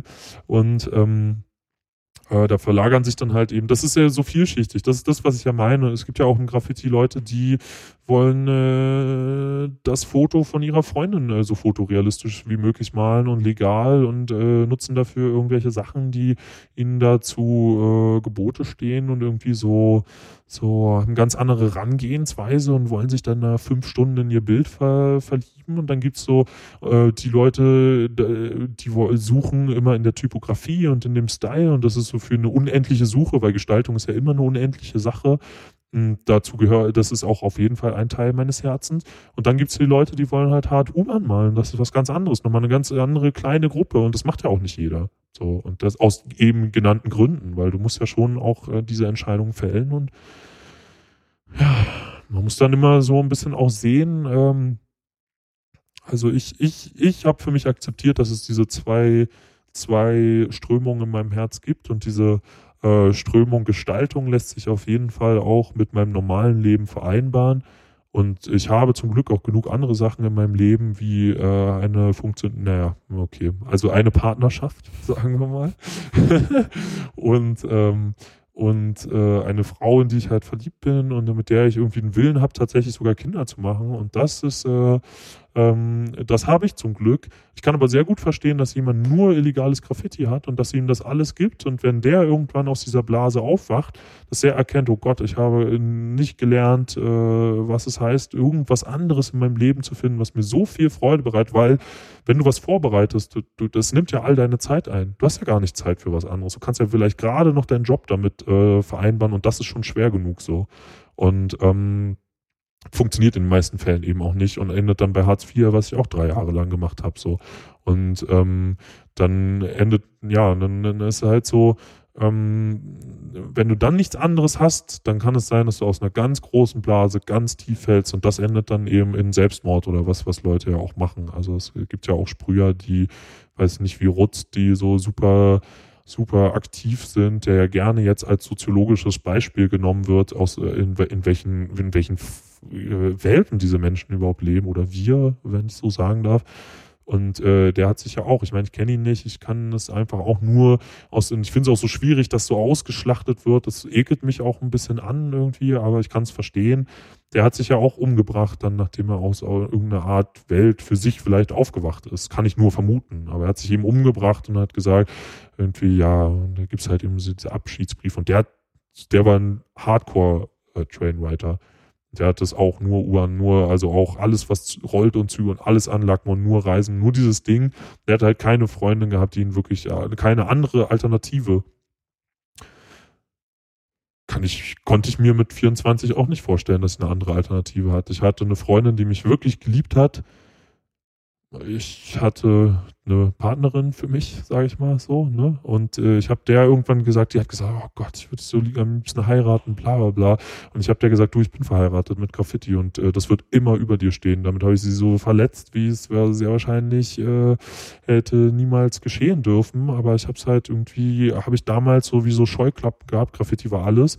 Ich hätte es auch niemals mir vorstellen können. Ich habe Glück, dass ich irgendwie so auf einem anderen Weg gekommen bin Jetzt muss ich halt das große, dicke Ende da ertragen, aber ich kann äh, immer noch diese Motivation in mir, also die ist nicht nur gestorben. Das ist ein Prozess, der noch nicht abgeschlossen ist. So. Und wenn ich äh, auf Reisen fahre und jetzt richtig was mache, dann pff, brennt die Luft. Und dann will ich auch, äh, will ich auch was erleben halt. Das ist halt so ein e Event-Tourismus, weißt du, auch irgendwie so ich meine, wenn ich, wenn es mir, ich meine, braucht man sich ja nichts vormachen. So, natürlich geht's mir immer um Farbe und den Style. Also, das ist auch noch eine Sache, die ich unbedingt erwähnen muss, die vielleicht Außenstehende gar nicht verstehen. Es wird ja so gerne gesagt, auch so eine Polemik, derer sich äh, die Leute immer so bedienen. Eine dieser Sachen ist zu sagen, also es geht euch nur um die Action und nur um das Adrenalin. Und das geht's, glaube ich, auch den wenigsten. Es gibt Leute, da ist das so. Aber wenn es so wäre, dann würde ich ja einfach nur irgendwo einbrechen und einfach alles mit Text vollschmieren und dann wäre es völlig egal, wie das Bild ist. Hauptsache die Action war fett und ich habe jemand geboxt oder so oder was kaputt gemacht und am Ende gehe ich dann raus. Das ist aber genau anders der Fall. Ich meine, wenn die Action cool war, ist ein, eine Sache, die ähm, ist so vielleicht 50 Prozent. Wenn das Bild aber scheiße ist, dann äh, war ich früher, auch gerade in meiner Sturm- und Drangphase, wie ich sie immer so ein bisschen nenne, ähm, dann äh, dann konnte ich schon cholerisch werden. Also dann äh, konnte es auch sein, dass meine Freunde mich nicht gemocht haben, weil ich dann rumgeschrien habe oder mit Sachen geworfen habe oder andere Leute dafür verantwortlich gemacht hat, wenn das Bild nicht geil aussah. Und äh, deshalb, das ist eine Dimension, die dann außen, außen vor gelassen wird, wenn die Leute sagen, es geht nur um die Action, weil es stimmt nicht. Wenn das Bild nicht stimmt, dann geht es mir nicht nur um die Action. Wenn die Farben nicht stimmen, wenn das Bild nicht geil geworden ist. Und das habe ich auch in der Fünf-Minuten-Sache. Wenn ich fünf Minuten male, kann ich natürlich, äh, muss ich Abstriche machen in Gestaltung Beton, aber das Bild muss trotzdem geil sein. Und wenn das nicht geil ist, dann da merke ich, dass mir schon noch mehr um dieses Style-Ding geht und das vielleicht auch so Berlin-Schule irgendwie. Ich komme ich komm immer noch nicht so ganz dahinter, dass das Bild geil sein muss, obwohl es nie jemand sieht. Also, aber wie komme ich überhaupt an diese Züge dran? Okay, man weiß, die stehen irgendwo. Ich muss dann mich irgendwie Einbruchsmethoden ähm, bedienen. Ich muss irgendwie wissen, welche Sicherungsmöglichkeiten es gibt. Ich muss unter Umständen schon vorher Sensoren präparieren und dann stehe ich irgendwann an diesem Zug. So, und jetzt habe ich eine Tasche dabei, da sind Dosen drin. Ja. Die habe ich aus dem Baumarkt geklaut oder woanders. Ja, in Berlin wohl gekauft, aber also es gibt ja, es gibt ja, das ist vielleicht auch was, also ich meine, für diejenigen, die nicht in Berlin wohnen, hier gibt's Läden, da kann man Dosen kaufen. Geht, geht man als Sprüher, ist man als Sprüher so blöd da reinzugehen? Also ich würde sagen, ich würde damit rechnen, dass vor dem scheiß Laden sowieso irgendwie ein Bullenauto steht. Und dann, was beweisen die dann? Dass du sprühst? Das wissen die auch eh. Also was gewinnen sie dabei? Dass ich, ich gehe auf jeden Fall wie jeder andere Sprüher auch in einen Sprühladen, kaufe Dosen. Das liegt auch vor allem daran, darauf wolltest du vielleicht auch gerade nochmal äh, hinleiten, dass ähm, es ja verschiedene, also das ist ja mittlerweile eine ganze Industrie, die daran hängt. Und es gibt Dosen für all, für alle ein, ähm, für alle Einsätze. Es gibt Dosen für den, der seine, wie ich schon gesagt habe, seine Freundin fotorealistisch äh, malen will.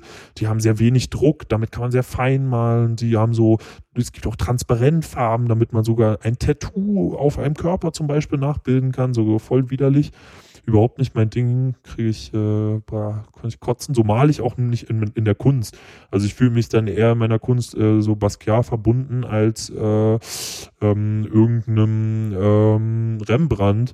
Dem hat auch seine Berechtigung, finde ich interessant. Technik ist aber für mich nicht alles. Für mich zählt eher Ausdruck. Und dafür brauche ich auch Sachen, die schnell genug sind, meinem Ausdruck standzuhalten. Mein Ausdruck ist ein explosiver, ein schnelles, ein Kotzen, eine Erektion, eine Laune, die in einer Sekunde ist und vielleicht in der nächsten verpufft ist. Und wenn die Dose zu langsam ist, kann die nicht äh, äh dem folgen. So. Und ähm, dann gibt's Dosen, die haben sehr viel Druck. Damit kann man sehr große Sprühpunkte sozusagen machen und super schnell Meter füllen. Zeig mal ein paar ja, also hier haben wir, äh, haben wir, also das ist aber auch eine Sache, das äh, zählt auf jeden Fall auch nicht für jeden. Ich habe ja schon ein paar Mal gesagt, ich mal mit allem, was, äh, wo Farbe rauskommt, das ist eine finanzielle Sache. Gib mal einfach zwei, drei her. So, pass auf, also das ist hier äh, die absolute Scheiße aus dem, äh, aus dem Baumarkt oder irgendwas. Die kann, die kann man für einen Euro kaufen jetzt. Ähm, für einen Euro ist wässrig die nutze ich nur für so, äh, so, so, so Highlights oder so spezielle Sachen äh, wie, oder auch für Tags auf der Straße, weil die decken nicht richtig. Dann gibt's so große Dosen und so genannte, jetzt gibt's so eine Marke Cobra heißt die, ähm, die hat sehr viel Druck. Ähm, damit kann ich äh, also wirklich einen vielleicht fast schon kopfgroßen Strich machen wenn ich ein großes, es gibt Caps, die sehr mhm. große Strichstärken ermöglichen. Wenn ich jetzt zwei Dosen in die Hand nehme, also in die linke und rechte Hand gleichzeitig und gleichzeitig äh, damit fülle, dann schaffe ich natürlich äh, ziemlich schnell ziemlich viel äh, äh, Meter zu füllen. So. Und, und da denkst du auch drüber nach vorher. Also, ja, ja klar, Mann, das ist ja, das ist ja sozusagen die Routine. Ja, da denke ich nicht mehr drüber nach. Aber ich äh, fülle natürlich mit Doppelhand und äh, mal äh, versuche alles zu machen, um die, den Zeitfaktor zu minimieren. Und das ist eben auch Teil dieser Risikominimierung, dass du einschätzen kannst, äh, wie lang kannst du an einer Stelle malen und in den Kategorien ähm, gehst du dann eben auch ran. Also du weißt dann entweder 5er, 10er, 20er oder äh, 30er plus, äh, dann weißt du schon, äh, wie lang du malst. So. Und das ist eben auch Teil der Risikominimierung, weil es stinkt ja, eine U-Bahn malst vielleicht so in die Station oder bis auf die Straße oder so. Und das, äh, da musst du natürlich dann, da, da hast du aber ein Gefühl für wann, ab wann das zu offensichtlich ist. Und so lange malst du dann. Und deshalb äh, geben meine Art zu malen, das gilt natürlich für andere Leute wieder nicht, geben diese Dosen dann ähm, äh, sehr viel äh, Möglichkeiten. Ähm, also man hat ja dann eben sehr viel Druck, das heißt, man kann sehr schnell malen, sehr schnell Linien ziehen und sind trotzdem satt und äh, man kann sehr viel wegfüllen halt. Und mit denen rennst du dann los. So, die kommen in eine Tasche. Ja. Was brauche ich denn noch, wenn ich losgehe, außer irgendwie Einbruchswerkzeug äh, für. Ja, das hat man dann meistens ja schon vorher gemacht. Also man bricht ja nicht äh, ein in dem Moment und geht dann runter, weil dann ist das Risiko ja auch sehr hoch. Also wenn du jetzt irgendwas äh, aufbrichst, zum Beispiel, jetzt mal rein hypothetisch, äh, und gehst dann runter, kann ja sein, dass sich jemand beim Aufbrechen gesehen hat. Und das machst du alles eben vorher, dann wartest du ein paar Tage ab und dann machst du das Ganze. Und, ähm, und dann malt man eben so schnell wie geht, aber schon auch ruhig. So, damit man keinen Lärm macht, damit man keine Fehlentscheidung trifft. Und die Dosen helfen einem dann ja dabei. Gibt ja verschiedene Caps mit verschiedenen Strichstärken. Das ist nicht zwingend nur fürs illegale Malen äh, so gemacht worden und man kann sich derer natürlich bedienen. So. Und dann hast du also ein paar Caps, ein paar Dosen, schwarze Klamotten und eine Sturmmaske? Nee, das äh, wäre sozusagen, äh, ja, äh, nee, also ich, äh, ja, das ist, äh, Kleidung äh, ist so eine Sache. Äh, also ob man jetzt äh, super unauffällig ist auf der Straße. Also ich bin der Meinung, aber das ist auch schwer, das zu umgehen. Man erkennt schon Sprühe auf der Straße. Also es gibt so Leute, die sehen so aus, es gibt genauso Leute von der GIP, die sehen so aus. Da gibt es irgendwie so, eine, wie so ein Dresscode, wie in jeder Subkultur. Schwarze Block hat ja auch hier seinen Dresscode. So. Das ist einfach, irgendwie gibt's das, aber irgendwie versuche ich natürlich möglichst Sachen zu machen, die dann da rausfallen, damit es unauffällig ist. Vielleicht bin ich damit auch wieder genauso auffällig, weiß ich nicht, kann ich jetzt von außen schlecht einschätzen. Aber ähm, schwarze Sachen, schwarze Sturmhaube, nö. Also man hat immer irgendwelche Sachen, die kann man sich, glaube ich, einer der ersten Sachen, die man lernt im, im illegalen Trainwriting, ist, wie man sein T-Shirt ins Gesicht binden kann, damit man voll ver, vermummt ist, ohne dass man jetzt aber eine Sturmhaube in der Tasche hat, falls man später irgendwie aufgegriffen wird oder so. Ja, und äh, da gibt es bestimmt zigtausend Kids, die äh, sich das angucken im Internet, wie, wie die Leute aussehen, die, die Züge sprühen und dann vorm Spiegel stehen und äh, versuchen, das auch so cool zu machen oder so. Stelle ich mir sehr lustig vor gerade. Habe ich auch gemacht. Aber das ist ja also nicht vorm Spiegel, aber war schon cooler. nee, und dann äh, äh, ja, dann hat man natürlich Handschuhe, damit man keine Fingerabdrücke hinterlässt. Die Dosen sind geputzt, also vorher gereinigt, also mit äh, etwas, was Fingerabdrücke und möglichst vielleicht auch DNA beseitigt. Und dann hat man Taschen, die man auch da lassen kann, also vielleicht jetzt nicht der Rucksack, den man gerade liebt oder so, so dass man im Notfall, wenn man rennen muss, kann man alles einfach an Ort und Stelle nachliegen äh, äh, lassen, ohne dass man äh, dafür zurückverfolgt wird.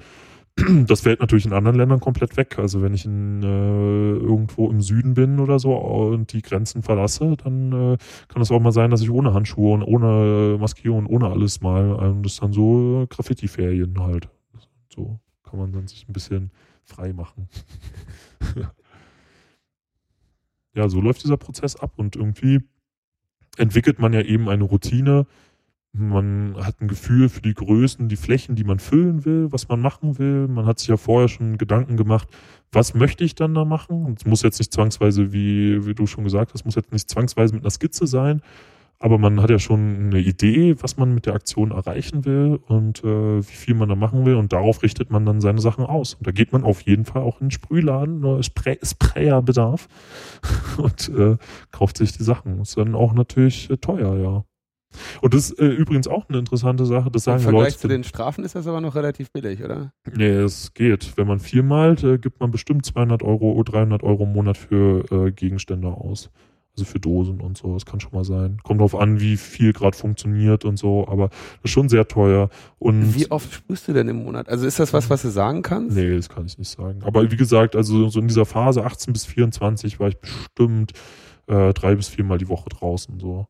Und ähm, das ist jetzt nicht zwangsläufig drei bis viermal U-Bahn malen, aber auch so mit äh, allem, was dazugehört. So. Und da gibt man schon sehr viel Geld aus und auch so Reisen und so ist ja auch trotzdem teuer, auch wenn man Sachen klaut und so. Und ähm, ähm, da haken dann natürlich auch immer Leute gerne ein und sagen, Mensch, guck mal, jetzt hast du so viel Strafen und du, du hast eigentlich, du hast keine Zeit, du wirst vielleicht noch krank, weil du im Gebüsch sitzt, du, du, du, du bezahlst noch dafür, dass du Strafen kriegst, so wie ein Raucher, der ja für seinen Tod bezahlt, wenn er raucht. Und du, du äh, musst so viel Geld ausgeben, ständig dieser Angst und dieser Druck. Und äh, eigentlich gewinnst du ja gar nichts. Am Ende hast du ein Foto, das kannst du aber keinem zeigen. Der Zug ist auch nicht in der Öffentlichkeit und so. Das stimmt eigentlich überhaupt nicht, weil also ich bin jetzt äh, irgendwie Anfang, also werde irgendwann 30 und äh, ich kenne keinen, der äh, 30 ist, äh, der nicht aus dem Sprüherumfeld kommt und der so viele Städte gesehen hat, der äh, europaweit so gut vernetzt ist. Und ist ja auch interessant. Das sind ja Menschen, die haben ganz andere Leben als ich. Und in jede Stadt, in jede Stadt, wo ich einen Menschen besuche, tauche ich für drei, vier Tage in sein Leben ein und nehme teil an seinem Leben. Und die Bandbreite von Leuten, die Graffiti sprühen, ist riesengroß. Das ist ja nicht Mittelklasse 25, das ist der prädestinierte Sprüher, sondern ich war bei Leuten in der Schweiz, die haben ihre eigene fucking Start- und Landebahn gehabt, so reich waren die. Und ich war bei Leuten, die haben in einer 10 Quadratmeter Schuhbox gelebt und haben sich jeden Tag ihr Essen geklaut. Und ich habe einfach all diese verschiedenen Leben, das ist wie so Chamäleon sein. Du, du nimmst an diesem Leben teil, kannst da so reinschnuppern und äh, hast irgendwas, was einen noch verbindet, so, weißt du? Das äh, sind Erfahrungen, die kann mir niemand mehr nehmen und die äh, machen es bisher auch schwer, äh, äh, an dem Weg zu zweifeln, den ich gegangen bin. Also das sind Benefits, die hat niemand anders so und äh, diese ganze Wissenssache ist natürlich nochmal eine andere Sache. Es macht ja auch irgendwie Spaß zu wissen, dass all die Sachen, die Menschen unmöglich erscheinen, dass sie möglich sind. So, das feiere ich natürlich auch. Bildest du dir was darauf ein? Wir haben hier so ein äh, Heft vor uns. Ziemlich fette Sammlung, eigentlich nur Züge. Ja, also ich äh, bin kein Mensch, der irgendwas in Magazine abgibt oder so. Ich hasse das. Und ähm, irgendwie sind sie ja da reingekommen. Ja, äh, jetzt ist da so ein äh, Magazin, wo Sachen äh, mal gezeigt wurden und so. Ähm, das äh, lief mehr oder weniger über einen Freund, der wollte da unbedingt auch mal und hat mich dann mehr oder weniger immer so überzeugt, das dann auch zu tun, irgendwelche Sachen mal abzugeben. Ähm, ich habe aber schon direkt bereut, als dann passiert ist, aber dann gab es auch keinen Weg mehr zurück. Und also das ist genauso, wie ich das meine, dass ich nicht möchte, dass morgens jemand äh, sieht, wenn eine bemalte U-Bahn rausgeht. So möchte ich eigentlich auch nicht, dass die Öffentlichkeit sich das so angucken kann. Ähm, und das ist auch nochmal auf der anderen Seite, weil du sagst, bilde ich mir was darauf ein. Also von dem Fame kann man sich nichts kaufen. Fame ist auch kein Ansporn für mich, äh, denn dann würde ich ja sehr wahrscheinlich viel mehr wieder malen und so. Ich habe mal ja viel weniger, ähm, habe aber sehr viel äh, äh, so Druckphasen gehabt. Und äh, da habe ich auch gedacht, Fame ist vielleicht irgendwas, aber in Wirklichkeit äh, zerreißen sich alle nur das Maul, jeder weiß irgendwas besser und äh, wirklich eine, eine angeregte Diskussion hat man mit den wenigsten Leuten. Die meisten Leute äh, gönnen dir nichts und hassen dich und, und oder wollen selber angeben, ja. Mhm. Und äh, mit solchen Leuten habe ich einfach nicht viel gemeinsam. So. Und ich komme eben auch noch, das muss man vielleicht auch dazu sagen, damit man es nicht falsch versteht, ähm, so wie es 10.000 verschiedene Wege oder Beweggründe gibt, Graffiti zu machen und verschiedene Ausdrucksformen im Graffiti, gibt es auch verschiedene Stilrichtungen im Graffiti.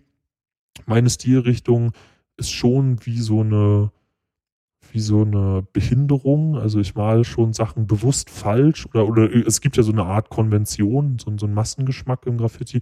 Ich male Sachen schon bewusst falsch, ich baue bewusst Fehler ein, mache bewusst Sachen, die irgendwie komisch aussehen oder nicht funktionieren, keinen Sinn ergeben. Und äh, das äh, gab es ja ewige Diskussionen, nennt sich das äh, sogenannte Anti-Style ähm, und äh, oder so wird es zumindest in Berlin genannt. Und äh, da eckt man natürlich auch schon an mit.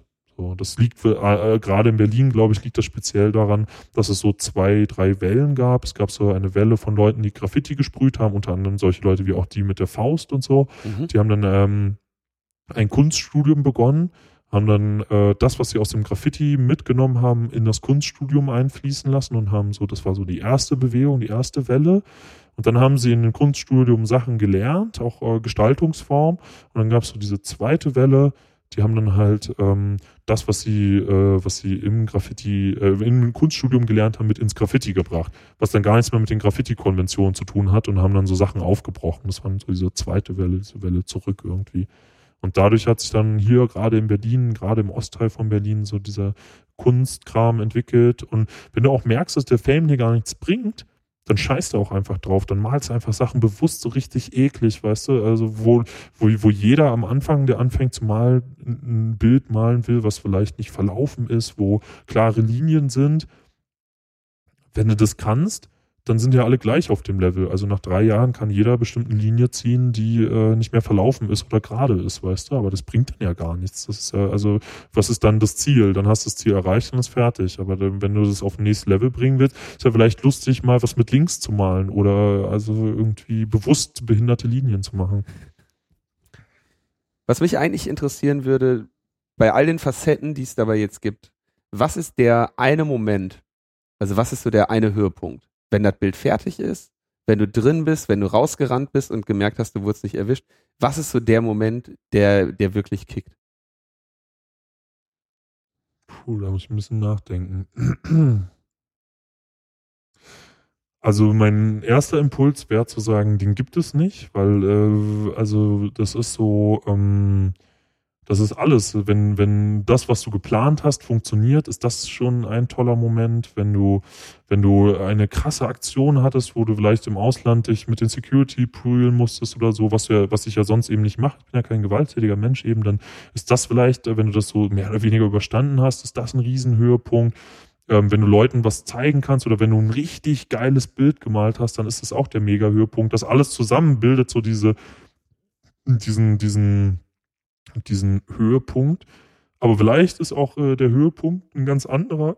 Vielleicht ist es dann irgendwann mal alt zu sein und äh, deine Fotoalben zu haben und das mal jemand zu erzählen und das dann irgendwie deinen Kindern zu zeigen oder so und so, wenn die alt genug ist, äh, sind, dann denen zu sagen, hier guck mal, was ich gemacht habe, als ich jung war. Ihr denkt mit eurem, was auch immer sie dann machen, um zu rebellieren. Aber also ich äh, kann das, glaube ich, ganz gut nachvollziehen. Vielleicht sind die dann auch genervt, sagen dann so, ey, nerv nicht rum, oh, jetzt hole ich schon wieder dein Fotoalbum raus, wir haben es schon gehört, okay, aber vielleicht ist das das dann. Aber ansonsten ist natürlich schon, gerade beim U-Bahn-Malen, sehr magischer Moment, wenn der Zug eingerollt kommt. Das, dann muss aber auch die Aktion vorher gestimmt haben. Die muss gut gewesen sein. Vielleicht war es besonders schwer zu erreichen, das Spot. Vielleicht waren das besonders krasse Sachen und du bist glücklich, dass es geklappt hat. Dann muss dein Bild aber auch stimmen. Das muss einfach ein Zecker sein. Da müssen dir die Augen ausfallen und am besten sagen das noch deine Freunde. Und ähm, ähm, dann hast du ja nur diesen ganz kurzen Moment und dass dann vielleicht noch der Zug ein bisschen stehen bleibt. Wir haben früher auch häufig die Notbremse in der Station gezogen, damit der Zug ewig stehen bleibt und man mehr Zeit zum Fotografieren hat. Das Problem ist nämlich, das äh, versuche ich auch äh, immer so ein bisschen zu umgehen, äh, wenn man, äh, wenn dann dieser magische Moment ist, der Zug rollt ein und du machst ein Foto, dann darf man nicht vergessen, dass man auch ähm, dass man auch äh, nicht nur durch die Linse gucken darf, weil man äh, äh, tendiert dann so schnell zu, nur mit dem Fotoapparat rumzuhantieren, weil der Moment ist ja auch so kurz. Ich habe mir ganz doll angewöhnt in den letzten Jahren auch einfach den Fotoapparat runterzunehmen und einfach mal den Moment zu genießen und zu gucken, was hier überhaupt passiert, damit äh, du diesen Moment nicht verlierst. Denn wenn du die ganze Zeit nur durch die Linse guckst, bist du so fokussiert, dass du am Ende den Höhepunkt vielleicht vergisst. Und das ist aber schon so der, vielleicht ist das der Höhepunkt. Wir dürfen dabei nicht vergessen, dass die Sachbeschädigung ja nicht nur Graffiti-Malereien beinhaltet. Das würde also bedeuten, dass ich also in ihr Auto treten darf und eine Delle hinterlassen darf und dass sie mich dafür nicht verfolgen können. Ein Vierteljahr später wurde die linke Fassade massiv besprüht und aufgrund dessen bin ich dann zur Polizei gegangen und habe dann mal nachgefragt, was man da machen kann. Ich hatte dann das Gefühl, ich war die Beamten fühlten sich belästigt. Letztes Jahr zum Beispiel hatten wir einen Wagen, den hatten wir frisch lackiert. Da kam man am nächsten Tag rein. Da haben die Graffiti-Leute dann Kill the Cleans draufgeschrieben. Da haben wir natürlich alle drüber gelacht, weil die kennen uns ja gar nicht, die wieder diese Graffiti-Sachen abmachen oder neu streichen. Jeden, den man dabei erwischt, sollte man einen kleinen Schwamm geben, einmal voll Wasser. Den ganzen Mist, den er weggemacht hat, sollte er von der Fassade machen. Irgendwann einmal, wenn die Fingerkuppen anfangen zu bluten, was ich als Maler und Lackierer von Schleifen von meiner Lehre her kenne, glaube ich, würden sich die Leute überlegen, was sie da tun. Es sind Leute ohne Interesse. Ich habe als Junge mit einer Schleuder gespielt, mit einem Fußball. Wir haben uns im Wald verstecken, Baumhütten gebaut. Wenn ich heute 10-, 12-Jährige sehe, die spielen mit einem Gameboy und leben in einer Traumwelt aus Computer und Elektronik, ich denke, dass man Kinder heute geistig verkrüppelt und Graffiti ist das, was das Produkt dieser Geschichte ist. Sie, Sie dürfen dabei nicht vergessen.